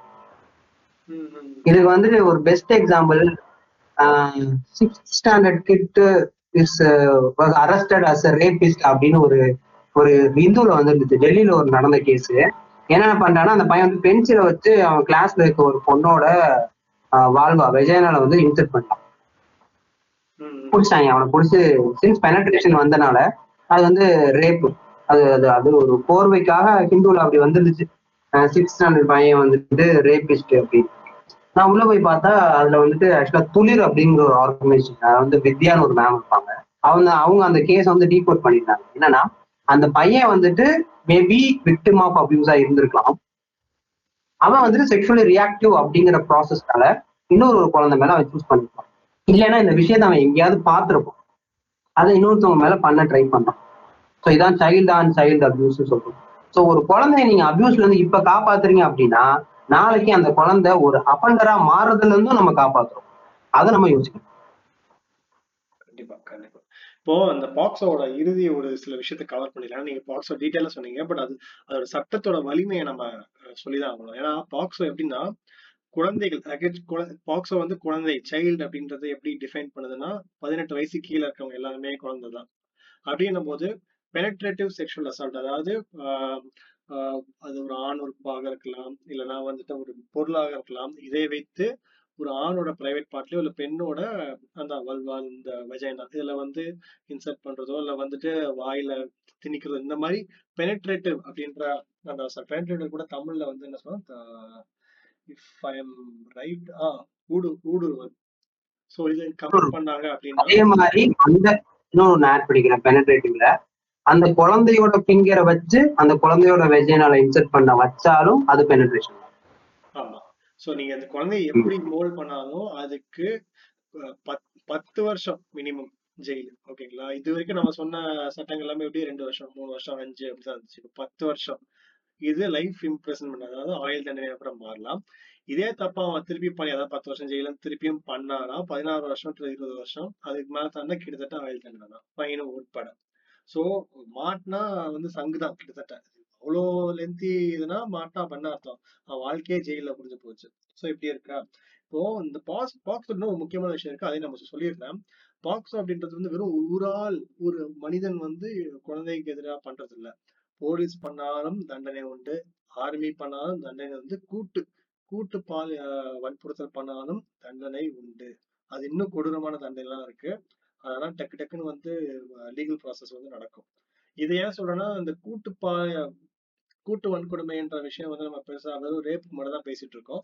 பட் கூட்டு எல்லாம் ஒரு எல்லாமே ஒன்றா சேர்ந்து அந்த குழந்தைய வந்து நிர்வாணப்படுத்துறதோ அல்லது குழந்தைய வந்து ஒரு செக்ஷுவலா வந்து அவங்கள வந்து தாக்குறதோ வந்து அதுவும் மிக கொடுமை அதுக்கு ஏழு வருஷம் பிளஸ் ஃபைன் ரெண்டும் சேர்த்து அப்படின்னு வருது. சோ இதுல நம்ம கூடுதலா இன்னொன்னு கடைசியா ஒண்ணு பாத்திரலாம். மெயினா இது ஏன்னா ஆரம்பத்தில் தமிழ் பேசினாரு. பாக்ஸோ சட்டத்துக்கு கீழே வந்துட்டு இந்த நியூஸை வந்து எப்படி வெளியே சொல்லப்படுது அப்படின்னு நம்ம பார்க்கணும் குழந்தைகளோட முகத்தை காமிச்சு அப்படிலாம் மீடியா பண்ணவே கூடாது. அது தெளிவாவே இருக்கு. ஒண்ணு. ரெண்டாவது ஆப்ளிகேஷன் ஆஃப் மீடியா செக்ஷன் இருபது என்ன சொல்றோம் application of media studio photographic facility இந்த இடத்துல எல்லாத்துலயுமே ஹோட்டல் லாட்ஜ் ஹாஸ்பிட்டல் கிளப் இந்த இடத்துல ஒரு குழந்தை. ஆஹ் இல்லைன்னா வந்துட்டு குழந்தையோட இந்த சைல்டு எக்ஸ்ப்ளாய்டேஷன் சம்மந்தப்பட்ட மெட்டீரியல் சைல்டு பானோ இதெல்லாம் வந்து அங்க இருக்க குழந்தையே யாரும் பாதிக்கப்பட்டாலோ அது எம்ப்ளாயர் குழந்தை யாரும் இருக்கலாம். விஷயம் என்னன்னா அங்க இருக்க அந்த அந்த அந்தந்த நிறுவனத்துல இருக்க வேலை பார்க்கிறவர்கள் அங்க ஏதாவது குழந்தைகளை ஆபாசப்படுத்துற மாதிரி இல்ல அவங்கள வந்து அஹ், பகடைக்காயா பயன்படுத்துற மாதிரி இது ஒரு சில விஷயம். அது வந்து ஆபாச வீடியோவா இருக்கலாம். ஏன்னா வந்து அவங்களே வீடியோ ஃபுட்டேஜ் பண்ணி யூஸ் பண்ணி டிரான்ஸ்ஃபர் இந்த மாதிரி விஷயங்கள் எல்லாம் பண்ணிக்கிட்டாங்கன்னா அந்தந்த நிறுவனங்கள் இருக்கிறவங்க முக்கியமா மீடியா லைன்ல இருக்கிறவங்க இந்த கேஸை வந்து முன் வந்து முன் வந்து கொண்டு வரலாம். அதுக்கான அனைத்து ப்ரொவிஷனும் இருக்கு. லோக்கல் போலீஸ் இல்ல ஜூவலை ஜூனைல் போலீஸ் யூனிட்னு சொல்லுவாங்க. லோக்கல் கோர்ட்டுக்கு போகலாம் அது கொண்டு வந்தே ஆகணும். கொண்டு வராமல் தவிர்க்கப்பட்டு இதெல்லாம் அந்த கம்பெனி கண்டுக்கலாம் அந்த கம்பெனி மேலேயே வந்து ஆக்ஷன் எடுக்கிறதுக்கு அதாவது யாரா கம்ப்ளைண்ட் பண்ணா இது வந்த மாதிரி கம்ப்ளைண்ட் கம்பெனி ஆக்ஷன் எடுக்க மாட்டேங்குது அப்படின்னு சொல்லப்பட்டால் கம்பெனி மேலேயே வந்து இந்த சட்டம் பாயும். அப்புறம் ஃபால்ஸ் கம்ப்ளைண்ட் இருக்கு. ஏன்னா இதுலயே வந்து தவறாக கம்ப்ளைண்ட் கொடுக்க வாய்ப்புகள் இருக்கு. இங்கதான் ரெண்டு முக்கியமான விஷயம் நம்ம கவனிக்கணும். குழந்தைகள் த வந்து தப்பாக கம்ப்ளைண்ட் கொடுத்தா குழந்தைகளுக்கு மேல தண்டனை இல்லை. குழந்தை தப்பாவே கொடுத்திருந்தாலும் ஆஹ் இந்த குழந்தைய வந்து விட்டுருவாங்க. ஆனா குழந்தை சார்பா யாராவது தப்பாக வந்து கம்ப்ளைண்ட் ஃபைல் பண்ணா அவங்களுக்கு வந்து உரிய தண்டனை fine plus I think imprisonment but mostly fine தான் பண்ணுவாங்க. இம்ப்ரெஸ்மெண்ட்லாம் பண்ண மாட்டாங்க. சோ அந்த விஷயம் என்னன்னா இந்த பாக்ஸோ சட்டம் முழு முழுக்க முழுக்க வந்து குழந்தைகளை வந்து பாதுகாக்கிறதுக்கான சட்டம். இதுல நம்ம என்ன சொல்ல வரோம்னா இப்போ பொதுவா இங்க ஒரு கருத்து இருக்கு தமிழ். எப்படின்னா வந்து ஃபால்ஸ் கம்ப்ளைண்ட் ஒரு சின்ன திருத்தம் ஃபால்ஸ் கம்ப்ளைண்ட் பண்ணியிருக்காங்க அப்படின்னா அது வந்துட்டு ஆறு மாசம் சிறை தண்டனை மட்டும்தான். ஃபைன் இருக்காது. அதே மாதிரி ஒரு நீங்க சொன்னது சூப்பரான பாயிண்ட் ஒரு குழந்தை வந்துட்டு தெரியாம ஃபால்ஸ் கம்ப்ளைண்ட் கொடுத்துட்டாங்க அப்படின்னா அதை பாக்ஸோல எப்படி டீல் பண்ணுவாங்கன்னா ஏதோ ஒரு பயத்துல வந்து சொல்லிட்டாங்கன்னு தான் வரும். ஸோ வந்துட்டு குழந்தைங்க வந்துட்டு ஃபால்ஸ் கம்ப்ளைண்ட் கொடுத்தாங்கன்னா அவங்க மேல திருப்பி சட்டம்லாம் பாயும். ஏன்னா பாக்ஸோல ஒரு குழந்தைக்கு நடந்த அபியூசஸ் தான் டீல் பண்ணுவாங்களே ஒரு குழந்தை செஞ்ச தப்புக்கெல்லாம் திருப்பி ரிட்டர்ன் அடிக்க மாட்டாங்க. அது ஒரு விஷயம். இன்னும் ஒரே ஒரு பாயிண்ட் வந்து நான் ஆட் பண்ணிக்கிறேன். பாக்ஸோல வந்துட்டு அந்த அஃபன்ஸ் எப்படி பிரிப்பாங்கன்னா பெனட்ரேட்டிவ் செக்ஷுவல் அசால்ட் கண்ணா சொன்ன மாதிரி அதுக்கப்புறம் செக்ஷுவல் அசால்ட் அதுக்கப்புறம் செக்ஷுவல் ஹஸ்பண்ட் அதுக்கப்புறம் சைல்ட் போனோகிராஃபி இப்படிதான் ஸோ இது எல்லாத்துலயுமே அக்ரவேட்டட் அப்படிங்கிற ஒரு வேர்டு வந்துடும் ஸோ அந்த அக்ரவேட்டட் அப்படின்னா என்னன்னா பர்சன் ஆஃப் ட்ரஸ்ட் நம்பிக்கைக்குரிய ஒரு நபரே அந்த அபியூஸ் அபியூஸை பண்ணிட்டாருன்னா அது வந்து அக்ரவேட்டட் கேஸ் கண்ணா சொன்ன மாதிரி போலீஸ் ஆஃபீஸர் டீனு school principal school teacher tuition master அந்த லோக்கல்ல இருக்க ஏதோ போலீஸ் இந்த மாதிரி யாரெல்லாம் அதே மாதிரி பிளட் ரிலேஷன்ல இருக்கவங்க அப்பா அம்மா ரிலேட்டிவ்ஸ் இவங்க எல்லாம் யாரெல்லாம் அந்த குழந்தையோட பாதுகாப்புக்கு உரியவர்களோ பர்சன் ஆஃப் ட்ரஸ்ட் அவங்க வந்து குழந்தைய அபியூஸ் பண்ணிட்டாங்கன்னா it's comes under aggravated aggravated sexual assault aggravated பினாண்டல் sexual assault இல்லைன்னா அக்ரவேட்டட் செக்ஷுவல் ஹராஸ்மெண்ட் அப்படின்னு வரும். சரி இதுக்கு என்ன தண்டனை அப்படின்னா டூ தௌசண்ட் நைன்டீனுக்கு அப்புறத்துல இருந்து all aggravated sexual assault and penetrative sexual அசால்ட்க்கு தூக்கு தண்டனை. இன்னொரு யாருக்கு தூக்கு தண்டனை அப்படின்னா குழந்தைங்களுக்கு ஹார்மோன் இன்ஜெக்ஷன் போட்டு அவங்களோட செக்ஷுவல் மெச்சூரிட்டி இன்க்ரீஸ் பண்ணி குழந்தைங்களை அப்யூஸ் பண்ண ட்ரை பண்றாங்க அப்படின்னாவே அதுக்கு தூக்கு தண்டனை. இதுதான் வந்துட்டு எல்லா அக்ரவேட்டட் கேசஸ்க்கும் பெனட்ரேட்டிவ் செக்ஷுவல் அசால்ட்டா இருக்கட்டும் வெறும் அக்ரவேட்டட் செக்ஷுவல் அசால்ட்டா இருக்கட்டும் தூக்கு தண்டனை தான். இது ரெண்டாயிரத்தி பத்தொன்பதுல தான் கொண்டு வந்தாங்க. அதே மாதிரி இன்னொரு ஒரு ஒரு ஒரு பாயிண்ட் இம்பார்ட்டன்டான பாயிண்ட் அப்யூஸ் நடந்துருச்சு. ஒரு பதினேழு வயசுல எனக்கு நடந்துருச்சு. ஆனா இப்ப எனக்கு வயசு இருபது. ஆனா எனக்கு நான் இன்னும் தைரியமா இருக்கேன் கம்ப்ளைண்ட் கொடுக்கலாம். ஆனா பட் நான் அதுக்கு இப்போ இப்பதான் நான் குழந்தை இல்லையே. நான் எப்படி போய் கம்ப்ளைண்ட் பண்ணும் அப்படிங்கறதுதான் கிடையாது. ரேட் ஆஃப் அக்கரன்ஸ் தான் முக்கியம். உங்களுக்கு அபியூஸ் நடக்கும்போது நீங்க பதினெட்டு வயசுக்கு கம்மியா இருக்கீங்களா? நீங்க தாராளமா கொடுக்கலாம். உங்களுக்கு மூணு வயசுல நடந்த அபியூஸ கூட நீங்க அறுபது வயசு பாட்டி ஆகி கிளவி ஆனா கூட நீங்க போய் தாராளமா கொடுக்கலாங்க. பாக்ஸோட அந்த ப்ரொவிஷன்ஸ் அண்ட் அனதர் ஒன்று என்னன்னா பாக்ஸோல ஒருத்தனை கம்ப்ளைண்ட் பண்றதுக்கு கம்ப்ளைண்ட் ஷீட் தேவையே இல்லை. ஒருத்தனை அண்டர் எயிட்டீன் கேஸ் அப்படின்னு அப்படியே கொத்தா தூக்கிட்டு வந்து போலீஸ் ஸ்டேஷன் வச்சிடலாம். கம்ப்ளைண்ட் ஃபைல் காட்டுங்க. கம்ப்ளைண்ட் காப்பி காட்டினாதான் நான் வருவேன் அப்படின்னா வாய் பேசவே முடியாது. தம்பி இது பாக்ஸோ கேஸ் பண்ணி தூக்கிட்டு வந்து வச்சிடலாம். ஸோ அவ்வளோ விதமா அவ்வளோ ஸ்ட்ராங்கான ஒரு ஆக்ட் பாக்ஸோ இப்பதான் ஞாபகம் வந்துச்சு. கூட இன்னொரு விஷயம். ஆஹ் பொதுவா ஒரு ஒரு கேஸ்க்கு எஃப்ஐஆர் ஃபைல் பண்ணுவாங்க. பாக்ஸோல வந்துட்டு இவர் குழந்தை ஃபைல் பண்ணுதுன்னா ஒரு டிரான்ஸ்லேட்டர் இருக்கலாம். அதாவது எப்படின்னா குழந்தை என்ன லாங்குவேஜ்ல சொல்லுதோ அது எளிமையாக ரெக்கார்ட் பண்ணணும். எளிமையாக ஏன் ரெக்கார்ட் பண்ணணும்னா குழந்தை வந்து டீட்டெயிலா சொல்லாது. இப்படி நடந்துச்சு அப்படி நடந்துச்சுலாம் சொல்லாது. ஒருவேளை குழந்தை போய் கேஸ் ஃபைல் பண்ற ஒரு நிலைமைக்கு வந்துச்சுன்னா இல்ல அவங்க அப்பா அம்மா கூட்டு போனா. சோ அது எளிமையாக ஏன்னா எஃப்ஐஆர் ஃபைலிங் தான் ரொம்ப ரொம்ப முக்கியம். எஃப்ஐஆர் எவ்வளவு டீட்டெயில்டா இருக்கோ அப்பதான் வந்துட்டு உங்களுக்கு கேஸ் வந்து வலுவாக இருக்கும். ஆனா குழந்தைகள் பேசும்போது அப்படி வலுவாலாம் எழுத முடியுமா சிம்பிள் லாங்குவேஜ் எழுதுனா அதை வந்து இந்த சட்டம் அகாமடேட் பண்ணுது. போலீஸ் அதை பண்ணியே ஆகணும். போலீஸ் ஏதாவது கேப் மாதிரி தர பண்ணா போலீஸும் வந்து இதுக்குள்ள மாட்டோம் ஒண்ணு. ரெண்டாவது குழந்தைகளால எல்லா வாட்டியும் பேச முடியாதுன்னும் போது அப்பா அம்மாவோ whoever அந்த குழந்தைகள் பிரதிநிதியா வந்து பேசுனாங்கன்னா கண்டிப்பா அவங்க வந்து டீட்டெயிலா கொடுக்கணும். ஆனா எஃப்ஐஆர் மாதிரி அப்படியே வந்து பக்க பக்கமாலாம் வைக்கிற அவசியம் இல்ல. இன்சிடென்ட் இதெல்லாம் பேஸ் பண்ணி தெளிவா கொடுத்துட்டா போதும். அதை வச்சு கேஸை மூவ் பண்ணுவாங்க ஸோ இதுதான். பட் இப்போ தமிழ் எனக்கு நிறைவா வந்து ஒரு விஷயம் என்னன்னா வந்துட்டு இப்போ சட்டங்கள் இவ்வளவு ஸ்ட்ராங்கா இருந்தாலும் இதனால வந்து இப்போ குறைஞ்சிருக்கு பட் இதுதான் காரணம். நீங்க நல்லா பாத்தீங்கன்னா நீங்க பேசக்கூடிய செக்ஸ் எஜுகேஷன் இந்த சமூகம் பேசக்கூடிய செக்ஸ் எஜுகேஷன் இத பத்தி புரிதல் தான் கேஸுங்கள காலப்போக்குல கம்மியா இருக்கு. ஆனா இது டேட்டா வைஸ் ப்ரூவ் பண்றதுக்கு டைம் ஆகிறதுனால நம்ம சமூகத்துக்கு தெரிய மாட்டுது. நம்ம எல்லாருமே ஒரு பொது பிம்பத்துல என்ன நினைச்சிட்டு இருக்கோம்னா கடுமையான சட்டங்கள் கொண்டு வந்தால் மொத்தமாக எல்லாமே நாளைக்கே வந்து இந்த அது- வன்கொடுமை பண்றவங்க எல்லாமே பண்ண மாட்டாங்க நினைச்சிட்டு இருக்கோம் பட் இங்கதான் பிரச்சனை இருக்கு. இப்ப இந்த லீகலா இருக்கு நம்ம சொன்னல இதுல எவ்வளவு வந்து கஷ்டங்கள் இருக்கு. ஏன்னா போலீஸ் இந்த மாதிரி பல கேஸ் வரும். கோர்ட்டுக்கு பல கேஸ் வரும். பல கேஸ் தள்ளி போகுது. பல கேஸ் வந்து எவிடன்ஸ் கிடைக்காம நிப்பாட்டப்படுது. இந்த மாதிரி பா- பாக்ஸோ கேஸ்லயே வந்து குழந்தைகளுக்கு நாளைக்கு எதுக்கு குழந்தை வந்து பிரச்சனை பண்ணணும்னு சொல்லிட்டு இவங்களே சுமூகமா முடிச்சுப்பாங்க. ஏன்னா அது இந்த மாதிரி பாலச்சா கேஸ் இருக்கிறதுனால எல்லாமே டிலே ஆகுது. ஸோ ப்ராக்டிக்கலா இங்க நடக்கிறதுல வந்து நிறைய சிக்கல்கள் இருக்கு. லாஜி லாஜிஸ்டிக் சிக்கல் இருக்கு. அது வந்து ஆப்ரேஷன்ல எப்படி இது கொண்டு போய் சேர்க்கறதுன்னு இருக்கு. ஸோ அப்ப இங்க இங்க வந்து இந்த இம்ப்ளிமெண்டேஷன் பியூரோக்ரஸி போலீஸ் இவங்க இந்த சட்டத்தை இம்ப்ளிமெண்ட் பண்றதுல இங்க மிகப்பெரிய கோளாறு இருக்கு. அது எந்த சட்டம்னாலும் சரி இங்க இம்ப்ளிமெண்ட் பண்றதுதான் கோலா இருக்குன்னு நம்ம புரிஞ்சுக்கிட்டு இதை மேபி இன்னும் வலுப்படுத்தினா பெட்டரா இருக்கும். ஏன்னா சட்டங்கள் நீங்க பத்து வருஷத்துல இருபது வருஷம் நீங்க தண்டனை கொடுக்கறது யாருக்கு இது கொடுக்க போறாங்க? குற்றவாளியே வந்து ஜெய் அவனை நிரூபிக்க முடியலன்னா அப்புறம் தண்டனை யாருக்கு தான் கொடுக்க போறீங்க? அப்படின்னு ஒரு பிரச்சனை இங்க இருக்குது. ஸோ இது கால காலப்போக்கில் நம்ம இதை பத்தி பேசும்போது தான் சரியாகும். பட் உங்களோட கருத்து இப்போ என்னதான் சட்டம் ஸ்ட்ராங்கா இருந்தாலும் நீங்க இதை எப்படி அணுகலாம்னு நினைக்கிறீங்க? இந்த எண்ட் ஒரு ஒரு அம்பேத்கர் சொன்ன மாதிரி ஒரு ஒரு சட்டம் ஒரு கெடுதலான சட்டமாக இருக்கும் பட்சத்தில் அது ஒரு நல்லவன் கையில இருந்துச்சு அப்படின்னா அது ஒரு பாதுகாப்பான சட்டம் தான். ஒரு நல்ல சட்டம் இந்த சூப்பர் அப்படின்னு சொல்ல போதும். ஒரு கெட்டவன் கையில இருக்கு அப்படின்னா அது வந்து ஒரு கெட்ட சட்டமாக அணுகப்படும். இதுதான். ஆல் அபவுட் யார் கையில இருக்குங்கிறது தான் இங்க அர்த்தம். என்னைய பொறுத்தவரைய I am working in prevention சைடுங்கிறனால குழந்தைங்கள கோர்ட் வரைய ஏத்திடக்கூடாதுங்கிறதுல I am very conscious so அதனாலதான் அந்த செக்ஷுவல் செக்ஷுவாலிட்டி எஜுகேஷனை எடுத்து நான் இது பண்றதும் prevention of sexual abuse child sexual அபியூஸ்ல நான் ஒர்க் பண்றதுக்கான காரணமே அதான். ஏன்னா அது வந்து ரீவிக்டிமைஸ் தான் ஆக்கும் குழந்தைங்க மறுபடியும்.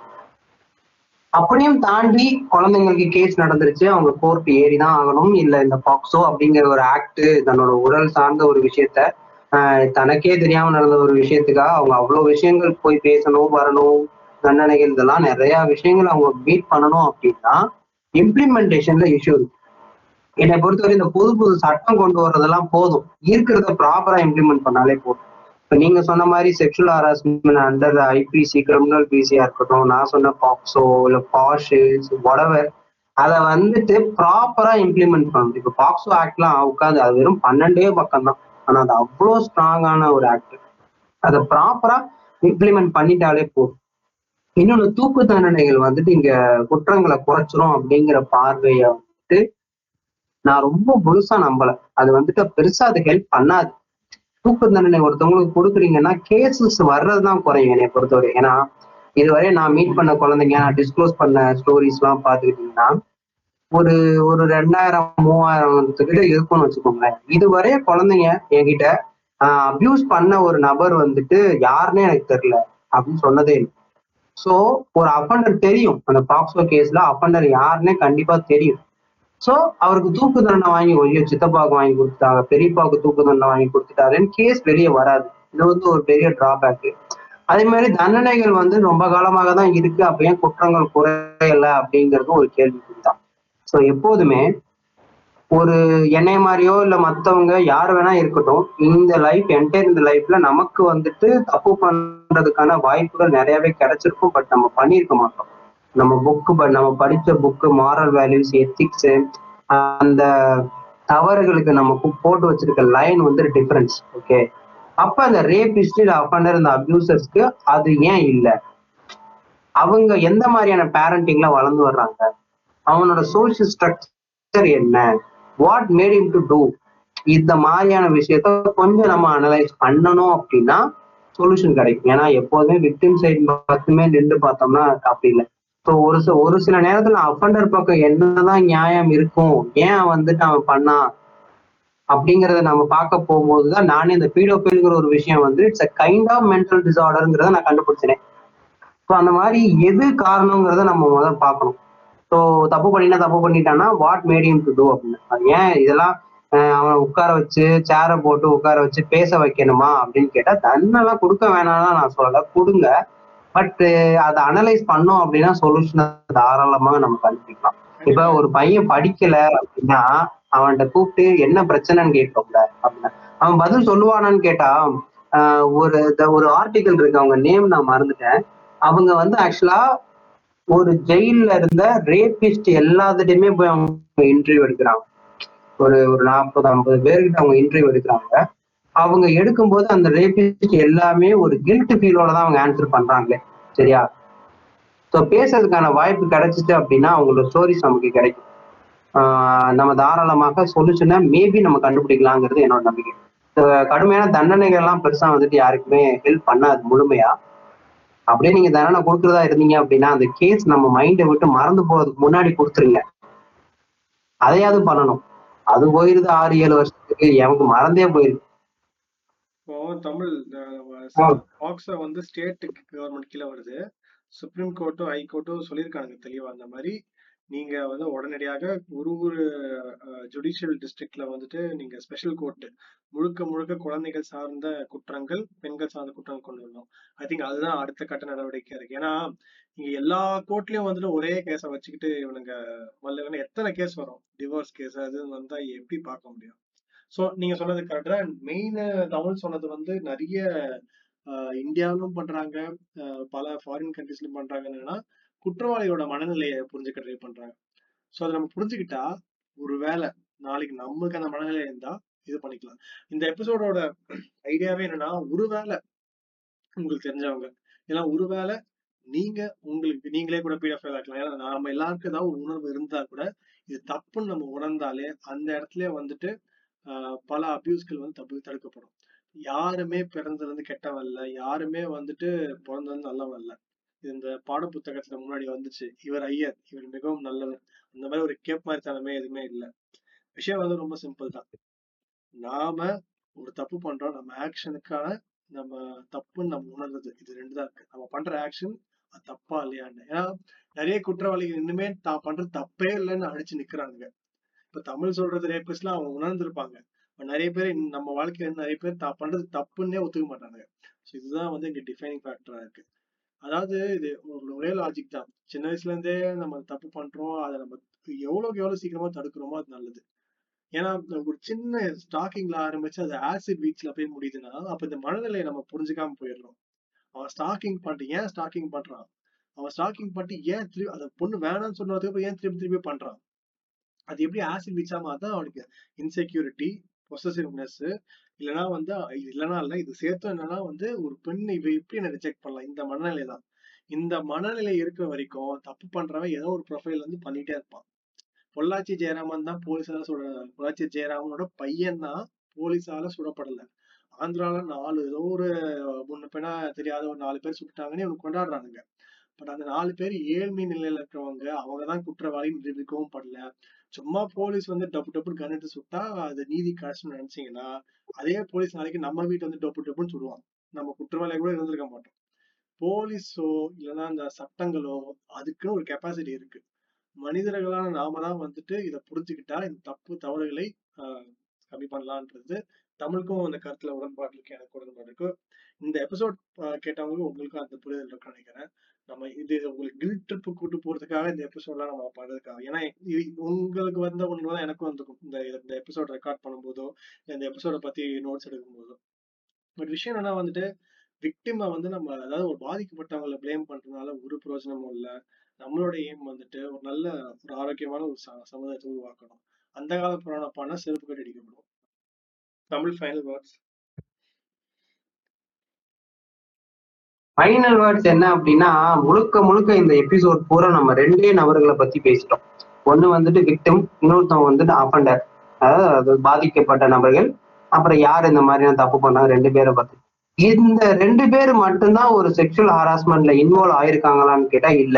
இதை சுத்தி ஒரு நூறு பேரோ இரநூறு பேரோ இருப்பாங்க. அவங்களுக்கு பேர் என்ன அப்படின்னா பைஸ்டாண்டர் இன்டர்வென்ஷன் அதாவது ஒரு தவறு நடக்கிறது உங்க கண்ணுக்கு தெரியும் போது அந்த இடத்துல உங்களால அந்த தவறை தட்டி கேட்க முடியுது அப்படின்னா நீங்க ஒரு பைஸ்டாண்டர் நீங்க இன்டர்வைன் பண்ணி உள்ள போய் என்ன பிரச்சனை அப்படின்னு கேட்கலாம்.